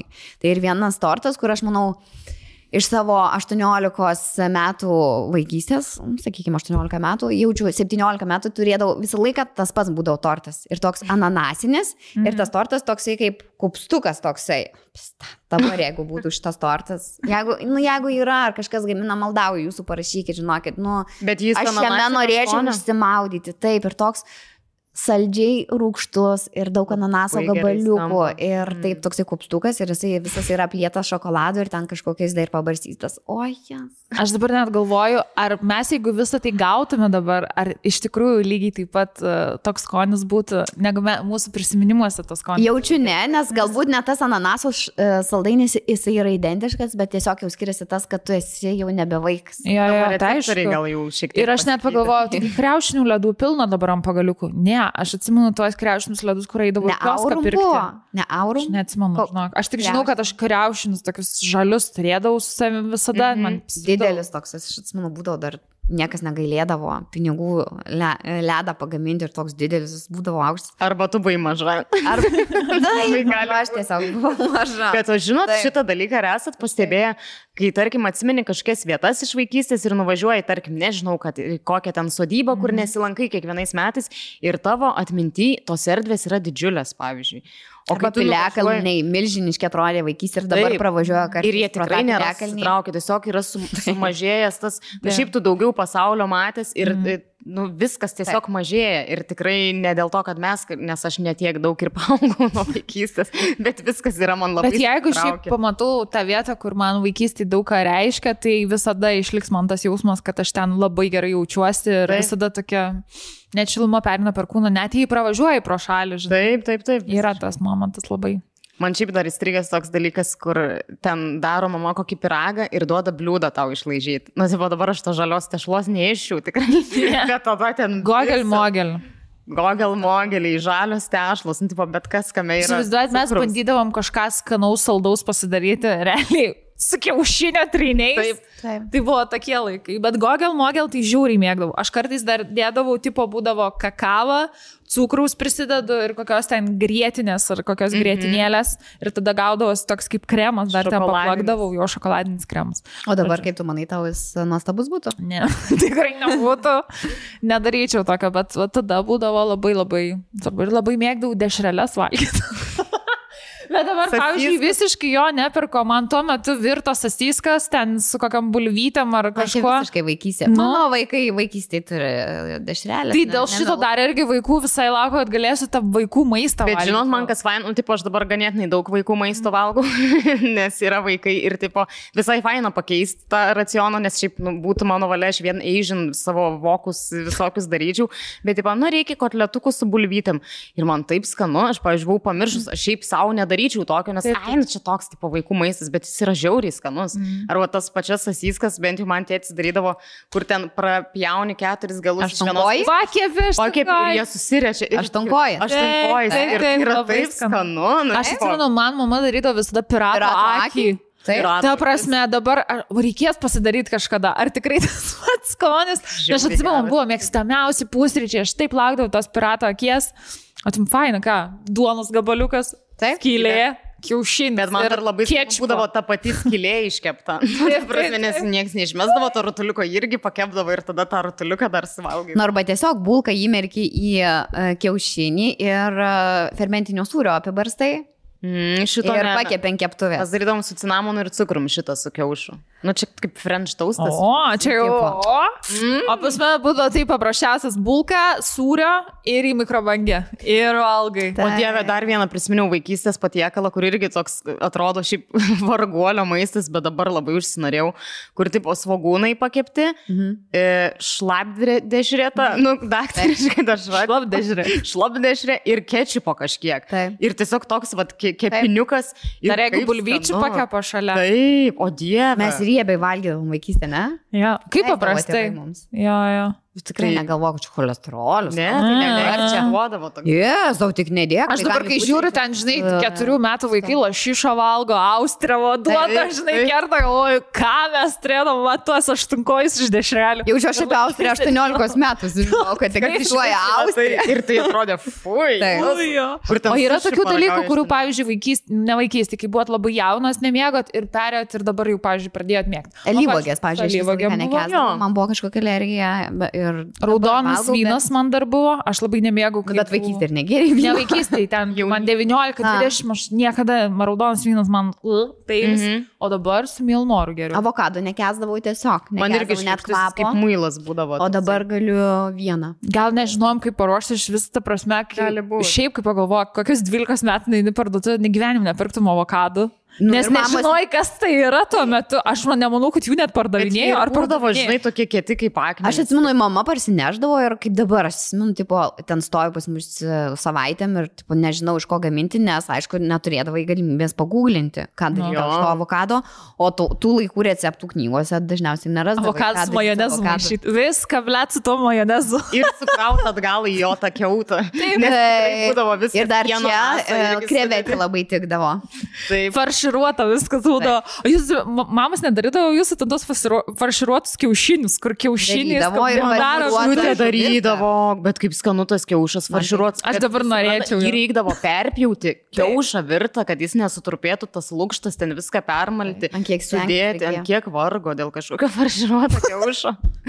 dabar prisimenu, mes turėjom darbų pamokas, tipo, e, kur, nu visi aišku, jas turėjo, bet būdavo ten kažkokiais etapais, kur buvo vienas, kur ten gaminimo etapas. Ir ten kažką išsirinkdom ir dabar mano akise stovi, mes gaminom farširuotą batoną. Aš nemeluoju, kur mes prikimšot? batonų.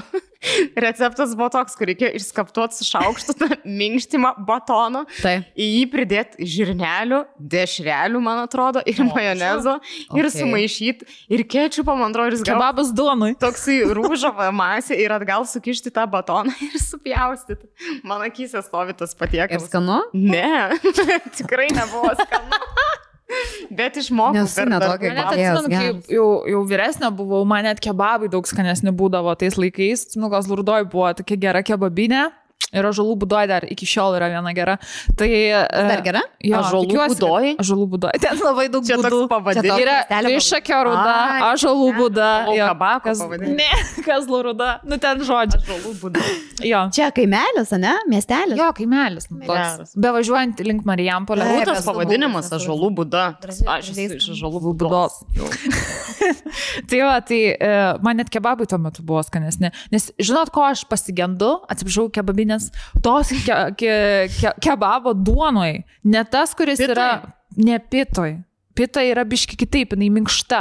Jie darydavo tik tokioj duonai, nu, kuri kieta yra. Nu, Berlyne buvo tas, kur buvom Berlyne ir ten valgiau kebabą, būtent toj duonai, kur turėtų būti. Tipo paprastoj duonai. Kaip? Palangos Ne, duonai. Bandau, bandau. Negaliu sakyti, kad tai yra pita, nes pita yra kitaip, jinai yra minkšta, bet, amklem, gal suprasit, nu, tokia duona būdavo, kur... Manau, kas iš- išskart- Far, gal tai farširuotas batonas? Bet jinai būdavo tokia gerai paskrudinta ir traški. Ir tu dar viduje gauni mėsytės, ten kopuščiukų, visų padažiukų. Ir buvo žiauriai skanu. Aišku, labai sunku valgyti, nes viskas krenta, bet buvo labai skanu. Nežinau, kaip jinai vadinasi, bet aš šito pasigendu. Visi dabar lavašai, lėkštėjai ar dar ten Taip. kažkokiose kitokiose. Tai va. Dar atsimenu, mano mama gamindavo duonoj pievagrybių sriubą. Uuu, Nu, bet kapsuota. čia išimtinais atvejais, čia ne kasdienai būdavo, čia kai svečiai ateidavo, jau čia to taip, įskaptuoji tą duonytę, būdavo dar tokie biški mažesnės iš, na, iš kažkokios vietinės naminės duonė. Taip, Bet čia mes apie tos patiekalus galėtume valandom. Tai tikrai kalbėt. visi prisiminimai susivedė į maistą, bet maistas Jo. tikrai svarbus yra dalykas gyvenime. Man dar žiema, aš labai prisimenu tą šaltį tokį, spindinti sniegą ir tą sniegą iki kelių. Aišku, praeitą žiemą mes tikrai gan gerą turėjom, bet vis tiek tai yra ne tas pats, aš ne vaikas. na, tai va, tik šitas. Ir tas, kur toks pri, pri, prigūda tavęs visokių ten šalikų. Pririnktas, kur negali pasisukti, visas turi suktis. Ir nosita tokia raudona. Puikiai kas prisimenu geras? tą, kur tu šlapės, šlapiom kojom, ten a, šlapės šikna grįžti ir jau tipo nusirengi viską apačioj ir tuomet sėdi ten kokį pusvalandį, bandai atšilti mhm. ant radiatoriaus, atsisėdęs, kojas susidės, užpakalį Mhm. susidės ir rankas susidės. Taip, taip. Va čia yra mano vaikystė. Ir sriubytė jau verda ten kur nors fone, Taip. kurios tu nenori. nes O jūs nešaukdavo mamos eiti pro langą. Aš nelabai įdavau į kiemą vaikystėje, iš tikrųjų manęs nešaukdavo. Mane šaukdavo, aš dažnai. Bet yra tas nu, likęs, kur tipo ten išlenda visos mamos ir rėkia ten, Mm. lukai, lukai, ir man viso, viso namo moteris šaukia vieną vaiką, kad grįžtų. Faina, šiaip prisiminti šitus laikus. Labai. Neverdavo ant smilgų žemogių. Man Ne. šitas labai, aš labai tai mėgdavau daryti, man kažkoks, bet iki šiol aš darau, man kažkaip taip faina, Faina. ant tų smilgų tos žemogės, nu jau visiškai kitas kodas. Man šiaip tas, kad tu galėdavai, ten, pavyzdžiui, pas močiutę vasaras leisdavau, tai tu galėdavai nuskinti skirtingų ten uogų, kažko iškart šviežio, čia ir dabar valgyti ir pizdum ten, kad jos neplautos, tas braškės, matulys, žemėtas valgas, skaniausias braškės pasaulyje. atrodo. Žirnius su ankštim varydavom. Taip. Arba atsistodavai taip prie vyšnios medžio ir reikėdavo, tipo, nusiskinti vyšnę neliečiant rankom. Su burna. Jo, ir viską, tipo, gali čia atsinešti, statyti, mm. ten kokią plytą pasistatyti, ar ten kelmą kažką. Ir Geras. va taip turi būtinai pagalba, nusiskinti mm. vyšnę be rankų. Žaidimas. Aš dar Geras pasilgau to šieno kvapo, nu toks kur kaimas. Nu tai va, tai man ta prancūzijai kelionė labai mm -hmm. daug dalykų priminė ir aš tai, o, nostalgija, nostalgija.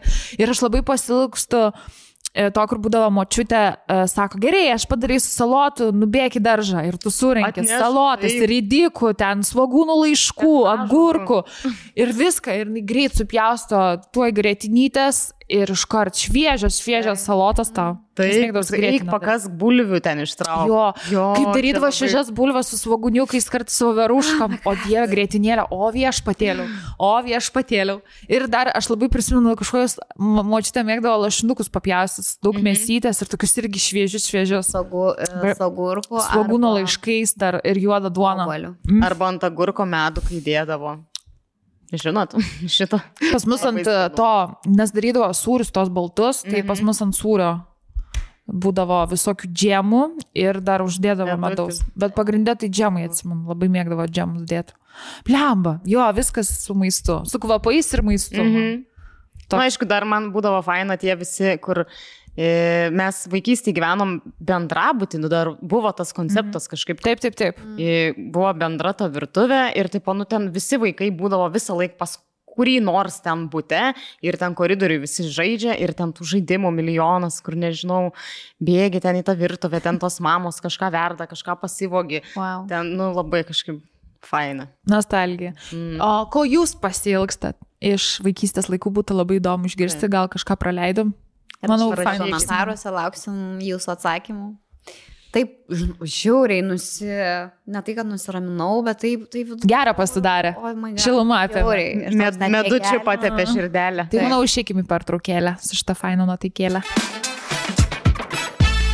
Kur buvę, kur nebuvę, štai ir čia, dar to čia su Venipak. Pasipuošėm jau Taip. kepuriam. Šiaip šitą spalvą tai aфиgena. Galiu pasakyti. Tai Darykit galiu pasakyti, uh, Venipakas padarė labai stiprų ir didelį rebrandingą ir Pastebėjau, mieste karaliauja uh, autobusiukai štai su tokia spalva. Labai graži spalva ir labai tinka iš tikrųjų Venipakai šitą spalvą. Ir kas pas juos atsinaujino, tas, kad atėjęs prie uh, paštomato, tu gali užtrukti kelias sekundės, tai dar gali sutaupyti mm. savo laiką, nes kai tu gauni siuntą, gauni QR kodą, atėjęs prie paštomato, tau tai lieka tik tai jį nuskanuoti, nereikia net liesti, nei ekrano, nereikia ieškoti kažkokių Kodų kažkokių suvedinėti. Ne? Ateini, Ypatingai, kai dabar šio laikotarpiu pradės eiti siuntos tikrai, nes jūsimės dėl nuolaidų, nes kalėdos Taip. artėja, tai tų kodų milijonas būna ir pasimeti Taip. tuose koduose. Ir šiaip, kai lauki tenai eilės, susidaro spūstis, o čia jos net nesusidaro dėl to, kad labai labai greitai viskas vyksta. 3 sekundės viskas. Pong, pong, Taip, tai dabar Venipakas turi labai daug paštomatų ir jie tik tai dar ir plečiasi, plečiasi ir plečiasi.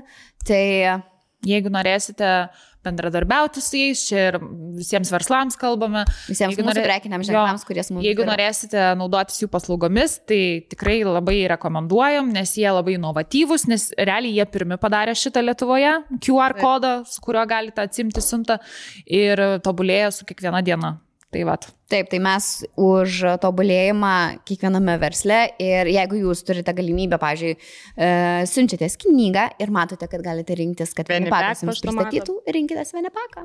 Taip. Sutaupysit savo laiko ir nervų stovėjimų eilėse ir nešalsite rankyčių, nes nereiks pirštinių nusimti. ir kojyčių. Tai ačiū Venipek ir ačiū už tas fainas kepurytas labai. Tai nepamirškit pasinaudoti jų paslaugom. Paskutinį kartą sakom, sveiki sugrįžę. nu, gal ne paskutinį, paskutinį kartą, bet paskutinį šitam podcast'e. Um, norėjom šitą podcast'ą užbaigti tokią pikantišką gan temą ir manau bus labai fan paklausyti jūsų, pavyzdžiui, nuomonės. Ir tavo, ir jūsų, jūsų. Ir jūsų žiūrovai bus įdomu pažiūrėti, kokia bus nuomonė apie tai. Tai gavom tokią trumpą laikškelį, bet labai gera tema, tai važiuojam. Sveikas merginos, norėčiau pasiūlyti jums pagvildenti šią temą. Ką manote apie dirbti tok lovoje? Mano pačios partnerių žiauriai patinka ir kai jis pats kalba man, viskas cool. Bet jis prašo ir manęs kažką tokio pasakyti. Aš aišku pasistengiu dėl jo, kaip paprašo, bet man tai taip awkward išblaško visą įsiaudrinimą, nes pradedu galvoti, ką čia jam dabar sakyti. Tos kalbos gaunasi nenatūraliai iš aistros, o kaip iš pareigos, nes noriu, kad jam būtų faina, juk jis mano norus taip pat išpildo. Taigi, ką manot jūs? Patinka ar nepatinka, už ar prieš? Tai vad, didžiausios jums sėkmės. Ačiū. Ačiū. Mano atsakymas būtų labai paprastas. Ir patinka, ir nepatinka. Priklauso nuo situacijos, priklauso nuo etapo, priklauso nuo, nežinau, nuo labai daug aplinkybių. Kartais tikrai man... Tokio etapo priklauso.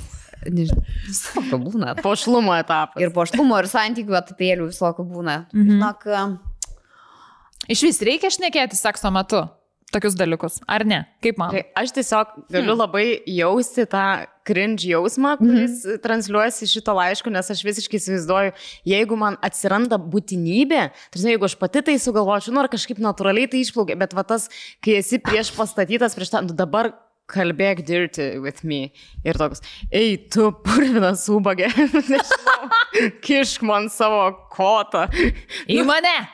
Nu ir toks, e, aš labai suprantu, kad tai gali būti nejauku ir nefaina. Ir jeigu kitiem tai vat, patinka, bet aš net nežinau, ar, ar tam vyrui, ar tam vyrui patinka, labai kaip jinai tai daro, nes jeigu jinai nenatūraliai jaučiasi, tai ir gaunasi tu.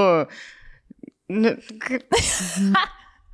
Aš net dabar net nesugalvoju Tai elementaraus. tu pavyzdžio. nemėgsti dirbti tokį, ar mėgsti? Ka, gerai, apsibrieškim, ką mes vadinam dirty talking. Nes viena yra, kur ten, žinai, tiesiog kalbi. Nes vienas yra reikalingas. Šiaip aš manau, kad uh, kalbėjimas sekso metu yra reikalingas. Tam tikrais, nu, etapais. Momentais. Momentais. Mhm. Vėl tas žodis. Ačiū. Tu mano žodis dabar visus pagatai, kurių man trūksta. Tai uh, aš manau, kad to tikrai labai reikia, nes įsivaizduokite, jeigu vyksta seksas be jokio sakinio, be jokio žodžio, nu jis toks, ne, būna. Nu, nebent, žinai, abu du yra ten greitukas ir ten, žinai, parodo e, garsais kitais, Jo. tipo, kas Garsais, tinka, kas aimano. patinka, ar ten kūno, žinai, kalba. Nes aš kai Gestų kalba. Nes yra žmonių, kurie jaučiu nekalba sekso metu, Ui. Ui. bet kažkaip asmeniškai aš galvoju, kad reikia, ypatingai jeigu jūs ten, žinai, ne, ne tą greituką padarot, sumetat, o jau biški ilgesnis e, veiksmas vyksta, tai tu turi paaiškinti savo partneriui, kas tau labiau patinka, kaip mhm. geriau.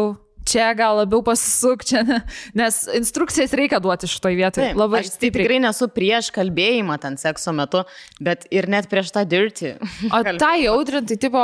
bet ką reiškia tas dirty? Galit man paaiškinti? Vat, uh, kaip Aš noriu, kad tai sukištum yra savo bybį į mane.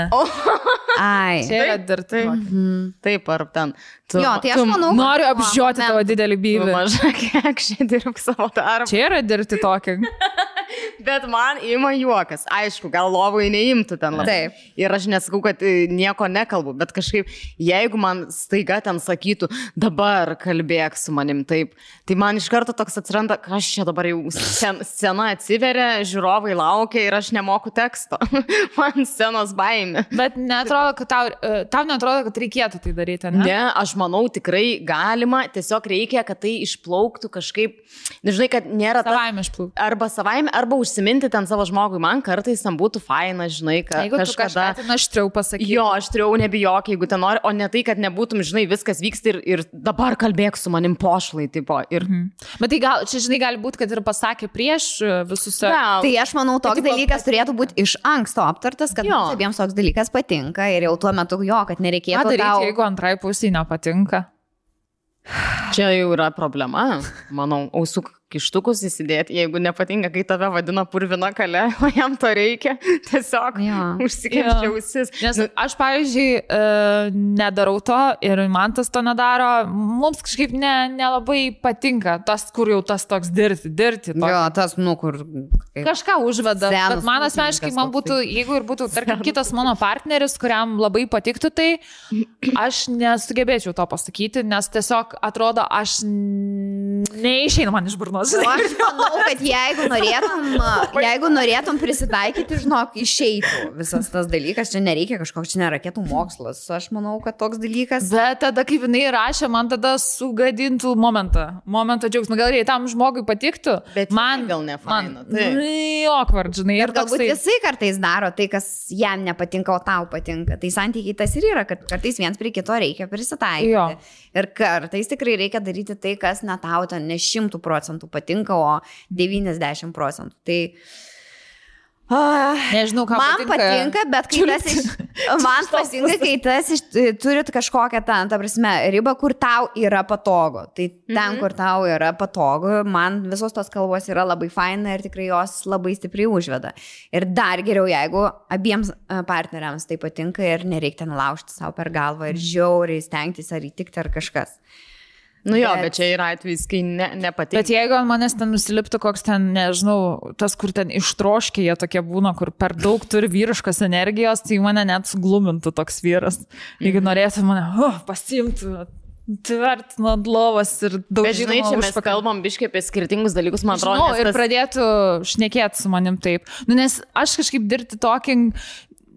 Tu turi pasitikėti savim labai stipriai, mhm. kad tu išdrįstum pasakyti tokius dalykus tuo metu ir kad tavęs nesuglumintų tai. Nu, ta prasme, Man tai tikrai yra iš karto gynybinė reakcija, tai yra juokas. Nu. Prasme, kai aš jaučiuosi nepatogiai, man jis ir aš dabar tiesiog bandau įsivaizduoti, kai man sako.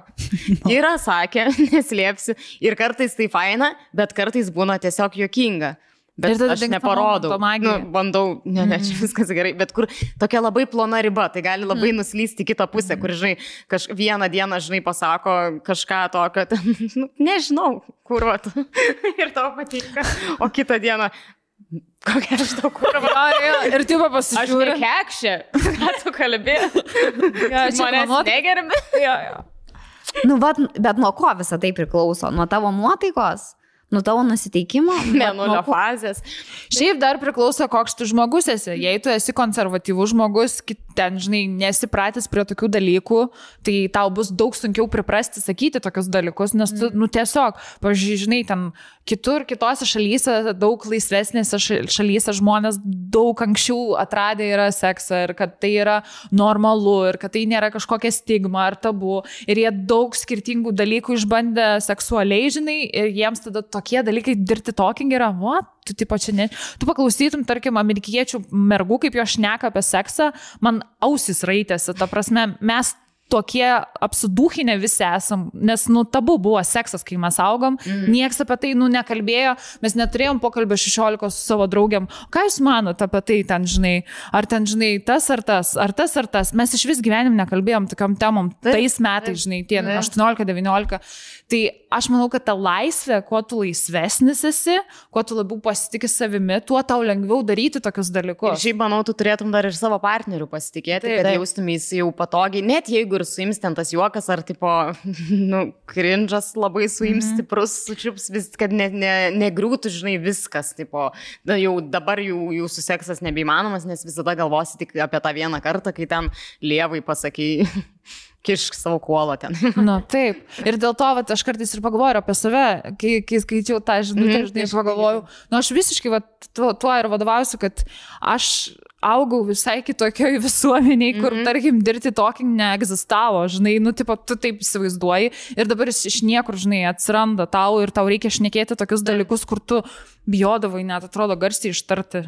Taip, Tai galvoji, taip, pagalvodavai, bet ne, aš negaliu to sakyti garsiai. Taip. Tai aš manau, kad labai tai prisideda ir manau, kad daugeliu merginų ypatingai yra nemalonu tiesiog kalbėti, tai nors gal ir norėtum, bet tiesiog nedrįsti ir yra nesmagu, nejauku, gerai nesijauti, nes mes tiesiog, va, sakau, Sukaustyti labai jo, sukausti, nesam seksualiai įsilavinę Taip, žmonės. taip. Mums labai trūksta. Laisvinę tokie. Jo.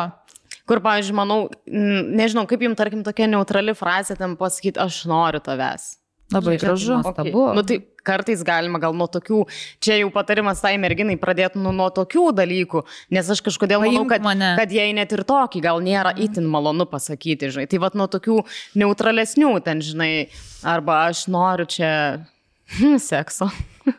Nu, jokingai skamba, bet, nu, man tas elementarus, jo, aš ten paimk mane. Nu, tai nėra nei kažkoks baisus ten e, keiksmų lavina ar kažkas, jeigu jinai nėra toks žmogus, kuris taip sakyti, įeik į mane. Taip. Noriu, tavęs. Arba, ten, arba man gera ten, žinai, greičiau, lėčiau. Tai jau iš vis, man atrodo, svarbu pirmą pradėti apskritai kalbėti. Taip, iš va, tavo tokius burnos, kad frazės Taip. kažkokios išeitų, apart ten, mm, a, o kažkoks tekstas. Taip. Ir paskui, nu jeigu tikrai tam vyrui būtinai tai reikalinga, gal jinai irgi jausis laisviau, gal jai pradės ir patikt pačiai taip. Taip, kalbėti. Mm. Bet man atrodo, va, tai pabiški reikėtų Pa, įsivaizduoti. pamėtyt po tokius, mm -hmm. kur pati jau pradės jaustis e, geriau. Taip. Šiaip tai aš Nereikėtų iš karto, žinai, prie to hardcore varyti, Taip, kai dar, tiesiai. nu, šiaip nelabai kalbi. Taip, taip, taip, taip. Šitą purviną putę tavęs laukia.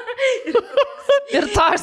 Ir bet supranti, ir tas ir Kitas baisu, kad dalykas- Mm, ne, tu nežinai, ne, gal jam nepatiks, kad tu pasakai. Tai va, va, ir ką kad dabar norėjau sakyti, kad, uh, nežinau, ar čia kur gali pasiskaityti, kaip tau reikia sakyti, ar čia kažkur pasižiūrėti, kaip tau reikia uh, uh, sakyti. Bet čia O galbūt tau, pažiūrėjau, tu su iš tų vaikinų gali, nu, ne iš karto tiesiog Aha. kalbėti, o toksai, kaip, nežinau, kažkokį sekso užrašėlį, kuris viską tau galbūt gali parašyti, kaip jo nuomonė skamba jam faini žodžiai sekso metu, Mhm. nes jo, nu, reikėtų tau galvot? vienaip gali skambėti, wow, o jam visai kas kita. Tai nes man pačiai būtų įdomu, Pasidarom tokį mes. nu davai, šiaip aš pati norėčiau žinoti, tipo, kokia tavo... Ką norėtų išgirsti antrą pusę. Taip, Taip.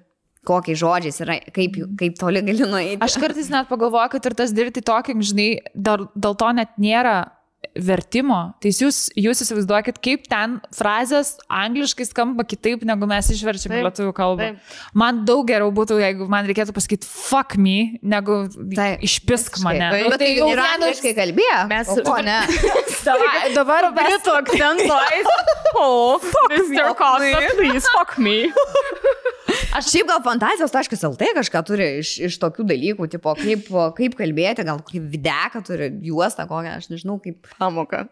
Aš pagalvojau, dar kitas variantas yra gerai, roleplayinimas yra kaip ir dar kitas lygis. Taip. Ir iš vienos pusės atrodo sudėtingiau, bet galbūt būtų lengviau, nu, tipo, apsimetus kitais žmonėms dirbti tokį. Mm. Nu, tipo, o, pažaiskim, kad mes čia nepažįstami ir tu ten, žinai, kokia esi Sandra iš Kauno, nu, žinai, kur, kurios toks, jinai taip šneka. Nu, tarsi, pabandyti įsijausti kitą žmogų. Mm. Toks, nu, pažaisti iš tos pusės. Gal tada lengviau, kai tau nėra toks, kad tu čia turi organiškai iš savęs ištartą frazę, kai tu tokia tiesiog nesi ir taip mm -hmm. nekalbi. Taip. Tai čia dar variantas, bet gal biškai per daug complicated.